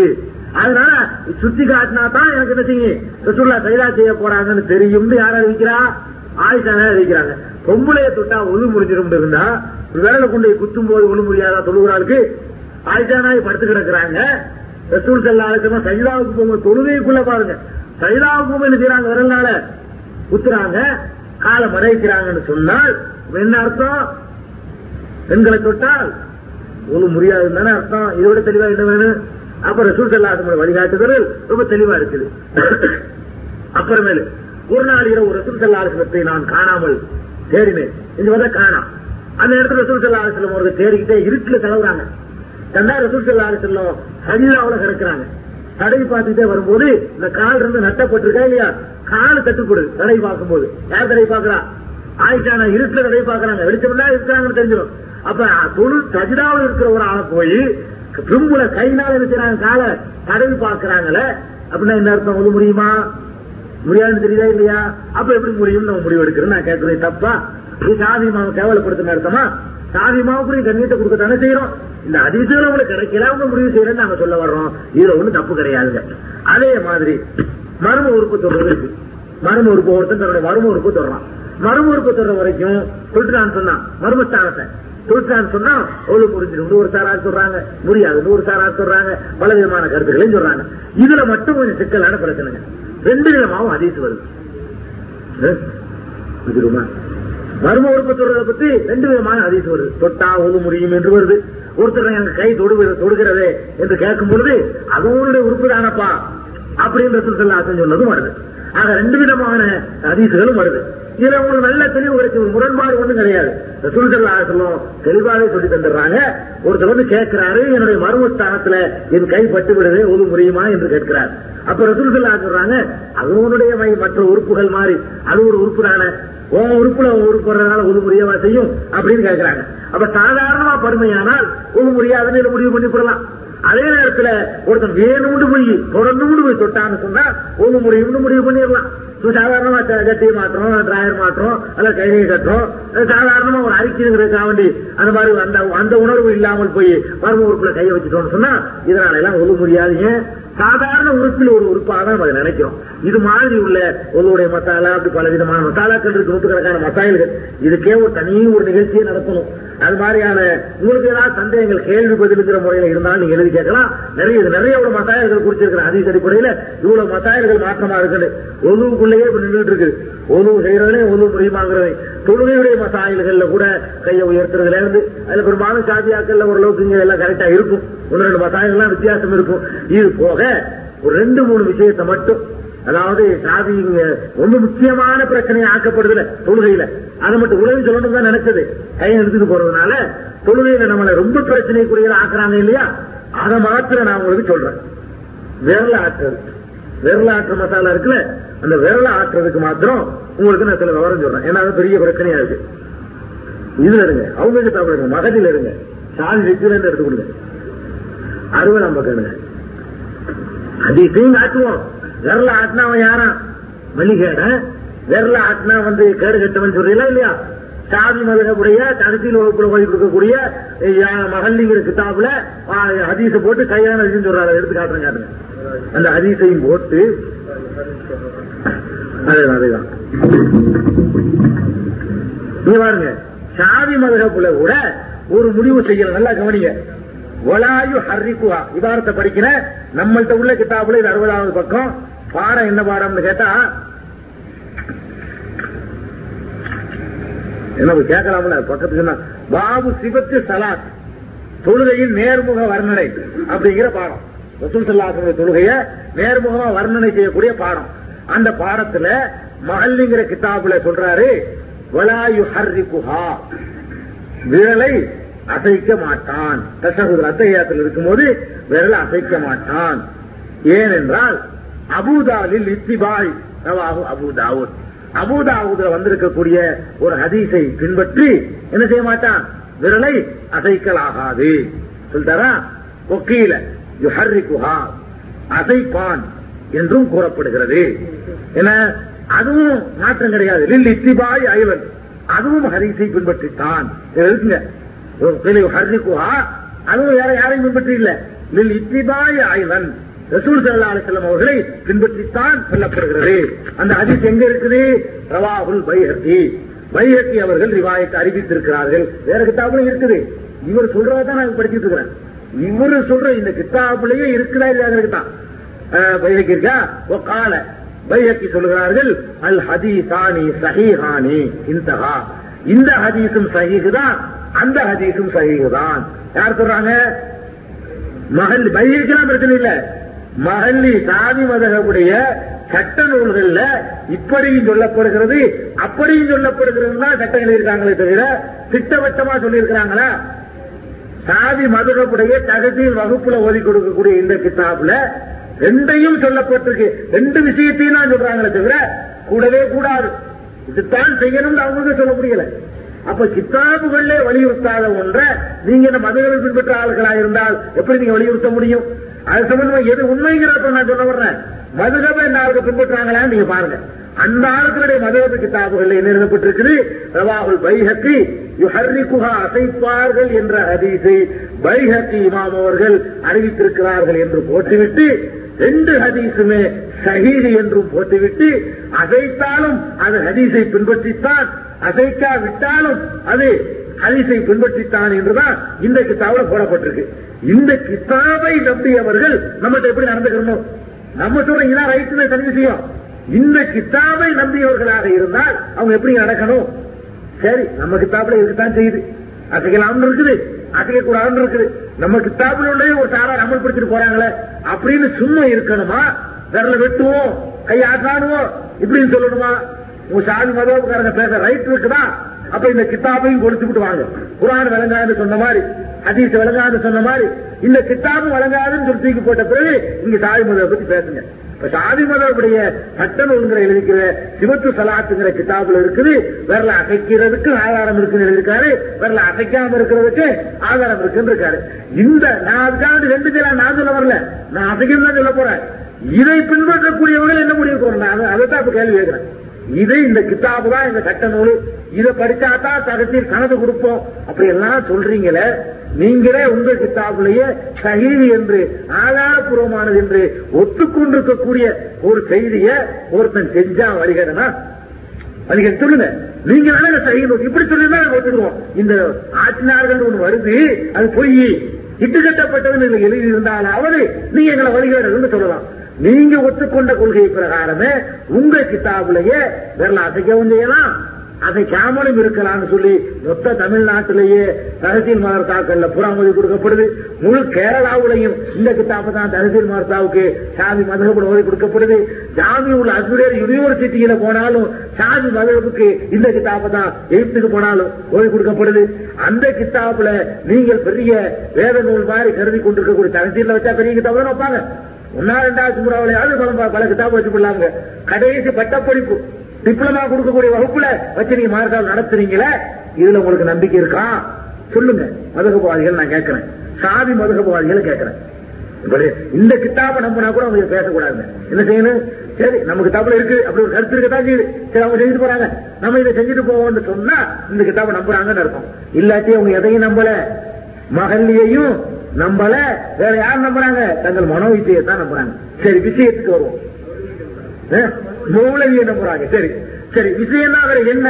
அசைக்கணுமா? அசைக்க கூடாதா நாங்களும் சொல்றோம். ரெண்டு ஹதீஸும் சைகன்னு தான் சொல்ல போறோம். நாங்களும் என்ன சொல்ல போறோம்? ஏன்னா ஹதீஸ் சைங்கிற வித்தியாசம் இல்ல. ரெண்டு ஹதீஸை அசைத்தார்கள் என்று சொல்லக்கூடிய ஹதீஸை அறிவிக்கக்கூடியவர்களும் நம்பகமானவர்களே. அசைக்க இல்லை என்ற ஹதீஸை அறிவிக்கக்கூடியவர்களும் நம்பகமானவர்களே. இதை யாரும் நாங்க மறுக்கல.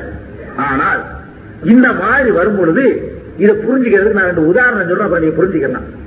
ஒரு விஷயத்த உதாரணமா இவர் வச்சுக்கிறோம் உதாரணத்துக்கு தான் இவரு தண்ணி அடிக்கிறார்.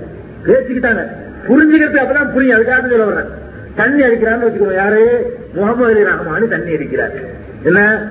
தண்ணி அடிக்கிறது வந்து நான் மட்டும் அவங்களுக்கு தெரியாது. ஒரு அச்சத்துக்கு ரசம் போட்டுருக்கான்னு வச்சுக்கிறோம் நான் ஒரு நாள் என்ன செய்வரு இவரு சாராயம் குடிக்கிறத பார்த்துட்டேன். சரி. நீங்க யாருமே என்ன செய்யல? பார்க்கல. ஒரு விசாரணை பேச்சு வருது. பேச்சு வரும்போது நான் என்ன சொல்றேன்? முகமது ரஹ்மான் சமயத்தில் என்ன செய்வாரு? சாராயம் குடிப்பாருன்னு நான் சொல்றேன். நான் என்ன சொல்றேன்? குடிப்பாருன்னு சொல்றேன். குடிச்சிருக்காரு நீங்க எல்லாம் என்ன சொல்லுவீங்க?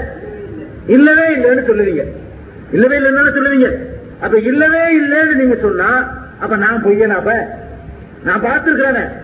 இல்லவே இல்லைன்னு சொன்னா அதுக்கு என்ன அர்த்தம் தெரியுமா? நாங்கள் பார்த்த வரை இல்லைன்னு தான் அர்த்தம். இல்லவே அறவே இல்லவே இல்லைன்னு நீங்க சொல்றதா இருந்தா அவர் பருவ வயசு அடைஞ்சதுல இருந்து இந்த நிமிஷம் வரைக்கும் இருபத்தி நாலு மணி நேரமும் அவரை விட்டு பிரியாம அவருடைய ஒவ்வொன்றையும் கண்காணிச்சுக்கிட்டு இருந்த ஒரு ஆள் தான் அதை செய்யவே இல்லைன்னு சொல்ல முடியும். ஒரு செயலை செய்யவே இல்லைன்னு சொல்றதா இருந்தா யார் சொல்ல முடியும்? நான் திருடவே இல்லைன்னு என்னை பத்தி சொல்றதா இருந்தா யாருன்னு சொல்ல முடியும்? இன்றைக்கு இந்த நேரத்தில் திருடலைன்னு சொல்லலாம். எப்படி சொல்ல முடியும்னு கேட்டா இந்த நிமிஷத்துல மணி எத்தனை? பனிரெண்டரை மணிக்கு இந்த தேதியில இருபத்தி ஏழாம் தேதி பனிரெண்டு மணி இருபத்தி எட்டாம் தேதி பனிரெண்டரை மணிக்கு கோமதி குடிக்கல என்று வேண்டுமானால் திட்டவட்டமா சொல்லலாமே தவிர கோமதி குடிக்கவே மாட்டார்னு பொதுவாக சொல்ல முடியுமா? யாராலையும் சொல்ல முடியாது. இல்லைன்னு சொல்றது வந்து யாராலையும் முடியாது. இருக்குதுன்னு சொல்றதுக்கு வந்து ஒரே ஒரு தடவை பார்த்தா போதும். இவர் குடிச்சத நான் ஒரே ஒரு செகண்ட் பார்த்துட்டா கூட எப்படி சொல்ல முடியும்? குடிச்சான்னு சொல்ல முடியும். இவர் குடிக்கலை என்று நான் சொல்வதாக இருந்தால் நான் எப்ப சொல்ல முடியும்? இப்ப குடிக்கலன்னு சொல்லலாமே தவிர குடிக்கலன்னு நான் சொல்றதா இருந்தா இவர் பதினஞ்சு வயசு பருவ வயசு அடைஞ்சதுல இருந்து இந்த நிமிஷம் வரைக்கும் அவர் தனியா கக்கூசுக்கு போனா கூட நான் கூட போய் உட்கார்ந்து கக்கூசுல குடிச்சிருக்கலாம் இல்லையா? அவர் குடிக்கவே இல்லைன்னு நான் சொல்றதா இருந்தால் அவர் மலஜலம் கழிக்கும் போது நான் கூட இருந்திருக்கணும். அவர் மனைவியோட கூடும்போது நான் கூட இருந்திருக்கணும். அவருடைய அந்தரங்க வேலைகள்லயும் நான் கூட இருந்து நான் தூங்காமல இருந்திருக்கணும். அவர் தூங்கும்போது கூட நான் இருக்கணும். கள்ள தூக்க முடியும் எடுத்து குடிச்சிருவாரு அப்ப நான் வந்து முழுக்க முழுக்க இவரே கெலின்னு உட்கார்ந்து பார்த்துக்கிட்டே இருந்தா தான் இவர் இந்த காரியத்தை அறவே செய்யலைன்னு சொல்ல முடியும். இது ஒரு அடிப்படைங்க. இல்லை என்று ஒரு ஆள் சொல்லி இருக்குது என்று ஒரு ஆள் சொன்னா எதை எடுத்துக்கணும் இருக்குதுங்கிறத தான் எடுத்துக்கணும் இல்லைங்கிற ஆளுக்கு பொய் சொல்றாங்கன்னு அர்த்தம் இல்லை அவர்களுக்கு தெரிந்தவரை இல்லை என்று சொல்கிறார்கள். அவருக்கு தெரிந்தவரை இருக்குது என்று சொல்கிறார். இவ்வளவுதான் இதுக்குரிய அளவு கொடுங்க அப்ப ஒரு விஷயம் இருக்குது இல்லை என்ற சர்ச்சை வந்தா எதுக்கு முக்கியத்துவம் கொடுப்போம்? இருக்குதுங்கிறது தான் இது நம்மளா ஒரு நடைமுறை வேணாங்க ஒரு கோர்ட்ல வழக்கு போகுதுங்க. கோர்ட்ல வழக்கு போகுது. வழக்கு போனா இவர் திருடி விட்டார் என்று சொல்லி இவர் மீது ஒரு குற்றம் சுமத்தப்பட்டிருக்கு. குற்றம் சுமத்தப்பட்டிருக்கும் போது ரெண்டே ரெண்டு சாட்சி வந்து என்ன செய்யறான் திருடினார்னு சொல்றான். நான் பார்த்தேன். இந்த நினைச்சாரு திருடினாரு. இந்த பெட்டியை திறந்து இதெல்லாம் எடுத்தாரு. நான் பார்த்தேன். நம்பகமான ரெண்டு சாட்சி சொல்லிட்டான். ஒரு ஐயாயிரம் பேர் திரண்டு வர்றாங்க கோர்ட்ல வந்துகிட்டு திருடவில்லை என்று நாங்கள் சாட்சி சொல்கிறோம்னு சொல்றான். ஐயாயிரம் பேர் வந்து செய்யறான். இவர் திருடவே இல்லை என்று சாட்சி சொல்றோம்னு சொல்றான். ஏத்துக்குவான கோர்ட்ல? ஆனா நீ பார்க்கும்போது திருடாம இருக்கலாம். ஏன் திருட பார்த்தவன் சொல்றான் போராண்டுவான் கோர்ட்ல போனா ஐயாயிரம் பேர் திருடல இருக்கிறா என்ன செய்ய மாட்டான். லா கேட்டு கேட்டுப்பாங்க ஐயாயிரம் பேர் திறந்துட்டு போய் இவர் திருடவே இல்லைன்னு சொன்னா ஏத்துக்கிற மாட்டான். எப்படி திருடுறேன்னு சொல்லலாம் வேணும்னா இந்த தேதியில இந்த இடத்துல இந்த பொருளை அவர் எடுக்கல நான் அந்த இடத்துல இருந்தேன்னு இப்படி சொல்லணுமே தவிர ஒரு செயலை அறவே செய்யலன்னு சொன்னா என்ன செய்ய மாட்டான்? ஏத்துக்கிற மாட்டான். எந்த கோட்டிலையும் நிக்க அதே மாதிரி தான் அசைத்தார்கள் இருக்குன்னு சொல்றாரு ஒருத்தர். ஒருத்தர் என்ன சொல்றாரு? அசைத்தார்கள் சொல்றாரு. இன்னொருத்தர் அசைக்கவில்லைங்கிறாரு. ஒருத்தர் இல்லைங்கிற சமாச்சாரத்தை சொல்றாரு. ஒருத்தர் இருக்குதுங்கிற சமாச்சாரத்தை சொல்றாரு. இந்த ரெண்டுல நம்ம எதுக்கு வைத்து கொடுக்கணும்? இருக்குங்கிறவரு பார்த்து தானே சொல்வாரு இல்லைங்கிறவரு எப்படி அசைக்க அதுவும் எப்படி சொல்றாரு? அசைக்கவில்லைன்னு சொல்லலுங்க. காணல் ஆய்வு கருதிக்குவான்னு சொல்றாரு. அசைக்காமலேதான் இருந்து கொண்டிருந்தார்களாம். அப்ப ஒரு தடவை கூட அசைச்சு இல்லைங்கிறார் அவரு. நான் ஒரு தொழுகைக்கு போயிருந்தேன். அந்த தொழுகையில் அசைக்கவில்லை என்று சொன்னாலாவது ஒரு நேரத்தில் அசைக்காம இருக்கிறான்னு சொல்லிக்கலாம். இந்த ராணுடைய அறிவிப்பு எப்படி வருதுன்னு கேட்டா அசைக்காதவர்களாகவே இருந்தார்கள். அவர் என்ன சொல்றாரு? அசைத்தவர்களாகவே இருந்தார்கள் அவர் காண அறிவிப்பு வாங்குறாரு அவர் காணல் ஆய்வு வாங்குறாரு. இவர் அசைத்துக் கொண்டே இருந்தார்கள் அவரு அசைக்காமலேயே இருந்தார்கள் அப்ப என்ன அர்த்தம்? என்ன அர்த்தம்? எதை எடுத்துக்கிறாரு அசைக்கலேங்கிறது இருக்குல்ல இதுல எப்போதுமே ஒரு திட்டமிட்ட ஒரு விஷயம் இருக்கும் இந்த அசைக்கல நீங்க வழிகட்டாயம் அதை போய் சொல்லணும் மெனக்கட்டு. அசைத்ததுன்னு ஒரு ரிவாயத்து இருந்து அது மக்கள்கிட்ட பிரபல்யமாகும் பொழுதுதான் அசைக்கலங்கிற விஷயத்தை சொல்ல முடியும். உதாரணமா ரசூல் செல்லா சொன்னோம் தொழுகையில சோறு திங்கலன்னு அதிகம் பார்க்க முடியுமா? சோறு திங்கலன்னு பார்க்க முடியுமா? தொழுகையில. தொழுகையில ரொட்டி சாப்பிடவில்லை ரசூல் செல்லா அதிகம் இருக்குமா? தொழுகையில ரசூல் செல்லா சிரிக்கவில்லைன்னு அதிகம் இருக்குமா? தொழுகையில ரசூல் செல்லா அலை செல்லம் பேசவில்லைன்னு அதிகம் இருக்குமா? தொழில் ரசூல் இன்னது செஞ்சாங்கிறது தான் சொல்லப்படுமே தவிர இன்னும் செய்யலாங்கிறது சொல்லப்படாது. பார்க்கிறவர் ஒரு தொழுகையை வர்ணிக்கிறவர் எதை சொல்லணும் தெரியுமா? முதல்ல இதை செஞ்சாங்க அப்புறம் இதை செஞ்சாங்க அப்புறம் அதை செஞ்சாங்கன்னு அந்த வர்ணனைகளை சொல்லிட்டு இருக்கவே தவிர அந்த வர்ணனை திடீர்னு வேற ஆத்துல நீங்க சொல்லணும். வேற ஆத்துல நீங்க சொல்லணும். இது சொல்ல முடியுமா? அப்ப என்னமோ ஒரு ஒரு புரிந்து கொள்ற விஷயத்துல ஒரு ராங் இருக்குது. இது தெளிவா இருக்கு. வரல ஆற்றினார்கள்ங்கிறது அவர் பார்த்துக்கிட்டே இருந்திருக்கிறாரு. விரல ஆட்டிலே தெரியுதுன்னு தெரியுது. ஒரு சம்பந்தம் இல்லாத ஒன்ற ஒரு இடத்துல நிலைக்க முடியுமா? இல்லைன்னு சொல்ல முடியுமா? சொல்லுங்க. இப்ப நான் சாப்பிட்டு சாப்பிட்டுட்டு இருக்காருங்க. சாப்பிட்டுட்டே இருந்தவரு தபால் போடவில்லை. போஸ்ட் ஆபீஸ்ல சொல்லலாமா? சாப்பிடுறது தபால் போடுறது என்ன இருக்குது? இவர் அலி சாப்பிட்டு கொண்டே இருந்தாரு. அவர் சாப்பிட்டு இருக்கும் போது தபால் எழுதவில்லை. இப்படின்னு சொல்லலாமா? சாப்பாட்டுக்கு தபாலுக்கு சம்பந்தம் இருக்குதா? அப்ப திடீர்னு சம்பந்தம் இல்லாத ஒண்ண போய் இல்லைன்னு சொல்லக்கூடாது. ஆனா இருக்கிற சொல்லலாம். சாப்பிட்டு இருந்தாரு திடீர்னு போய் தபால் இருந்தாருன்னு சொல்லலாம். சாப்பிட்டு இருந்தவர் நினைஞ்சாரு திருநதை விட்டுட்டு போய் தபால் ஒண்ணு எழுதினார்னு சொல்லலாம். சாப்பிட்டுட்டே இருந்தவர் கதவை போய் திறந்தார்னு சொல்லலாம். சாப்பிட்டு இருந்தாரு கதவை திறக்கல. அதையும் கதவை திறக்க போற சாப்பிடுற கதவை திறக்கிறது அப்ப இல்லைங்கிற விஷயம் இருக்குது எப்போதுமே அது வெயிட் குறைஞ்சதுதான். இருக்குதுங்கிற விஷயம் தான் வெயிட் ஆனது. அப்ப ரசூல் சொல்லலாம் எத்தனையோ விஷயத்தை செய்யல. தொழுகையில அதெல்லாம் நமக்கு சொல்லாப்படுது என்ன செய்தார்களோ அதான் பார்க்கணும்னு சகாபாக்கள். அப்ப ஒருத்தர் அசைச்சதை பார்த்திருக்கிறார் திட்டவட்டமா தெரியுது. அதனால நம்ம அசைக்கணும். அதே சைகன் நீங்க ஒத்துக்கிட்டீங்க. குறைஞ்சபட்சம். இதையெல்லாம் இல்லாட்டாலும் சும்மா வாச்சிருக்கணும் உங்க விவேகத்தை ஆகக்கூடாது என்ன செய்யணும்? சும்மா வாட்சி எங்களை விமர்சிக்க கூடாது சரி அதுவும் அதிசல் இருக்குது பைகைகள் இருக்குது. நம்ம மகள் மாமன் நினைஞ்சிருக்கிறாங்க அதை போய் பைகைகள் எழுதிவிட்டாங்க நம்ம தலைகீழ் வகுப்பு நடத்துறோம் அப்படின்னாவது குறைஞ்சபட்சம் சும்மா இருந்தா தான் அவங்க மதுரவை பின்பற்றாங்க அர்த்தமே தவிர இல்லாட்டி அதுலயும் போய் சொல்றாங்க. இந்த கித்தாவை பின்பற்றுறதுலையும் பொய் சொல்றாங்கிறது அதுக்கு அர்த்தம். இது வந்து விரல விரல அசைக்கிற விஷயம். ரொம்ப பெரிய பிரச்சனை ஆகிறதுக்கு தான் நான் சொல்லி காட்டினேன் அதுக்கப்புறம் இருக்கா? இந்த முக்கியமானது. ரொம்ப பெரிய பிரச்சனையாக்குறது யாராவது சொல்ல போனா சரியா போயிடும். சரி, அதுக்கு கேள்வி வரும் சரி ஆக இது மாதிரி முக்கியமான சந்தேகங்கள் இருக்குமானால் இது. அதெல்லாம் அந்த வரும் கேள்வி சரி ஒரு சில கேள்வி வந்திருக்கிறது.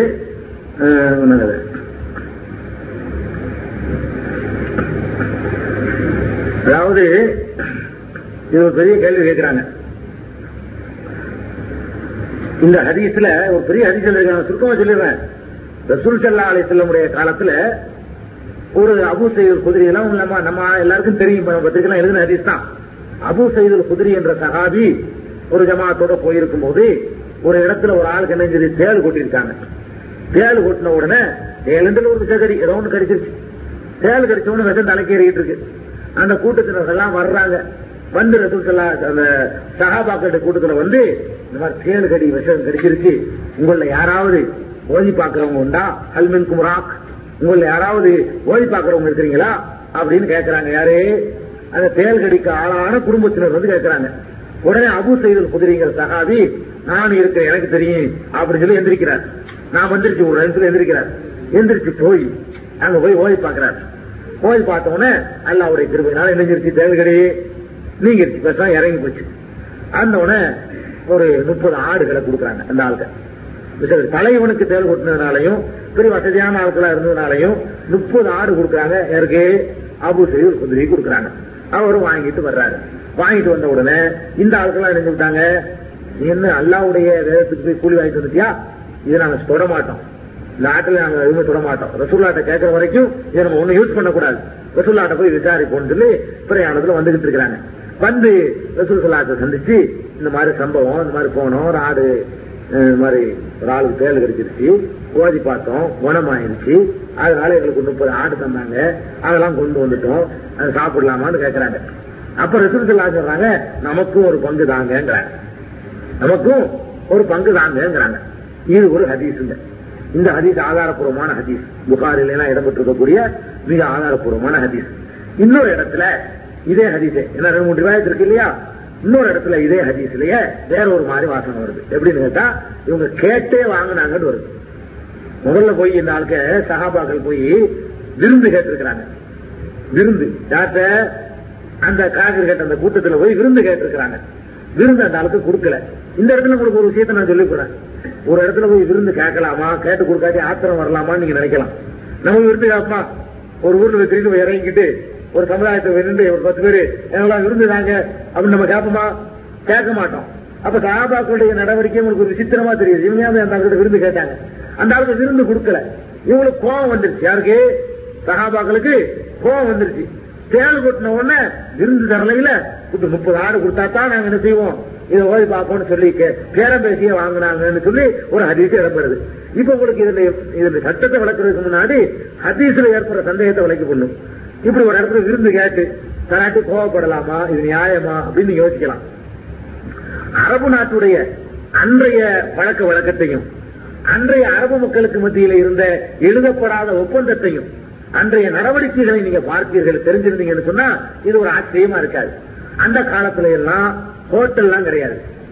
இந்த காலத்துல என்ன கிடையாது? ஹோட்டல்லாம் கிடையாது. ஒரு ஊர்ல இருந்து ஒரு ஊருக்கு போனா காசு கட்டிக்கிட்டு போய் ஹோட்டல்ல சாப்பிட்டுக்கலாமான்னு சொன்னா அதுக்கெல்லாம் என்ன இல்ல வழி கிடையாது. அதனால அரபு நாட்டுல அன்றைக்கு இருந்த பழக்கம் என்ன தெரியுமா? நம்ம தமிழ்நாடு மாதிரி கூட இங்கெல்லாம் கட்டி சாகணும் ஒரு சோதை கட்டிக்கிட்டு அது சோத்து முட்டை வைக்கிறதுக்கெல்லாம் சுமை தாங்கெல்லாம் வச்சிருப்பாங்க இந்த மாதிரியான பெரிய சுமைகளை கட்டிக்கிட்டு போற பழக்க வழக்கங்களும் அன்றைய நாடோடி அரபிகளுக்கு மத்தியில அறவே கிடையாது. போர்க்களங்களுக்கு போகும் பொழுது கட்டிக்கிட்டு போகணுங்கிற மரபை ரசூல் சல்லா அலிஸ்லம் தான் நினைஞ்சாங்க. அந்த மரபுகளை உண்டாக்குனாங்களே தவிர நாளோட அரபிகளுக்கு மத்தியில் அப்படி கிடையாது. வேற என்ன பழக்கம்னு சொன்னா யாரோ எவரோ வந்தா விருந்து கொடுக்குறது நீ வந்தா நாங்க வரணும் நாங்க பத்து பேர் வந்துட்டோமா? நீங்க பத்து பேர் சேர்ந்து. அதான் உங்களுக்கு செய்யற உபசாரம். அது ஒரு பரவு மாறிய. ஒருத்தர் ஒரு செத்து போயிடக்கூடாது. வேற வழியும் இல்ல. நிர்பந்தங்கிற அடிப்படையில திடீர்னு பத்து பேர் ஒரு ஊர்ல இறங்கிட்டாங்க அந்த காலத்துல யாருக்கு என்னன்னு விசாரிக்கணும். எழுதப்படாத ஒப்பந்தம். அதனாலதான் நம்ம மேலை நாட்டு அறிஞர்கள்லாம் அவங்களை குறிப்பிடும் போது விருந்து உபசரிப்பில் அரபியர்களை மிஞ்ச முடியாதுன்னு சொல்லுவாங்க அரபியர்களை. இப்ப உள்ள அரபியர்கள் அப்படிதான் கொஞ்சம் கொஞ்சம் அந்த பண்பாடு இருக்குது. இந்த மாதிரியான நிலைமை இல்ல கேட்டு வாங்குற நிலைமை இல்லாட்டாலும் பண்பாடு இன்னைக்கு மிச்சமா இருக்குது. அன்றைய அரபிகளுக்கு மத்தியில விருந்துகள் கொடுக்கிறது பரவாகவே கருதி வைத்துக் கொண்டிருந்தார்கள். அதே மாதிரி இந்த காதல்களுக்கு வந்தாலும் என்ன செய்வாங்க? பிரிச்சுக்குவாங்க எத்தனை பேர்? பத்து பேரா? நீங்க ஒரு கூட்டு பண்ணி அவர் கூட்டு பண்ணி அவர் கூட்டு பண்ணி கொடுத்துருவோம் அப்படின்னு ஏன்னா செத்து போயிடும் மனுஷன் ஒரு கடையில விற்கிற ஹோட்டல் வச்சு விற்கிற வியாபாரம் கிடையாது. ரொட்டியை சுட்டு விற்கிற வியாபாரம்லாம் கிடையாது. காசுகள் புழங்கிக்கிட்டு இருந்த நிலைமையும் கிடையாது. அந்த மாதிரியான காலகட்டத்தில் போய் கேட்கும் போது இவங்களுக்கு விருந்து கொடுக்கலான்னு செத்து போயிடுவாங்க. ஊரை காப்பாத்திக்கிறது என்னடா இது நம்ம எல்லாரும் ஒப்பந்தத்தை கடைபிடிச்சிட்டு இருக்கிறோம். அவன் வந்து நம்ம கொடுக்கிறோம். நம்ம இப்படி வந்திருக்கிறோம். இந்த மாதிரி நேரத்தில் நீ கவனிக்கலையேன்னு சொல்லி அவங்களுக்கு என்ன செய்யுது? ஒரு இக்கட்டான நிலைமை ஒண்ணு இருக்குது. அந்த நேரத்துல தேவை கிடைச்சுன்னு முப்பது ஆடு கொடு. அப்பதான் என்ன செய்வோம் நாங்க? இந்த வேலையை செய்வோம் போய் பார்ப்போம்னு சொல்லி குணமாகிவிட்டால் குணமாகி விட்டால் அது வாசம் அப்படி வருது? குணமாகிவிட்டால் முப்பது ஆடு தர வேண்டும் என்று பேரம் பேசி கொண்டு போய் ஓதி பார்த்தாங்க. உடனே நினைச்சிருச்சு அவங்களுக்கு குணமாயிடுச்சு. அதன்படியே முப்பது ஆடுகளையும் கொடுத்தாங்க. அதை வாங்கிட்டு வந்துட்டாங்க என்று ஒரு அதிசயம் இருக்கு. ஒரு அதிசில கேட்டு வாங்கினதாகவே இருக்குது. இன்னொரு அதிசில சும்மா வாங்கினாங்கன்னு இருக்கு. ரெண்டு ஒண்ணுக்கு ஒண்ணு விளக்கம் தான் கேட்டு தான் வாங்கியிருப்பாங்க. அதுல உள்ள அது இல்லாத சொல்லு சொல்லுது சரி. இதை வச்சுக்கிட்டு கேள்வி கேட்கறது என்ன கேட்கிறான்னா ஓதி பார்ப்பது கூடுமான்னு கேட்கிறான் இந்த ஹதீஸை எழுதிட்டு ஹதீஸ் படிக்கல. அதோட கூடவே நான் வழக்கமா சொல்லிட்டேன். கேள்வி படிக்கிறேன்னு கேள்வி கேட்ட நினைக்கிற வேணாம் அவர் கேட்ட அவர் சொன்ன ஹதீஸோட இன்னொரு சேர்த்து நான் சொல்லிவிட்டேன். இந்த ஹதீஸ் அடிப்படையில ஓதி பார்ப்பது கூடுமா?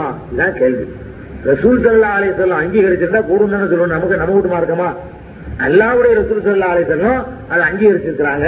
ஓதி பார்க்கலாம்னு சொல்லியிருக்கிறாங்க. கூடும் முருகன் இருக்குது? தெளிவான ஆதாரம் இருக்கிறது. அல்லாவுடைய ரசூல் அப்படி காட்டி தந்திருக்கும் போது கூடும் முருகன் என்ன செய்யணுமா? சொல்லணும் அதுல ஒண்ணு ஹதீஸுக்கு மாத்தமா போற கூட்டம் நம்ம கிடையாது. அல்லாவுடைய ரசூல் ஓதி பார்க்கறது கூடும்னு சொல்லிட்டாங்கன்னா கூடும் தான். அதுல ஒரு சந்தேகம் கிடையாது. ஆனா அந்த சம்பவத்தை முழுமையா நீங்க பாருங்க. அந்த அறகுறையா நீங்க பார்க்க கூடாது. அந்த சம்பவத்துல எல்லா அம்சங்களும் நீங்க கவனிக்கணும். அந்த புகாரி முஸ்லிமிலேயே ஓதி பார்த்தார் இல்லையா அவரு? அவர் ஓதி பார்க்கிறதுக்குன்னு யாருக்கும் தெரியாத ஒரு ரகசிய மந்திரத்தை ஓதி பார்த்தாரு? இல்ல. அவர் ஓதி பார்ப்பதற்கு பயன்படுத்திய வாசகம் இருக்கிறதே அது என்ன? சூரத்துல் பாத்திஹா முஸ்லிம் சமுதாயத்தில் ஒருத்தருக்கும் கூட தெரியாம இருக்காது. அந்த சூரத்துல் பாத்தியா விதாத்துக்காரர்களுக்கு நம்மளோட கொஞ்சம் நல்லாவே தெரியும். அல்பாத்தியா ஒரு பழைய பழகின இருக்க அப்ப எல்லாருக்கும் தெரிஞ்சிருக்கிற ஒரு வாசனம் எது? சூரத்துல் பாத்தியா அல்ஹம்து சூரா. இந்த அல்ஹம்து சூறாவை தான் இணைஞ்சிருக்காரு. ஓதி பார்த்திருக்கிறாரு. யாரு? அந்த சஹாபி. அதுவும் அந்த புகாரி முஸ்லிமில் குறிப்பிடப்படுகிறது. அது ஒரு அம்சம். அப்ப நான் கேட்கிறேன் இந்த அல்ஹம்து சூரா ஓதி பார்த்தார்ல? ஓதி பார்க்கப்பட்டார்களே. அவங்க யாரு? அப்துல் காதரா?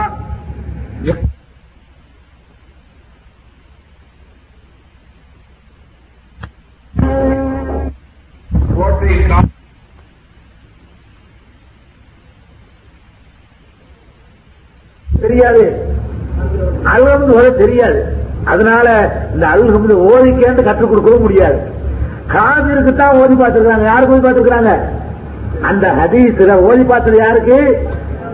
ஓத தெரியாதவர்களுக்கு குரானுடைய ஞானம் இல்லாதவர்களுக்கு தான் ஓதி பார்த்திருக்கிறார்களே. தவிர யாருக்கு பார்க்கல? தங்களுக்குள்ளே ஓதி பார்த்துக் கொள்ளல. முஸ்லிம்களுக்கு பார்க்கல. அப்ப ஓதி பார்ப்பதற்கு பயன்படுத்தியதும் சின்ன சூறா. எல்லாருக்கும் தெரிஞ்ச சூறா. பெரிய எழுபத்தி ரெண்டு ஆயிரம் ஆயத்து உள்ளது இல்ல.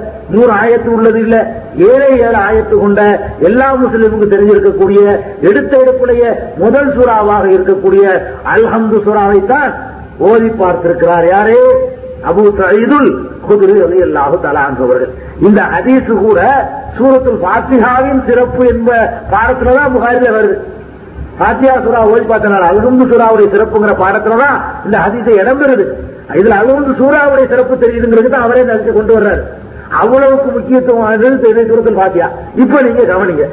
அப்ப நீங்க முஸ்லீம்களாக இருந்தால் அவங்களுக்கு ஓதி பார்த்ததுக்கு ஏதாவது ஒரு சம்பவம் இருக்குதா?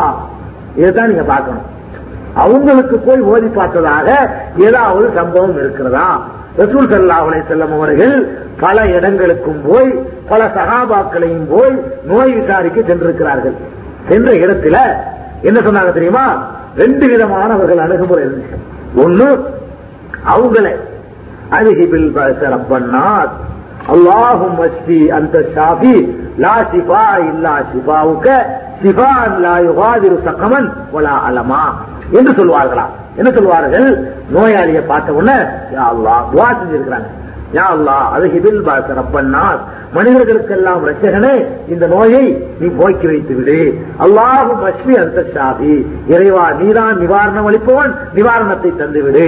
லா சிபா இல்லா சிபாவுக்க உனது நிவாரணத்தை தவிர வேறு ஒரு நிவாரணமும் கிடையாது. ஷிபான் லா யுகாதிரு சக்கமன் வல ஆலமா வேதனையையோ நோயின் அறிகுறியோ இல்லாமல் முழு குணத்தை நீ தந்துவிடு என்று அவருக்காக வேண்டிய துவா செய்திருக்கிறார்கள் யாரு? ரசூல் சல்லா அலிசல்லம் அவர்கள். வேறு சிலரை சந்திக்க செல்லும் பொழுது இப்படி துவா செய்து கொள் என்று கற்றுக் கொடுத்திருக்கிறார்கள். ஒன்று அவர்களே அவருக்காக துவா செய்து விட்டு வந்திருக்கிறார்கள். வேறு சில சந்தர்ப்பங்களில நீ அல்லாவிடத்தில் இப்படி கேள். அல்லாவிடத்தில் இப்படி முறையீடு என்று இதே மாதிரி சிவா சிவாவுக்காக செய்யும்படி சொல்லியிருக்கிறார்கள். யாருக்காவது சகாபாக்களுக்கு நோயாளியா இருந்தாங்கன்னு போய் இந்த மாதிரி ஓதி பார்த்திருக்கிறாங்களா? இல்ல. ஆனா சகாபாக்கள் தான் தங்களுக்குள்ளேயே இப்படி ஓதி பார்த்துக்கிட்டு இருந்தாங்களா? இல்ல. அல்லது ஒரு அஜர்த்துமார் ரசுல்லான்னு பெரிய அஜர்த்து சஹாபி வீட்டுல பெண்களுக்கு யாருக்கா உடம்பு சரியில்லாட்டி ரசுல்லா கூட்டிட்டு ஓதி பாக்குறதுக்கு கூப்பிட்டாங்களா? நோய் விசாரிக்கிறதுக்கு என்று ரசூல் சல்லா செல்லும் எல்லா வீட்டுக்கும் போற மாதிரி போவாங்களே தவிர கூப்பிட விட்டு ஓதி பார்க்கறதுக்கு என்ன செய்யல? ரசூல் சல்லா செல்லம் போகல. ஆக குரானை ஓதி பார்க்கலாம். யாருக்கு? ஓத தெரியாதவர்களுக்கு. காவிர்களுக்கு என்ன செய்யலாம்? ஓ, அதான் கூடாதுன்னு சொல்லி வச்சிருக்கலாம். வேடிக்கை என்ன தெரியுமா? பள்ளியாசல்ல தொழுது வரும்போதுங்க காவிர்களா நிற்பாங்க வரிசையா இன்னும் காவிரிகளா நிக்க வச்சிருக்கிறாங்க ஓய் பாக்குறாங்க அது காவிரி தான் பார்க்கணும். அவனுக்கு தான் தெரியாது. முஸ்லீம் அவன் ஓதிக்கிறான் முஸ்லீம் இருக்குவான் அவன் ஓதிக்கிறான் இந்த மாதிரி தான் இருக்கிறத விட முஸ்லீமுக்கு ஓய் பார்க்கறதுக்கு ஒரு இடத்துல என்ன செய்யல? ஆதாரம் இல்லை. ஒரு இடத்துல ஆதாரம் இருக்குங்க. ஒரு இடத்துல. என்ன தெரியுமா? ஓத முடியாமல். ரசூல் சல்லா அலை செல்லும் அந்த நாக்குல சுத்தமா வார்த்தை வராத நிலைக்கு போயிட்டாங்க கடைசி நேரம். அந்த நேரத்துல அன்னை ஆயிஷா சித்திகா சொல்றாங்க நான் அவர்களுக்காக ஓதுவேன். ஓதி அவர்கள் கையில ஊதுவேன் அவர்கள் தடவிக் கொள்வார்கள். அதான் எப்ப எப்ப செஞ்சிருக்கிறாங்க? அவர்களுடைய நாவு அப்ப ஓத முடியாத நிலையில ஒருத்தர் ஊமையா இருந்தா. வச்சு ஓதி பாருங்க.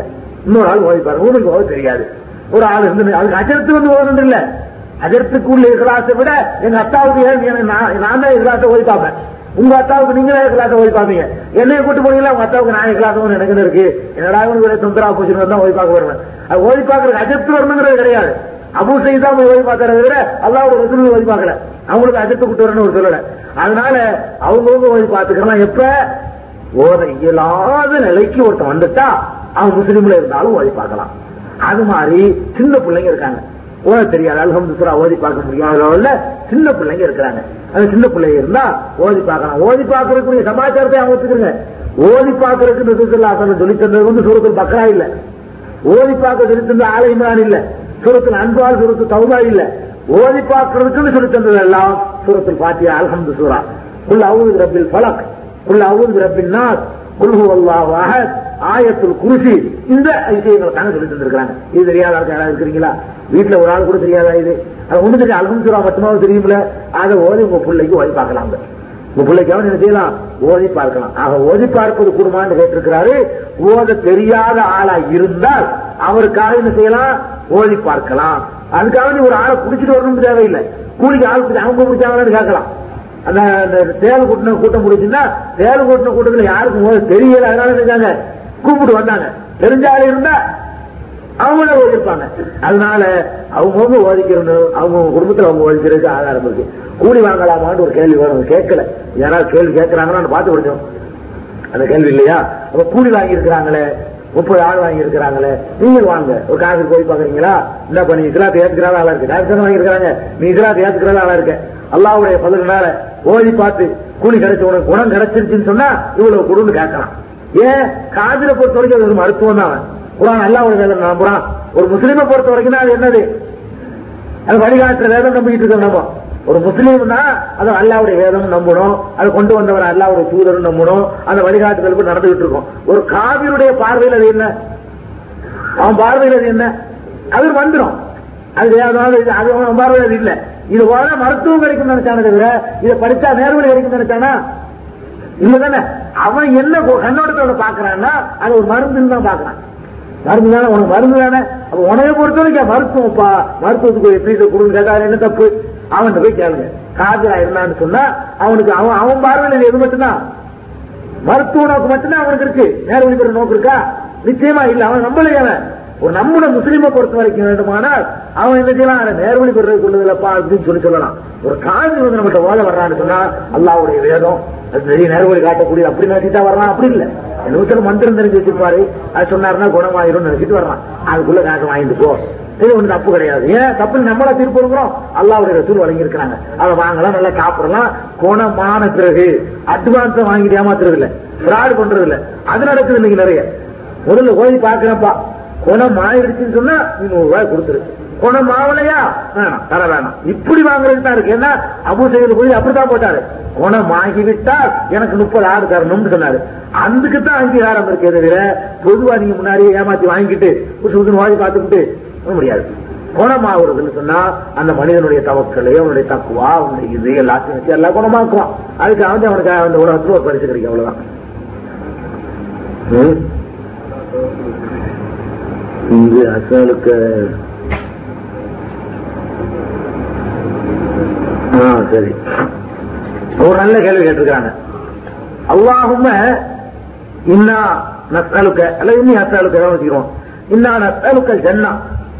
இறைவா உன்னிடமே சொர்க்கத்தை கேட்கிறோம். உன்னிடமே சொர்க்கத்தை கேட்கிறோம் நீங்க வருது. இந்த அஸ்அலுக்கங்கிறதுல சுவாரில் இருந்து வந்து பார்த்தா இடம்பெறுது என்ன? இது கேள்வி கேட்கிறதா? ஒரு கேள்வி நல்ல கேள்வி. நான் சொன்ன ஒரு வழக்கம். சுவால்னு சொன்னால் என்ன அர்த்தம்? கேள்வி கேட்கறது எது இல்ல. எது இல்லைன்னு சொன்னேன் சாதாரண கேட்கறது இல்லைன்னு தான் சொன்னேன் எது இல்ல? சுவாலுக்கு அர்த்தம் வந்து என்ன அர்த்தம்? இல்ல. காதல கேட்கறதுக்கு நான் சொல்றேன் காதல விளங்குல. இந்த அர்த்தம் இல்ல. வேற என்ன அர்த்தம் இருக்குங்க? கேள்வி கேட்பது அப்படிங்கிற அர்த்தம் இருக்குன்னு சொன்ன.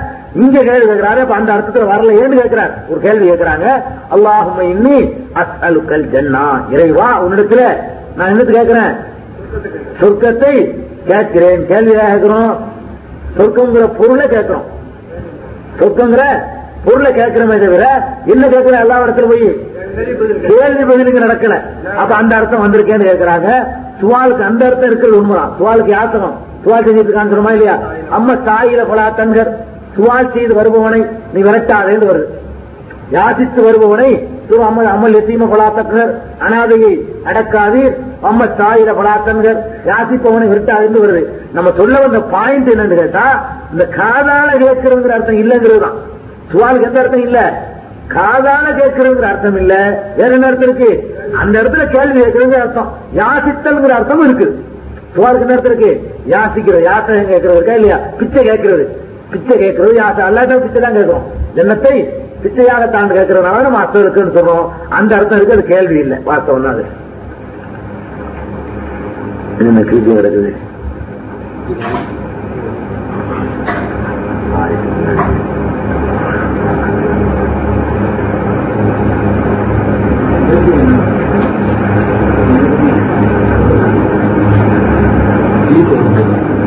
சரி முஸ்லீம் இளைஞர்கள் கேட்டிருக்காங்க அதை அப்படி படிக்கிறேன்.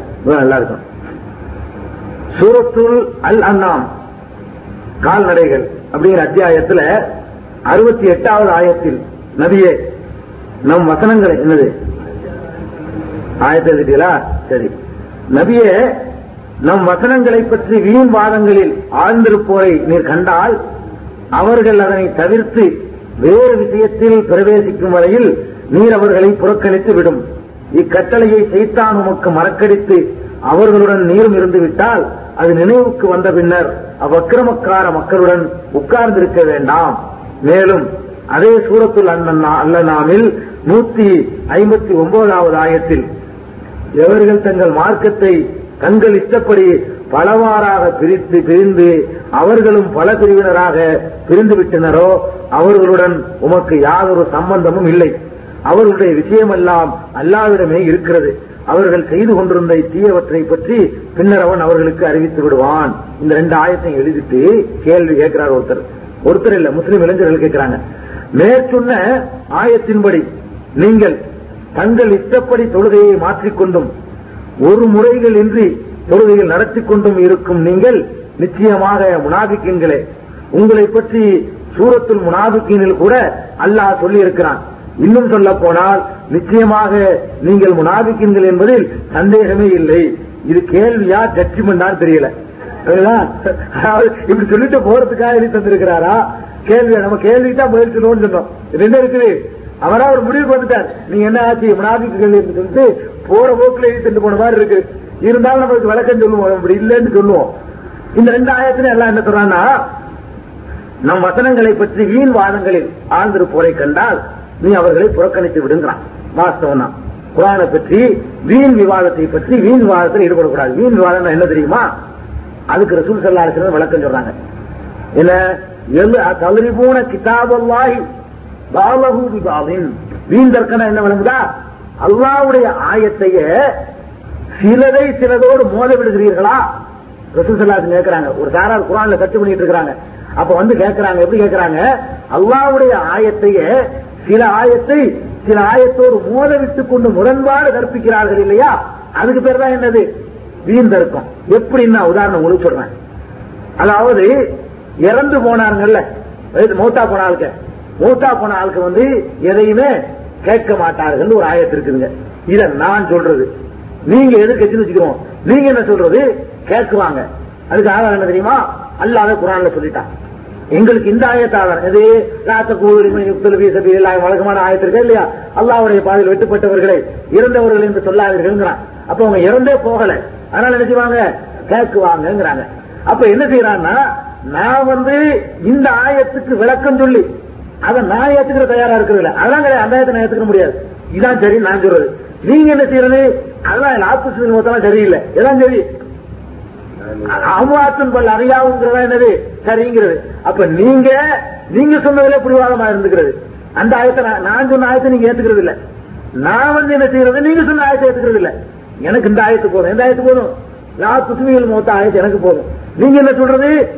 அவள் என்ன வல் அஹ்யாவும் இந்த இருக்கக்கூடும் இது எனக்கு போதுங்கிறது இப்ப என்ன ஆயிட்டோம்னு சொன்னா அந்த ஆயத்தும் இந்த ஆயத்தும் சண்டை போட்டுக்கிற மாதிரியும் எனக்கு இந்த ஆயத்தும் உனக்கு அந்த ஆயத்தும் பிரிக்கிற மாதிரியும் போறது இருக்க இதுதான் வீண்தர்க்கம் நல்லா விளங்கிக்கிறங்க வீண்தர்க்கம் வீண்தர்க்கம்னா அல்லாவுடைய ரசூல் விளக்கம் சொல்றாங்க. தவறி பூன கிதாபுல்லாய் பாலகு பிதால். இதுக்கு விளக்கம் ஆயத்துக்கு விளக்கம். அல்லாவுடைய வேதத்தை சிலதை சிலதோடு மோத விடுகிறீர்களா? அப்ப என்ன செய்யணும் ஒரு முஸ்லீம்? ரெண்டையும் கேட்டவன இங்க வா. ரெண்டு அல்ல வர சொல்றான். சிந்திப்போம். வா. முரண்பாடுலாம் இல்ல. அதையும் நம்ம ரெண்டு பேரும் ஏத்துக்குருவோம் இதையும் ரெண்டு பேரும் ஏத்துக்குருவோம் எதை ஏத்துக்குருவோம் உயிரோடு இருக்கிறார்கள் எல்லாம் சொல்றாங்கல்ல அதையும் மறுக்க கூடாது மூத்தாக்கள் கேட்க மாட்டாங்கன்னு சொல்றாங்கல்ல அதையும் மறுக்க கூடாது அல்ல முரண்பாடு பேச மாட்டான். அப்படின்னு சொல்லிட்டு நாங்க என்ன செய்யறோம் தெரியுமா? அகையா உண்டு சொல்றதை நாங்க அப்படியே ஏத்துக்கிறோம். எப்படி ஏத்துக்கிறோம்? அகையாவும் இந்த ரப்பியும். தங்கள் ரப்பிடத்தில் உயிரோடு இருக்கிறார்கள். அதுக்கு அர்த்தம் கொடுப்போம். அல்லா சொல்ற சும்மா சொல்ல மாட்டான். அல்ல உயிரோடு இருக்கிறார்கள் சொல்றது எப்படி சொல்றான்? சும்மா உயிரோடு சொல்லல. அகையாவும் இந்த ரப்பியும்.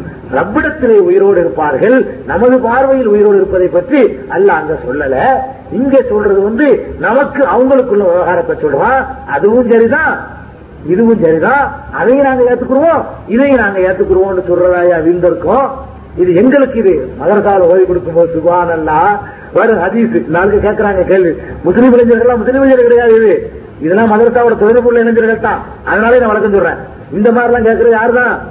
மதரச தொடர்புள்ள ஆட்களா தான் இருக்கணும். அதனாலே நான் சொல்றேன் மதரசாவோட ஓதுவோங்க ரசூசல்லாசலம் கையை உயர்த்தினார்கள் ஹதீஸ் வரும்.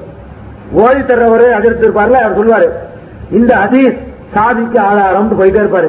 அதிர்த்து கொஞ்சம் எல்லாருக்கும் அந்த ஹதீஸ். இது சாதிக்கு தான் ஆதாரம். நமக்கு இல்லை. அல்லாவுடைய ரசூலுடைய ஒரு சொல்ல இவங்க ஏற்றுக்குவாங்களாம் இன்னொரு ஹதீஸ் வரும். ரசூல் சொல்லாசலம் மனைவியை முத்தமிட்டு விட்டு ஒளி செய்யாம தொழுதார்கள். அனுப்பிக்கிட்டு ஆதாரம் பாரு. அப்ப இது நான் இதை எடுத்துக்கிறேன்? அதை எடுத்துக்கேன்னு சொல்லி கூறு போடுறோமே. இதாய தீன கூறு போடுறது. தீன நாங்க கூறு போடல. நாங்க எதை கூறு போடல? தீன நீங்க தான் தீன கூறு போடுறீங்க. இது எனக்கு அது உனக்கு அது உனக்கு நாங்க என்ன செய்யறோம் எல்லாமும் எல்லாருக்குங்கிறோம். அல்லாவுடைய ரசூல் கொண்டு வந்த மார்க்கம் அவ்வளவும் எல்லாருக்கும். அவ்வளவு கடமைகளும் எல்லாருக்கும். அவ்வளவு சலுகைகளும் எல்லாருக்கும். அவ்வளவு உரிமைகள் எல்லாருக்கும் சொல்லக்கூடிய நாங்களா மார்க்கத்தை கூறு போடுறோம். அந்த நீங்க சுட்டிக்காட்ட இரண்டாவது ஆயத்துல பர்றக்கூ தீனரும் தங்கள் மார்க்கத்தை கூறுபடுவது தானே இருக்குது. மார்க்கத்தையே கூறு போட்டுக்கிட்டது யாரு? நாங்க சொல்றோம் இது எல்லாருக்கும் உள்ளது நாங்க சொல்றோம் மார்க்கத்தை. நீங்க தான் சொல்றீங்க இல்ல இல்ல. இந்த ஹதீஸ் வந்து இவங்களுக்கு உரியது. அப்ப மார்க்கம் தான் கூறாவது எது கூறாவது பாருங்க. மார்க்கங்கிற குரான் ஹதீஸ் தானுங்க? இந்த ஹதீஸ் வந்து சாதிக்கு. இந்த ஹதீஸ் அனதிக்கு இந்த ஹதீஸ் மாலிக்கு இந்த மார்க்கத்தை கூறு போடுறது யாரு? நாங்க வேண்டுமானால் நீங்க நாலோடு இருக்கும் நாங்க ஒரு அஞ்சாவது முறையா தொண்ணூறு மார்க்கு தென்படலாம். மார்க்கத்தை கூறு போட்டது யார்? ஹதீஸை எல்லாருக்கும் உள்ளது என்று பொது உடைமையாக்குறது நாங்கள். நீங்க கூறு போட்டு பங்கு வச்சு பாகப்பிரிவின் அப்பம் விட்டு சொத்து மாதிரி ஆளு கொஞ்சமா பிரிச்சுட்டு போக பாக்குறது நீங்கள். அப்படித்தானே பள்ளியா எனக்கு உனக்கு பிரிச்சுக்கிறாங்களா பிள்ளைகளுக்கு சண்டை வந்துருச்சுன்னா? இந்த மேற்கு மேற்கூறு எனக்கு கிழக்கூறு உனக்குண்டு. அந்த மாதிரி பிரிச்சு மார்க்கத்தையே கூறு போட்டு என்னமோ பாட்டை விட்டு செத்து மாதிரி இது எனக்கு இது உனக்கு இது உனக்கு இது உனக்கு நாலு கொஞ்சம் பிரிச்சுக்கிட்டு மார்க்கத்தை கால் கால் பாகத்தை வச்சுக்கிட்டு இருக்கிறவங்க மார்க்கத்தை கூறு போடுறீங்களா? எல்லாருக்கும் உரியது. உனக்கு உள்ள கிடையாது உனக்கு கிடையாது. நாலு பேருக்கு உள்ள உரிமையை தட்டி நாங்க பறிக்கும் நாலு பேருக்கு கிடையாதுயா? எல்லாருக்கும் சேர்த்து எல்லா விஷயமும் எல்லாருக்கும் பொதுவு. அப்படின்னு சொல்றதா மார்க்கத்தை கூறு போடுறது? இது எப்படி? இமாமங்களுக்கு சொல்லுங்க இப்ப இமாமங்கள் முனாஃபிக்கா குரானத்தை பின்பற்றுன்னு சொன்னாங்களே. இதெல்லாம் போக சஹாபாக்கள் முனாபிக்கள் அந்த மதுகபையெல்லாம் பின்பற்றாங்க சஹாபாக்கள் எனும் விசித்திரமான கேள்வி. அதனால இதுல வந்து நம்ம ஒண்ணு முனாஃபித்தனமா ஒண்ணும் செய்யல. இங்க அல்லாஹ் சொல்லி இருக்கிறது வீண் தர்க்கத்தில் ஈடுபடுவர்களை அதுக்கு ட்ரேட் மார்க் குத்தகை எடுத்துக்கிட்டு நீங்கள் தான் நாங்க இல்ல. இது யார் இந்த கருத்தை சொல்றாங்களோ அவங்க தான் வீந்தர்க்கத்தை குத்த எடுத்திருக்கிறாங்க.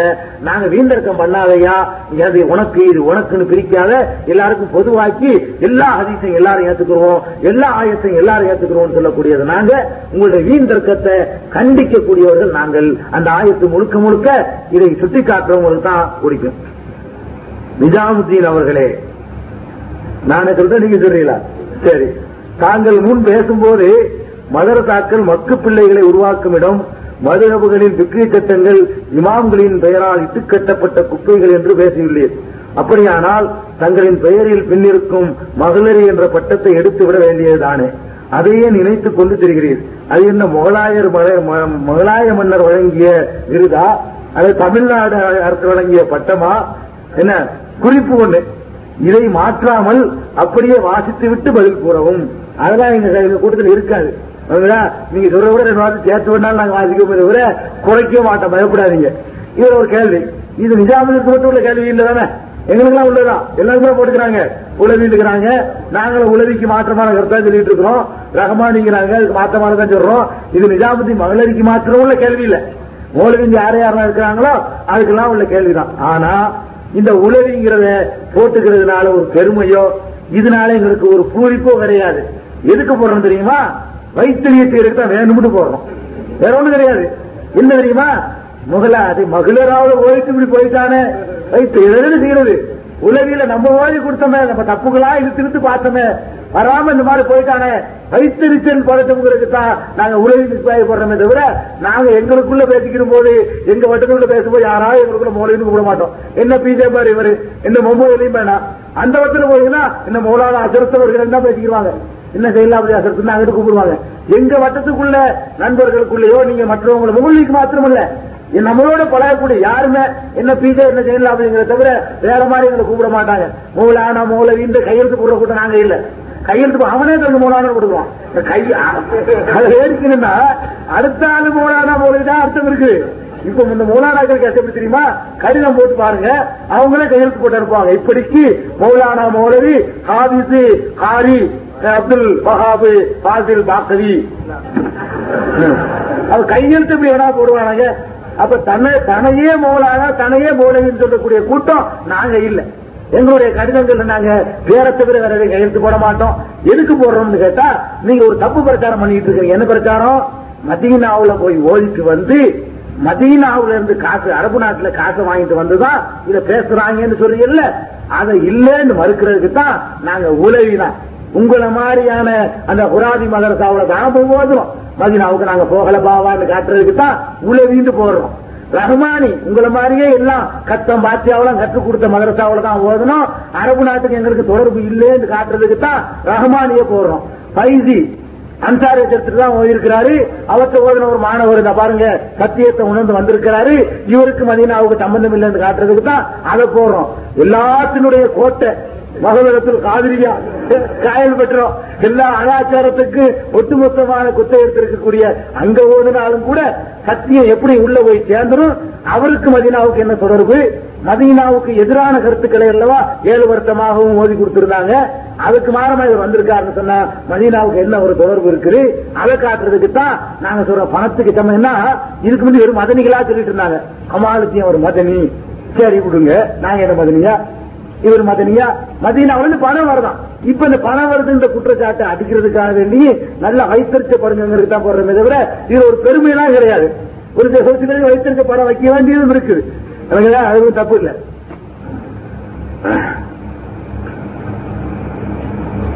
மறைந்த பாக் அதிபர் ஜாவுல் ஹக் பேட்டை ஹலீல் ரஹ்மான் போன்றவர்களுக்கு ஜங்ஷன் ஜும்மா பள்ளியில் பதினோரு தடவை குழுவல்லா சூரா ஓதி அவர்களுக்கு துவா செய்தோம். இது சரிதானா என்பதையும் இது அவர்களுக்கு போய் சேருமா என்பதையும் விளக்கவும். கேள்வி அல்லாட்ட கேட்க வேண்டிய கேள்வி இல்லையா? சரி சேருமா சேராதாது சரி அல்லா நமக்கு சொல்லி தந்திருக்கிறான். அதாவது இது விரிவான சப்ஜெக்ட்டுங்க ஈசா குங்குற பொறுத்து ரசூல் சல்லா அலிசல்லமுடைய காலத்துல மூத்தா போன யாருக்காக வேண்டியும் அவங்க குரான் ஓதிக்கிட்டு இருக்கவே இல்லை. மூத்தா போனவங்களுக்கு நன்மை சேருங்கிறதுக்காக வேண்டி குரான் ஓதிக்கிட்டு இருக்கல. இந்த மாதிரி கத்தவங்க குழு குரான் ஓதிக்கிட்டு இருக்கல. உயிரோட உள்ளவங்களுக்கு எச்சரிக்கிறதுக்கு தான் குரான் தெளிவா சொல்லிப்படுது லியுந்திர மண்கான ஹையன். ஹையன ஹயாத். ஹயாத்தோடு உள்ளவனுக்கு எச்சரிக்கத்தான் இந்த குரான் அருளப்பட்டது திருக்குறான்ல அல்லாஹ் தெளிவா சொல்றதுனால அது உசுரோடு உள்ள ஆளுக்கு விளங்கி நடக்கிறது தான் பயன்படுத்தினதை தவிர கெட்டு போன ஆளுகளுக்கு நன்மையை பார்சல் பண்ணி அனுப்புறதுக்கு உள்ளது அல்ல அது. அப்படி செஞ்சிருந்தாங்கன்னு சொன்னா அது ஜாவுல வச்சு செஞ்சாலும் தப்பு தான். சல்லா செய்யறாங்க அப்ப என்னங்க ஜாவுல வச்சு அல்லாஹும் அவசியம் சலாவும் ஆக்குறானாண்டு முதல் இலாரூஹி ரசூல்லா சல்லாத்துன்னு வருது. இலாரூஹி செய்துனா முகமது சல்லா அலிசல்லம் ஹாசாதான சொல்லுது. ரசூல் சல்லா அலிசல்லம் பேர்லயே பார்சல் அனுப்பிட்டு இருக்கிறாங்களே. அப்ப கலீல் ரஹ்மான் யாஜி ஜாவுல இருக்கலாம் எம்பாத்தனம் அனுப்பிட்டு போறாங்க. மார்க்கத்துக்கு ஆதாரம் கிடையாது. அரபில் தெரியல. சரி இமாம்கள் எங்களை பின்பற்ற வேண்டாம். அவைகள் குறைபாடுகளில் இருக்கலாம் என்று சொன்னதாக கிதாபுகளில் உள்ளதாக சொன்னீர்கள். அது எந்த கிட்டாபில் வருகிறது? எத்தனாம் பக்கம் என்பதற்கு விளக்கம் தாருங்கள். பொதுவாக இந்த மாதிரி விஷயத்தெல்லாம் பக்கம் யாவும் வச்சுட்டு இருக்க மாட்டோங்கிற எதிர்ப்பு கேட்பாங்க. இருந்தாலும் எதுக்கு நான் பக்கம் ஞாபகம் வச்சுக்கிறது? இந்த மாதிரி விஷயத்தை கேட்பாங்கிறதுக்காண்டிய பக்கத்தை பக்கத்தை விட அந்த பாடம் பாகத்தை யாவும் வச்சுக்கிறது. ஏன்னா இப்ப கேட்பாங்கன்னு நமக்கு தெரியும். நீங்க எல்லா மதரசாவுலையும் தகசீல் வகுப்புல ரத்துல் முகத்தார்னு ஒரு கிட்டா ஓய்வு கொடுப்பீங்க. ஹனபி மதகப்புக்கு. துர்ருல் முகுத்தாருக்கு கரகு ரத்துல் முகத்தார்னு ஓய்வு கொடுப்பீங்க. அந்த கிதாபுல முகத்திமான்னு ஒரு பகுதி இருக்கு முன்னுரை எடுத்து எடுப்புலைய. முன்னுரைன்னு ஒரு பகுதி இருக்கு. அந்த முன்னுரையில தான் ஒவ்வொரு இமாமுகள் சொன்ன சொல்லையும் சொல்லும் பொழுது அபு ஹனிஃபா இமாம் சொன்னார்கள் இதா சஹல் ஹதீது பகுவ மதுஹபி. ஹதீஸ் சகிஹாக இருந்தால் அதை பின்பற்றுவதுதான் என்னுடைய வழி என்று அபு ஹனிஃபா இமாம் சொன்னார்கள் அப்படின்னு சொல்லிட்டு இதே கருத்தையே கதா நுக்கில அனில் ஐம்பத்தி தலாகா ஏனைய மூன்று இமாம்களும் இவ்வாறே சொன்னதாகத்தான் அறிவிக்கப்பட்டிருக்கிறது. அப்துல் வஹாப் ஷாரானி அவர்கள் தன்னுடைய தபக்காத்தில் அதை குறிப்பிடுகிறார்கள் என்று துருள் முகத்தார்ல ரத்துல் முகத்தார்ல முதல் வால்யூம்ல முன்னுரையில் இருக்குது. போய் தாராளமா பாத்துக்கலாம் இப்ப எடுத்துக்கிட்டு வந்தீங்கன்னா எனக்கு பரிச்சை காட்டிட்டு போயிடலாம். யார்த்தையாவது இருந்து சந்தேகம் இருந்தால் நம்ம கித்தாபு கொண்டு வரல. ரத்துல் முகத்தாறு எகிப்துல உள்ள பிரிண்டு அதுதான் இங்க கிடைக்குது ரத்துல் முக்தார். அதுக்காக எகிப்துல கேட்காதீங்க. அந்த கித்தாபுல மார்சல் வச்சிருக்காங்க எல்லா மாசமும் வச்சுக்கிட்டு இருக்கக்கூடிய பெய்ரூட் பிரிண்டா இருந்தாலும் சரி எகிப்து பிரிண்டா இருந்தாலும் சரி மிஸ்ர் பிரிண்டு. இந்த ரெண்டு பிரிண்ட்ல எதை கொடுத்துட்டு வந்தாலும் முதல் வால்யூம்ல காட்டுறோம் இந்தியாவுடைய பிரிண்ட் இருந்தாலும் கொண்டு வாங்க. இங்கே படிச்சு எல்லாத்தையும் உங்க கித்தாபுல உள்ள பக்கம் பாகம் வரைக்கும் சொல்லி அன்றல பண்ணி சொல்லிட்டு போறோம். சொல்லி இருக்கிறாங்க இமாம்கள் நீங்க ஒத்துக்கிட்டு இருக்கிற கித்தாபுல இருக்குது அதையும் புறக்கணிக்கிறீங்க எல்லாத்தையும் புறக்கணிச்ச மாதிரி. நாலு இமாம்கள் இப்படி சொன்னதாக வேற வேற கித்தாபு நாங்கள் எழுதின கித்தாபு இல்ல. நீங்க எதை சட்ட நூல் ஒத்துக்கிட்டு இருக்கிறீங்களோ தகசீல் வகுப்பு வரைக்கும் ஆறாம் வகுப்பு வரைக்கும் எதை நடத்துறீங்களோ அந்த கித்தாபுல கனகு முதலுடைய வேத நூலாக கருதப்படுற அந்த கித்தாபுல இருக்கிறது. பார்த்துக்கொள்ளவும். பக்கத்துல நான் சொல்றது என்ன பக்கத்துல பெரிய தனியை வந்து சொல்றது எழுதிவிட்டு.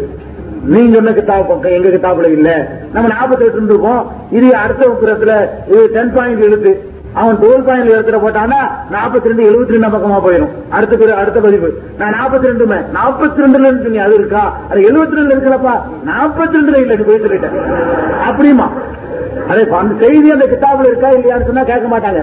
நாற்பத்தி ரெண்டுல உனக்கு எடுத்து காட்ட முடியுமாமா அப்ப அந்த கிட்டாப கொண்டு வந்ததை நான் எடுத்து காட்ட முடியும். நீ எழுத்து போயிட்டு கொண்டு வந்தா நாற்பத்தி ரெண்டுல எடுத்து காட்டுவேன். நீ லெபனான் பிரிண்ட் கொண்டு வந்தீங்கன்னா அது எங்களையாவது நான் எடுத்து காட்டிடுவேன். நாற்பத்தி ரெண்டு பேர் ஐம்பத்தி ரெண்டுல இடம் இருக்கலாம் எழுத்து முன்ன பின்ன இருக்கும். பக்கம் சைஸ் வித்தியாசமா இருக்கும். இதுல போட்டா நூறு பக்கம் வர்றத சமரசம் துக்குலர் சைஸ்ல போட்டா ஐம்பது பக்கம் தான் வரும். அது பக்கம் குறையும். அப்ப என்ன மாதிரி செய்யறாங்க அதை பத்தி வித்தியாசம் அதனால பாகம் பக்க பாகத்தை சொல்ல முடியும். பக்கத்தை சொல்ல மாட்டேன். தெரிஞ்சாலும் சொல்ல மாட்டேன். துருள் முத்தார்ல ரத்துல் மூத்தார் சேர்ந்தது முதல் வால்யூம்ல முதல் ஆரம்ப பாடம் கத்திமாவுலயே இது இடம்பெற்றிருக்கிறதுங்கிறத நம்ம சொல்லுவோம். முகத்திமாண்டா முன்னுரை. சரி. நபிசல்லா அலிசல்லம் அவர்களின் வழியின் வழியில் அப்படியே பின்பற்றுவதாக கூறும் தாங்கள் தங்களின் மனைவி தாய் தங்கை மற்றும் உறவினர்களை முதலில் புருதா அணிய சொல்லி பண்ணியுங்கள் புருதா இல்ல புருதாண்டா பருதா வச்சிடுறாங்க. சரி. சரி. சரி. சரி இருக்கீங்க இன்னும் இருக்கு அதிசயம் இருக்கு. ஒரு பெண் வெளியில் செல்லும் போது முன்கையும் முகமும் தவிர மற்ற எல்லா பாகங்களும் மறைக்கப்பட்டிருக்க வேண்டும் என்பது ஹதீஸ். ரசூல் சல்லா அலிஸ்லாம் அவர்கள் குற்றமில்லாமல் இருந்து கொண்டு பிறரையும் திருத்தினார்கள். ஆனால் நீங்கள் நீங்கள் டேஷ் டேஷ் கோடு. கேள்விக்குறி. சரி இது நல்ல கேள்வி. அதாவது என்ன சொல்றாங்கன்னா வேற குரானை எடுத்து பின்பற்றதா சொல்றீங்களே அப்ப குரானை எடுத்துப்படி படி எல்லாத்தையும் நடக்கிறீங்களான்னு கேட்கறாங்க இதுக்கு பதில் சொல்றதுக்கு முன்னாடி ஒரு வாக்கு மூலத்தை ஒத்துக்கிறாங்க. நாம தான் குரானத்தை பின்பற்றுறவங்கிறத ஒத்துக்கிறாங்க அவங்க. அதான் நம்மகிட்ட அந்த கேள்வி கேட்க முடியுது. இதுல என்ன ஒத்துக்கிறாங்கன்னா குரானத்தை பின்பற்றா இருந்ததை இவங்க தான் பின்பற்றுவாங்க.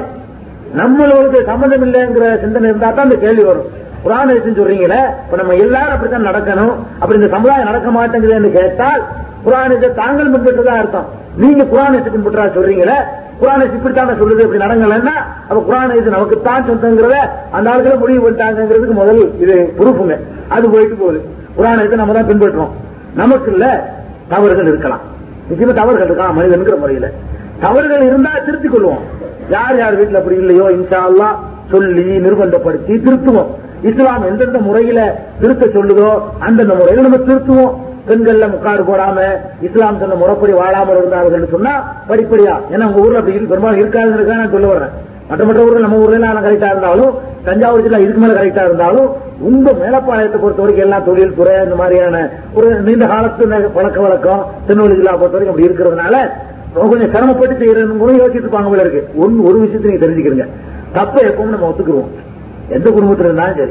குடும்பத்தில் செய்யலையா? தப்பு தான் நிச்சயமாக நாங்கள் திருத்துவோம்.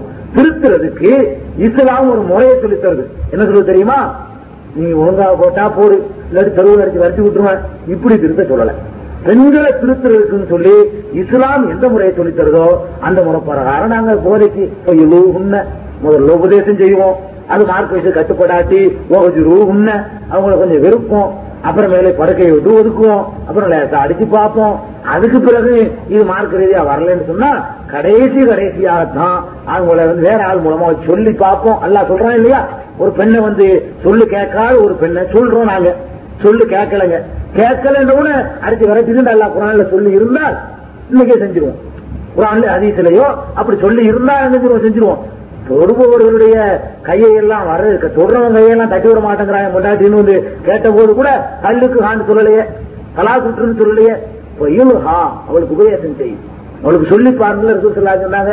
அதான் இஸ்லாம்? பெண்களுக்கு நசியத்து செய்யற செய்ய வேற. தப்புத்தான தான் யாருக்கும் சந்தேகம் இல்ல. பெண்களுக்கு நசியத்து செய்யற பொறுப்பு ஆண்களுக்கு இருக்குங்கிறது உண்மை. அதை எப்படி சொல்லணும்? இஸ்லாம் சொல்ல எப்படி சொல்றோம்? உதாரணமா என் அடிக்க நான் சொல்றேன் கேட்கல. கேட்கலன்னு சொன்னா எனக்கு இஸ்லாம் சில கட்டங்கள் வருது. கேட்கலையா? என் சொல்லு கேட்க மாட்டேங்கிறா. அதனால தலா கூட்டம் தலா கூடணுமா? முடியாது. நூறுல போதிப்போம் போதிக்க வேண்டிய நிலையில போதிப்போம். சட்டங்களை எல்லாம் சொல்லுவோம். மௌவிதத்தை சொல்லுக்கிறோம் அல்ல. இதுவும் உண்மை நல்லபடி எடுத்து சொல்லுவோம். அப்புறம் அடிப்போம். அதுக்கு கேட்கலையா படுக்கையில இருந்து ஒதுக்குவோம். கொஞ்ச நாளைக்கு வீட்டுக்கு போவோம் ஹோட்டல்ல சாப்பிடுவோம் பல மாதிரி எல்லாம் ஒதுக்கி பார்ப்போம். அதுக்கு அப்புறம் இல்லாட்டி ரெண்டு முக்கியமான அளவு வச்சு இந்த மாதிரி நடக்கணும்னா நடக்க சொல்லுங்க. இல்லாட்டி நமக்கு அவங்களுக்கு சரிப்பட்டு வராது. மார்க்க சட்டப்படி நடந்தா தான் நான் வச்சுக்கிருவேன் அப்படின்னு சொல்லி ரெண்டு தரப்புலையும் ஹக்கமை நியமிச்சு சிவாரத்துக்கு ஆட்களை வச்சு பேசுவோம். அதையெல்லாம் மிஞ்சி போய் நான் என் இஷ்டப்படி தான் நடக்குவேன்னு சொன்னா அதுக்கு பிறகு என்ன செய்வோம் நம்ம? சரி அப்படி யாராவது தகுதிவாதிகள் செய்யாம இருந்தா இது எனக்கு போதிக்க ஆரம்பிங்க? வெறுக்க ஆரம்பிங்க? அடிக்க ஆரம்பிங்க? திருத்த ஆரம்பிங்க? செய்யாம இருந்தா தப்பு தான் இது வரைக்கும். இது வரைக்கும் அந்த போதனை கூட செய்யாம இஸ்லாம் சொல்ற முறையை கடைபிடிக்கலன்னு சொன்னா தௌஹீதாக சொன்னாலும் தப்பு தான் வேற யாரு சொன்னாலும் தப்பு தான் தப்பு தப்பு தான் ஆனால் இன்னொன்றை தெரிஞ்சுக்கணும். ஒரு ஒரு குடும்பத்துல. இப்ப நானே இருக்கிறேன்னு வைங்க. நான் வந்து தௌஹீத பேசுறேன். என்னுடைய அத்தா வந்து தௌஹீதுக்கு எதிரியா இருக்கிறார். நீங்க வந்து என்கிட்ட இப்படி கேள்வி கேட்கக்கூடாது. இருந்த வச்சு அத்தாவை திருத்தனியான்னு கேட்க கேட்டான்னு சொன்னா அவன் இஸ்லாத்தை புரிஞ்சுக்கலன்னு அர்த்தம். அத்தாவுக்கும் சொல்றதா என் கடமையே தவிர அத்தாவுக்கு இதாக கொடுக்குற எல்லாவுடைய வேலை. ரசூல் சல்லா ஆசிரத்திலே காவிரிகள் கேட்காத கேள்வி இது. போய் அபுத்தாலுக்கு திருத்திட்டு வாங்கன்னு கேட்கல. அதாவது அதுக்கு மேல மோசமான கேள்வி இது. ரசூல் சல்லா ஆலயத்துல இந்த பிரச்சாரத்தை செய்யும் போது முதல்ல உங்க அபுத்தா அபுல உங்க பெரியத்தா இருக்காரு மணல் போட்டான்ல அந்த ஆள் திருத்திட்டு வா. அப்படின்னு சொன்னாங்களா? அபு மக்கா காவிர்களுக்கு கேட்கிற கேள்வி இது. என்னமோ ஹிதாயத்து என்னமோ நம்ம கையில இருக்கிற மாதிரியும். எங்க அத்தாவுக்கு அது நான் சொல்லுவேன். கேட்கறேன் போயான்னு சொல்லி ஒதுங்கிக்கிருவேன். மார்க் எந்த அடிப்படையில் அவருக்கு துன்யா விஷயத்தில் நடக்க சொல்லுதோ அந்த மாதிரி நான் நடந்துக்குவேன் துன்யா விஷயத்துல அவர் எவ்வளவுதான் என்னை தப்பு செய்ய வற்புறுத்தினாலும் அதுக்கு நான் கட்டுப்படக்கூடாது. மார்க்கம் என்னை பணிக்குது அதே நேரத்துல அவரு கொடுக்க வேண்டிய செலவு கொடுக்க சொல்லுது பட்னியா போட சொல்லல மார்க்கம். ஒரு சாஹிபுகமா சித்துன்யா மாரூபா. துன்யா விஷயத்துல உலக விஷயத்துல தாய் தந்தையோடு நீ நல்லபடியாக நடந்து கொள். அவர்கள் உன்னை இணை வைக்குமாறு வற்புறுத்தினாலும் கூட அவர்களை பட்டினி போடாதுன்னு என் மார்க்கம் என்னை போதிக்குது. என்னுடைய தகப்பனார் நான் என் வீட்டுல வச்சு சோறும் போடுவேன் போதனையும் செய்வேன். என் முள்ளைக்கு அவர் எதிராகவும் இருப்பாரு. அது நான் ஒண்ணும் செய்ய முடியாது. அது நீங்க கேள்வி கேட்கறது எந்த முஸ்லீமும் கேட்கக்கூடாது. கேட்டா என்ன நீங்க நினைக்கிறீங்க? ஹிதாயத்தை என்னமோ என் கையில இருக்கிற மாதிரியும் நான் நினைச்ச ஆளையெல்லாம் ஹிதாயத்து காட்டிடலாம் மாதிரியும். ஏன்னா ஒண்ணு செய்யலாம்? உன் தகப்பனுக்கு நீ சொன்னியான்னு கேட்கலாம். உன் தகப்பனார் வந்துட்டாரான்னு கேட்கக்கூடாது. தகப்பனார் ஏதாவது எங்க வீட்டுல அப்படி நினைச்சுக்கிறாதீங்க. நான் உதாரணம் சொல்றேன் நம்ம குடும்பத்துல தகப்பனாரெல்லாம் கேட்கலாம் அத்தா எதிரியா இருக்காரு நீங்க நினைச்சுக்க கூடாது. ஒரு குடும்பத்துல அப்படி இருந்தால் சொல்ல வர்றேன். அப்படி இருந்தா என்ன கேள்வி நீங்க கேட்கலாம் தெரியுமா? உங்க அட்டாவுக்கு சொன்னியான்னு கேட்கலாம். உங்க அத்தா இந்த வரைக்கும் இழுத்துக்கிட்டு வந்துட்டியான்னு கேட்க இயலாது. அது அல்ல உடைய வேலை. உங்க அண்ணனை திருத்திட்டியா? உன் அண்ணனை திருத்திட்டு வாயா முதல்ல? அப்படி கேட்க இயலாது. ஆனா நான் பெத்தவன் விஷயத்துல கேட்க இயலாது. நான் தகப்பன் தான். என் மகன் வந்து தப்பான வழிக்கு போறான். நான் சொல்லத்தான் செய்யலாம தவிர நீ போய வேலையை பார்த்துட்டு நான் போயிட்டான்னு சொன்னா நான் என்ன பண்றது? மகனுக்கு செய்யற கடமை நான் செஞ்சு வைக்க தான் செய்வேன். அதான் என் மார்க்கம் எனக்கு சொல்லித் தருது. ஆக சொல்வதுதான் நம்முடைய கடமையை தவிர எந்த குடும்பத்திலும் அப்படி இருக்க முடியாது. இந்த தகுதியை நீங்கள் பார்த்தால் இப்ராஹிம் அலையலாத்துக்கு பிரச்சாரம் பண்ண தகுதி இல்லை. ஏன்? அத்த அத்தா ஆசர் வந்து நரகத்துடைய கொல்லிக்கட்ட நூறு அலையலாத்துக்கு இந்த பிரச்சாரம் பண்ண தகுதி இல்லை. காரணம் அவருடைய கொண்டாட்டியும் சரியில்லை அவர் வித்த பிள்ளையும் சரியில்லை. குரான் சொல்லுது அப்படி. லூத் அலையலாத்துக்கு இந்த பிரச்சாரம் பண்றதுக்கு தகுதி இல்லைங்க அவரை கொண்டாட்டி நரகத்துக்கு கொல்லிக்கிற அல்ல அப்படி சொல்றான். வரவல்லாக மசனன் இல்லது எனக்கு புறம்புறாத்தனோ உமராத்த லூத்துனுடைய மனைவிகளை எல்லாம் எடுத்து காட்டுகிறான். எப்படி சொல்றான் காணத்தா தகத்தாபுதையும் நிபாதனா சாலிஹைன் இப்ப காணத்தாகுமா? புலம் யுகுனியா அனுகுமா மினல்லாஹி செய்யா வக்கீலது புலன் நாரமாத்தாகிறேன் நரகத்துக்கு போய் என்று சொல்லியா யார? நூறு மனைவி. அதனால் நூத்து நபிக்கு ரைட்டுன்னு சொல்ல முடியுமா? பிரச்சாரம் பண்ண தகுதி இல்லைன்னு சொல்ல முடியுமா? சொல்லவே முடியாதுங்க. பெட்ரோல் சொல்ல ஆலோசனத்துக்கும் சொல்ல முடியாது. உமரில் இல்லானுக்கும் சொல்ல முடியாது. ஹத்தாபு வரல. அபுபக்கர் சித்திக்கிறது கூட ஆரம்ப காலத்தில் அவங்க அத்தா கடைசி வரைக்கும் வரல. கடைசி காலத்துல ம- தலையெல்லாம் இழுத்து போய் மக்கா வெற்றியின் போதுதான் அபுபக்கர் இல்லாம அத்தா கூட இஸ்லாத்துக்கு வர்றாரு. அது வரைக்கும் கூட வரல. அப்ப கூட அபுபக்கத்தை யாரும் கேட்கல. அதனால இப்படி கேட்க தயவு செய்து கேட்காதீங்க. குடும்பத்தில் உள்ளவங்க வந்துட்டாங்களான்னு கேட்காதீங்க. இப்படி கேட்டா யாருக்கும் கேட்க நம்மளும் கேட்க கூடாது அந்த தரப்புல உள்ளவங்கள்ட்ட அவன் அவன் ஜெயிலுக்கு தான் அவனை கேள்வி கேட்கணுமே தவிர அவன் குடும்பத்தில் உள்ள ஆளெல்லாம் யாரும் கண்டிக்கலாம் மிரட்டலாமே தவிர உள்ளத்துல அந்த கொள்கையை பதிய வைக்கிறது அல்லாவுடைய அவனா முக்கல்லி ஒரு குழு அது வழிகேடன்னு சொல்லி ஆமா. அப்படி சரியா வருங்களா ஜனாதா தொழுகையில் கப்புகள் ஜனாதா எடுங்க ஒற்றைப்படையில் தான் இருக்க வேண்டுமா? ஜனாதா தொழுகையில சப்புகள் ஒற்றைப்படையில் தான் இருக்க வேண்டுமான்னு கேட்கிறாங்க ரெண்டு செப்பு இருக்கக்கூடாதா நாலு செப்பு இருக்கக்கூடாதாங்கிற மாதிரி கேள்வி இருக்கிறாங்க இது மாதிரி ஒரு ரீசன் பார்த்தையாவும் இல்ல. குறிப்பு அந்த மாதிரி அதை பாக்குறாங்க கடைசியா சொல்றாங்க தொழுகை செய்யணும்னா கடைசியா சொல்றாங்க ஒரேடியா சொல்லிடுவோம். அஹ். அப்படி ஒரு பழக்கம் வச்சிருக்காங்களா? அதாவது மையத்து பெண்ணா இருந்தால் சரி. சரி இது இருக்கிற மாதிரி எனக்கு தெரியும் நான் நம்ம பார்வையில் இப்படி ஒரு அதிர்ச்சி படல இருக்காதுன்னு பார்த்து சொல்லிடுறோம் கொஞ்ச நேரத்துல. சரி அடுத்த ஒரு கேள்வி வாங்க. அதாவது பார்க்காத ஜனாசாவை இங்கே தொழுகிறார்கள். அது கூடுமா? அதான் பார்க்காத ஜனாசா. தற்கொலைக்கு அல்லது கற்பழிக்கப்பட்டு இருந்தால் அதற்கு மையத்தொழுகை உண்டா? இது ரெண்டு கேள்விங்க. இதுல பார்க்காத காயிப் ஜனாதா இருக்குதுல ராயிப் ஜனாதா தொழுவிக்கிறதுக்கு மார்க்கத்தில் அனுமதி இருக்குது. பார்க்காத ஜனாதா தொழுவிக்கிறதுக்கு மார்க்கத்தில் மார்க்கத்தில் ரசூல்லா அனுமதிச்சாதான் மார்க்கம்? ரசூல் சல்லாசனுடைய வாழ்க்கையில அனுமதி இருக்கிறது. நஜாசின்னு ஒருத்தர் அபிசினிய நாட்டு மன்னர். அவர் இஸ்லாத்தை தழுவுனவர். அவர் கடைசி நேரத்தில் மௌத்தாயிட்டாரு ரகசியமா இஸ்லாத்தை தழுவி வச்சிருந்தாரு. மூத்தான செய்தி ரசூல் சொல்லாசத்துக்கு எடுத்து காட்டப்பட்டுச்சு. உடனே நினைஞ்சாங்க மதினாவில் இருந்து கொண்டு அவர் மூத்தா போனது எங்க? அபிசீனியா இன்னொரு நாட்டில். மதீனாவில் இருந்து கொண்டு இன்று ஒரு நல்லடியார் இறந்து விட்டார். எல்லோரும் அணிவகுத்து நில்லுங்கள் என்று சொல்லி ரசூல் சல்லா அலிஸ்லாம் அவருக்கு அது நினைச்சாங்க. ஜனாதா தெரிவித்தாங்க அதுல சில பேர் சொல்லுவாங்க இதுக்கு கூட அவருக்கு அந்த ஜனாதாவை காட்டப்பட்டதுன்னு சொல்லுவாங்க. ரசூல் சல்லா தொழுவிக்கும் போதே முன்னாடி என்ன செஞ்ச ஜனாதாவை காட்டப்பட்டுச்சு. அது அவங்களுக்கு மட்டும் உள்ள தனித்தன்மை மற்றவங்களுக்கெல்லாம் அது கூடாது. காட்டப்பட்டுச்சுன்னு ஒரு அதிசயம் வருது. ஒரு அதிசய வாசகம் எப்படி இருக்குது. ஜனாதாவை காட்டப்பட்டதுன்னு வர்றதுனால அப்படி கூடாதுன்னு சில பேர் மறுப்பாங்க. சரி ரெண்டு மாதிரி தான் மறுத்துடலாம் தான். அது மறுக்காத இடம் இருக்குது. வேற இன்னும் அதிசயங்களும் இருக்குது. எப்படி? ரசூல் சல்லா அவர்கள் ஒரு நாள் ஒரு வெளியூருக்கு போயிடுறாங்க. ஒரு மாசம் ஆயிடுச்சு. ஒரு மாசம் வந்தோடனே பள்ளிவாசல் துப்புரவு பண்ணிட்டு ஒரு பெண்மணி இருந்துச்சு. எங்க இந்த பெண்மணின்னு கேட்கறாங்க அது மூத்தது ஒரு மாசம் ஆச்சு அப்படின்ட்டாங்க.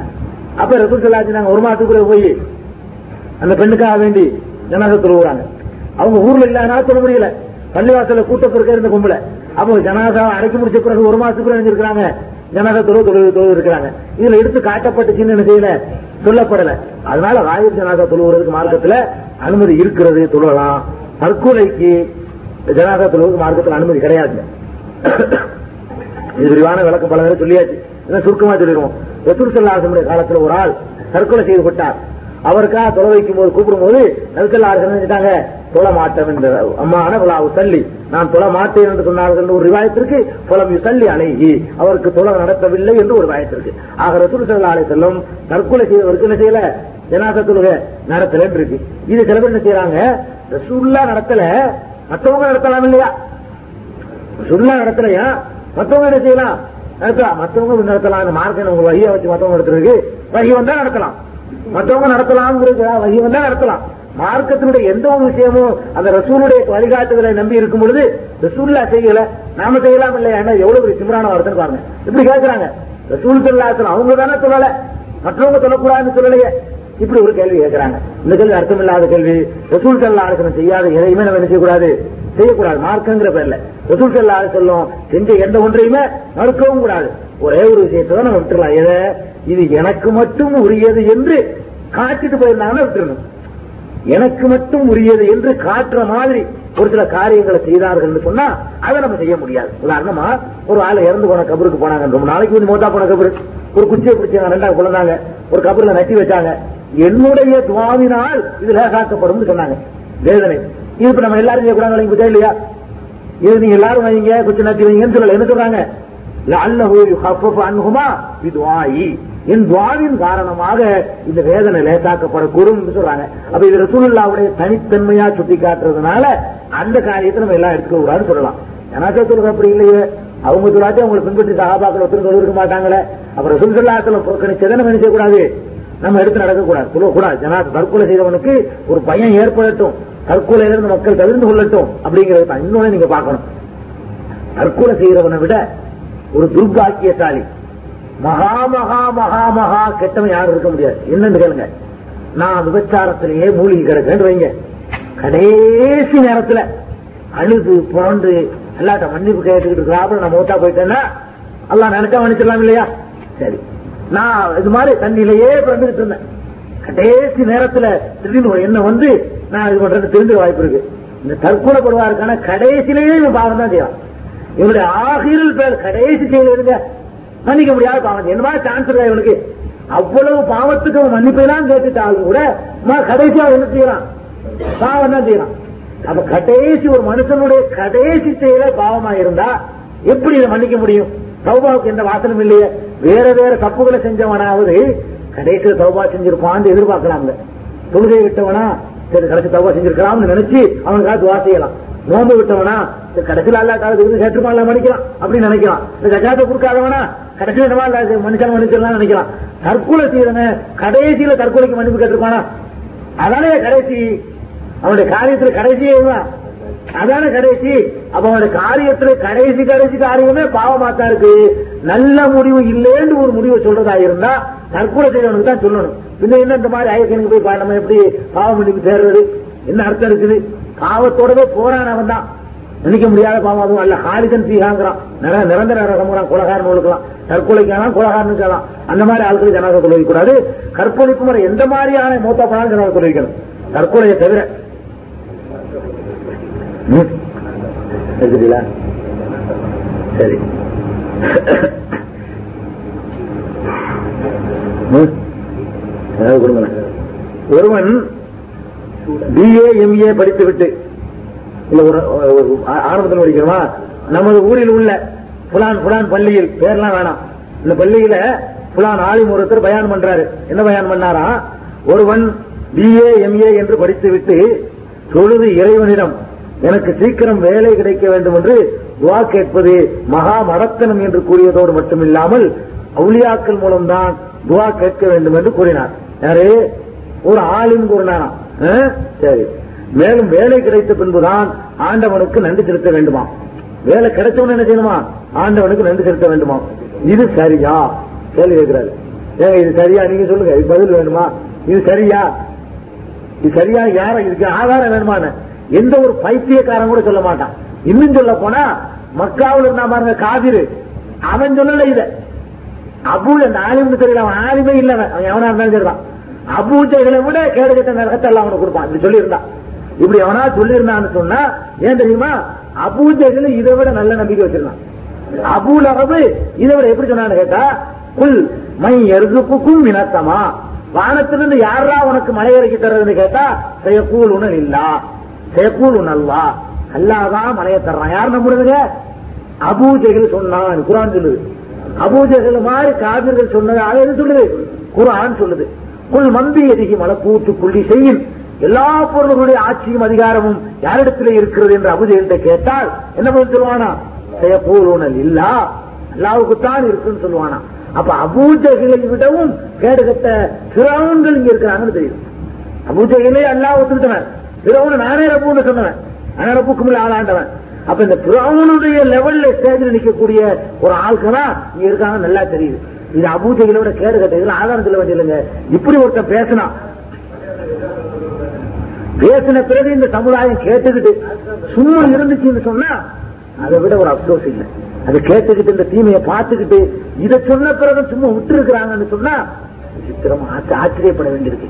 அல்லாவை பற்றி கொஞ்சமா தெரிஞ்சு வச்சிருக்கிறாங்களா? அல்லாஹ்வுடைய பள்ளியில போய் நின்று கொண்டு அல்லாவை வணங்குவதற்காக அல்லாவை பிரார்த்திப்பதற்காக கட்டப்பட்ட பள்ளியில் நின்று கொண்டு அல்லாஹ் வணங்குறேங்கிற பேர்லயே பிசினஸ் பண்ணிட்டு இருக்கக்கூடியவர்கள். அது கூட என்ன பிசினஸ் இருக்குது? அல்லாவுடைய வணக்கத்தை நடத்துறோங்கிறதுக்கு தான் பிசினஸ் அப்ப நீ பள்ளிவாசல்ல இமாமா இருக்காத. நீ தொழுவிக்கிற வேலை செய்யாம தர்காவுல போய் பூசாரி வேலை பார்த்து சம்பாதிச்சிடணும் அப்ப நீ அல்லாட்ட கேட்கிறோங்கிற சோழ நீ சம்பாத்தியம் பண்ற. அதுக்கு இது குடும்பம் சொல்ல வரல. ரெண்டு வேலை தான். நீ என்ன செய்யணும்? அல்லாவுடைய பேரை நான் தொலை வைக்கிறேன். நான் ஒரு ஆலிமு நான் ஒரு இமாமுங்கிறிய. நீ அல்லாட்ட வாடா கேட்கிற? அல்லாட்ட கேட்கறதுக்கு தானே நான் தலைமை வைக்கிறேன்னு சொல்ற. அதே தப்பாச்சு. நீ சொல்ற பையனுக்கு முரணா இருக்க. உன் செயலே முரணா இருக்குது. அந்த ஆளு பூசாரி வேலைக்கு அனுப்பி வைங்க. அல்லா அல்லாதவர்கிட்ட கேட்கணும்னு சொன்னாருன்னா பூசாரி வேலைக்கு தான் அவர் லாயக்கு. மார்க்கத்தில் ஒரு அறிஞர்னு சொல்லியோ முஸ்லீம்கள்ல சராசரி முஸ்லீம்கள ஒரு ஒன்று சொல்றதுக்கோ அபூஜைகளுடைய அந்தஸ்துல சேர்க்கறதுக்கோ கூட தகுதி இல்லாத ஒருத்தன். இவன் இப்படி சொன்னாண்டா யாரா இருந்தாலும் சரி. ரசூலுல்லாவுடைய மௌனது ஓதும் போது அந்த சம்சன் அந்த நூறுன் அந்த பதிலும் என்று ஓதுவது குரானுக்கும் அதீசுக்கும் உட்பட்டுத்தான் உள்ளது என்று கூறினார். இது பற்றி தங்கள் கருத்து என்ன? ஒருத்தர் சொன்னார் அந்த ஆளும் பேசியிருக்கிறார். சரி அதாவது நம்ம அந்த சம்சன் அந்த பதிலும் அந்த சம்சன் அந்த பதிருங்கிறதெல்லாம் இலக்கிய ரீதியில உள்ள குறைபாடுகளை சுட்டி காட்டணுமே தவிர மார்க்க ரீதியா ரசூல்லாவை நூறுங்கிறத நம்ம மறுக்கலைங்க நல்லா தெரிஞ்சுக்கிறங்க. ரசூல்லாவை நூறு நம்ம மறுக்கலாம் செய்யறோம்? அல்லாவே குரான்ல ரசூல்லா நூறுன்னு தான் சொல்றான். ரசூல்லா என்ன செய்யறான்? அல்லாவே குரான்ல நூறுன்னு சொல்றான். நிறைய இடத்துல சொல்றான். ஆனா ரசூல்லா மட்டுமா நூறுன்னு சொல்றான்? குரானை நூறுங்கிறான். சௌராத் வேதத்தை நூறு என்கிறான். இஞ்சியிலை நூறு என்கிறான். திருக்குறானை ஒத்தபவன் நூறு அல்லது உன்சிலமாகும் இவருக்கு இறக்கப்பட்ட நூறை பின்பற்றுவார்களே என்று திருக்குறானை எல்லாம் என்ன செய்யறான்? நூறுங்கிறான் நூறுக்கு என்ன அர்த்தம் தான் கேட்கிறோம். நூறுண்டா வெளிச்சம் அடிக்கும் அர்த்தமா? இப்ப குரான நூறுண்டா எல்லாம் சொல்றாங்க ஏன் உள்ள லைட்டை போட்டு எரிச்சிட்டு இருக்க? நாலு குரான் இங்க ஒண்ணு அங்க ஒண்ணு வச்சா வெளிச்சம் அடிக்க வேண்டியதானே? குரான நூறுன்னு சொன்னா என்ன அர்த்தம் புரிஞ்சுக்கிறீங்க? வெளிச்சம் அடிக்கணும்னு புரிஞ்சுக்கிட்டீங்களா? நேர்வழி காட்டும்னு புரிஞ்சுக்கிட்டீங்களா? எப்படி புரிஞ்சுக்கிட்டீங்க?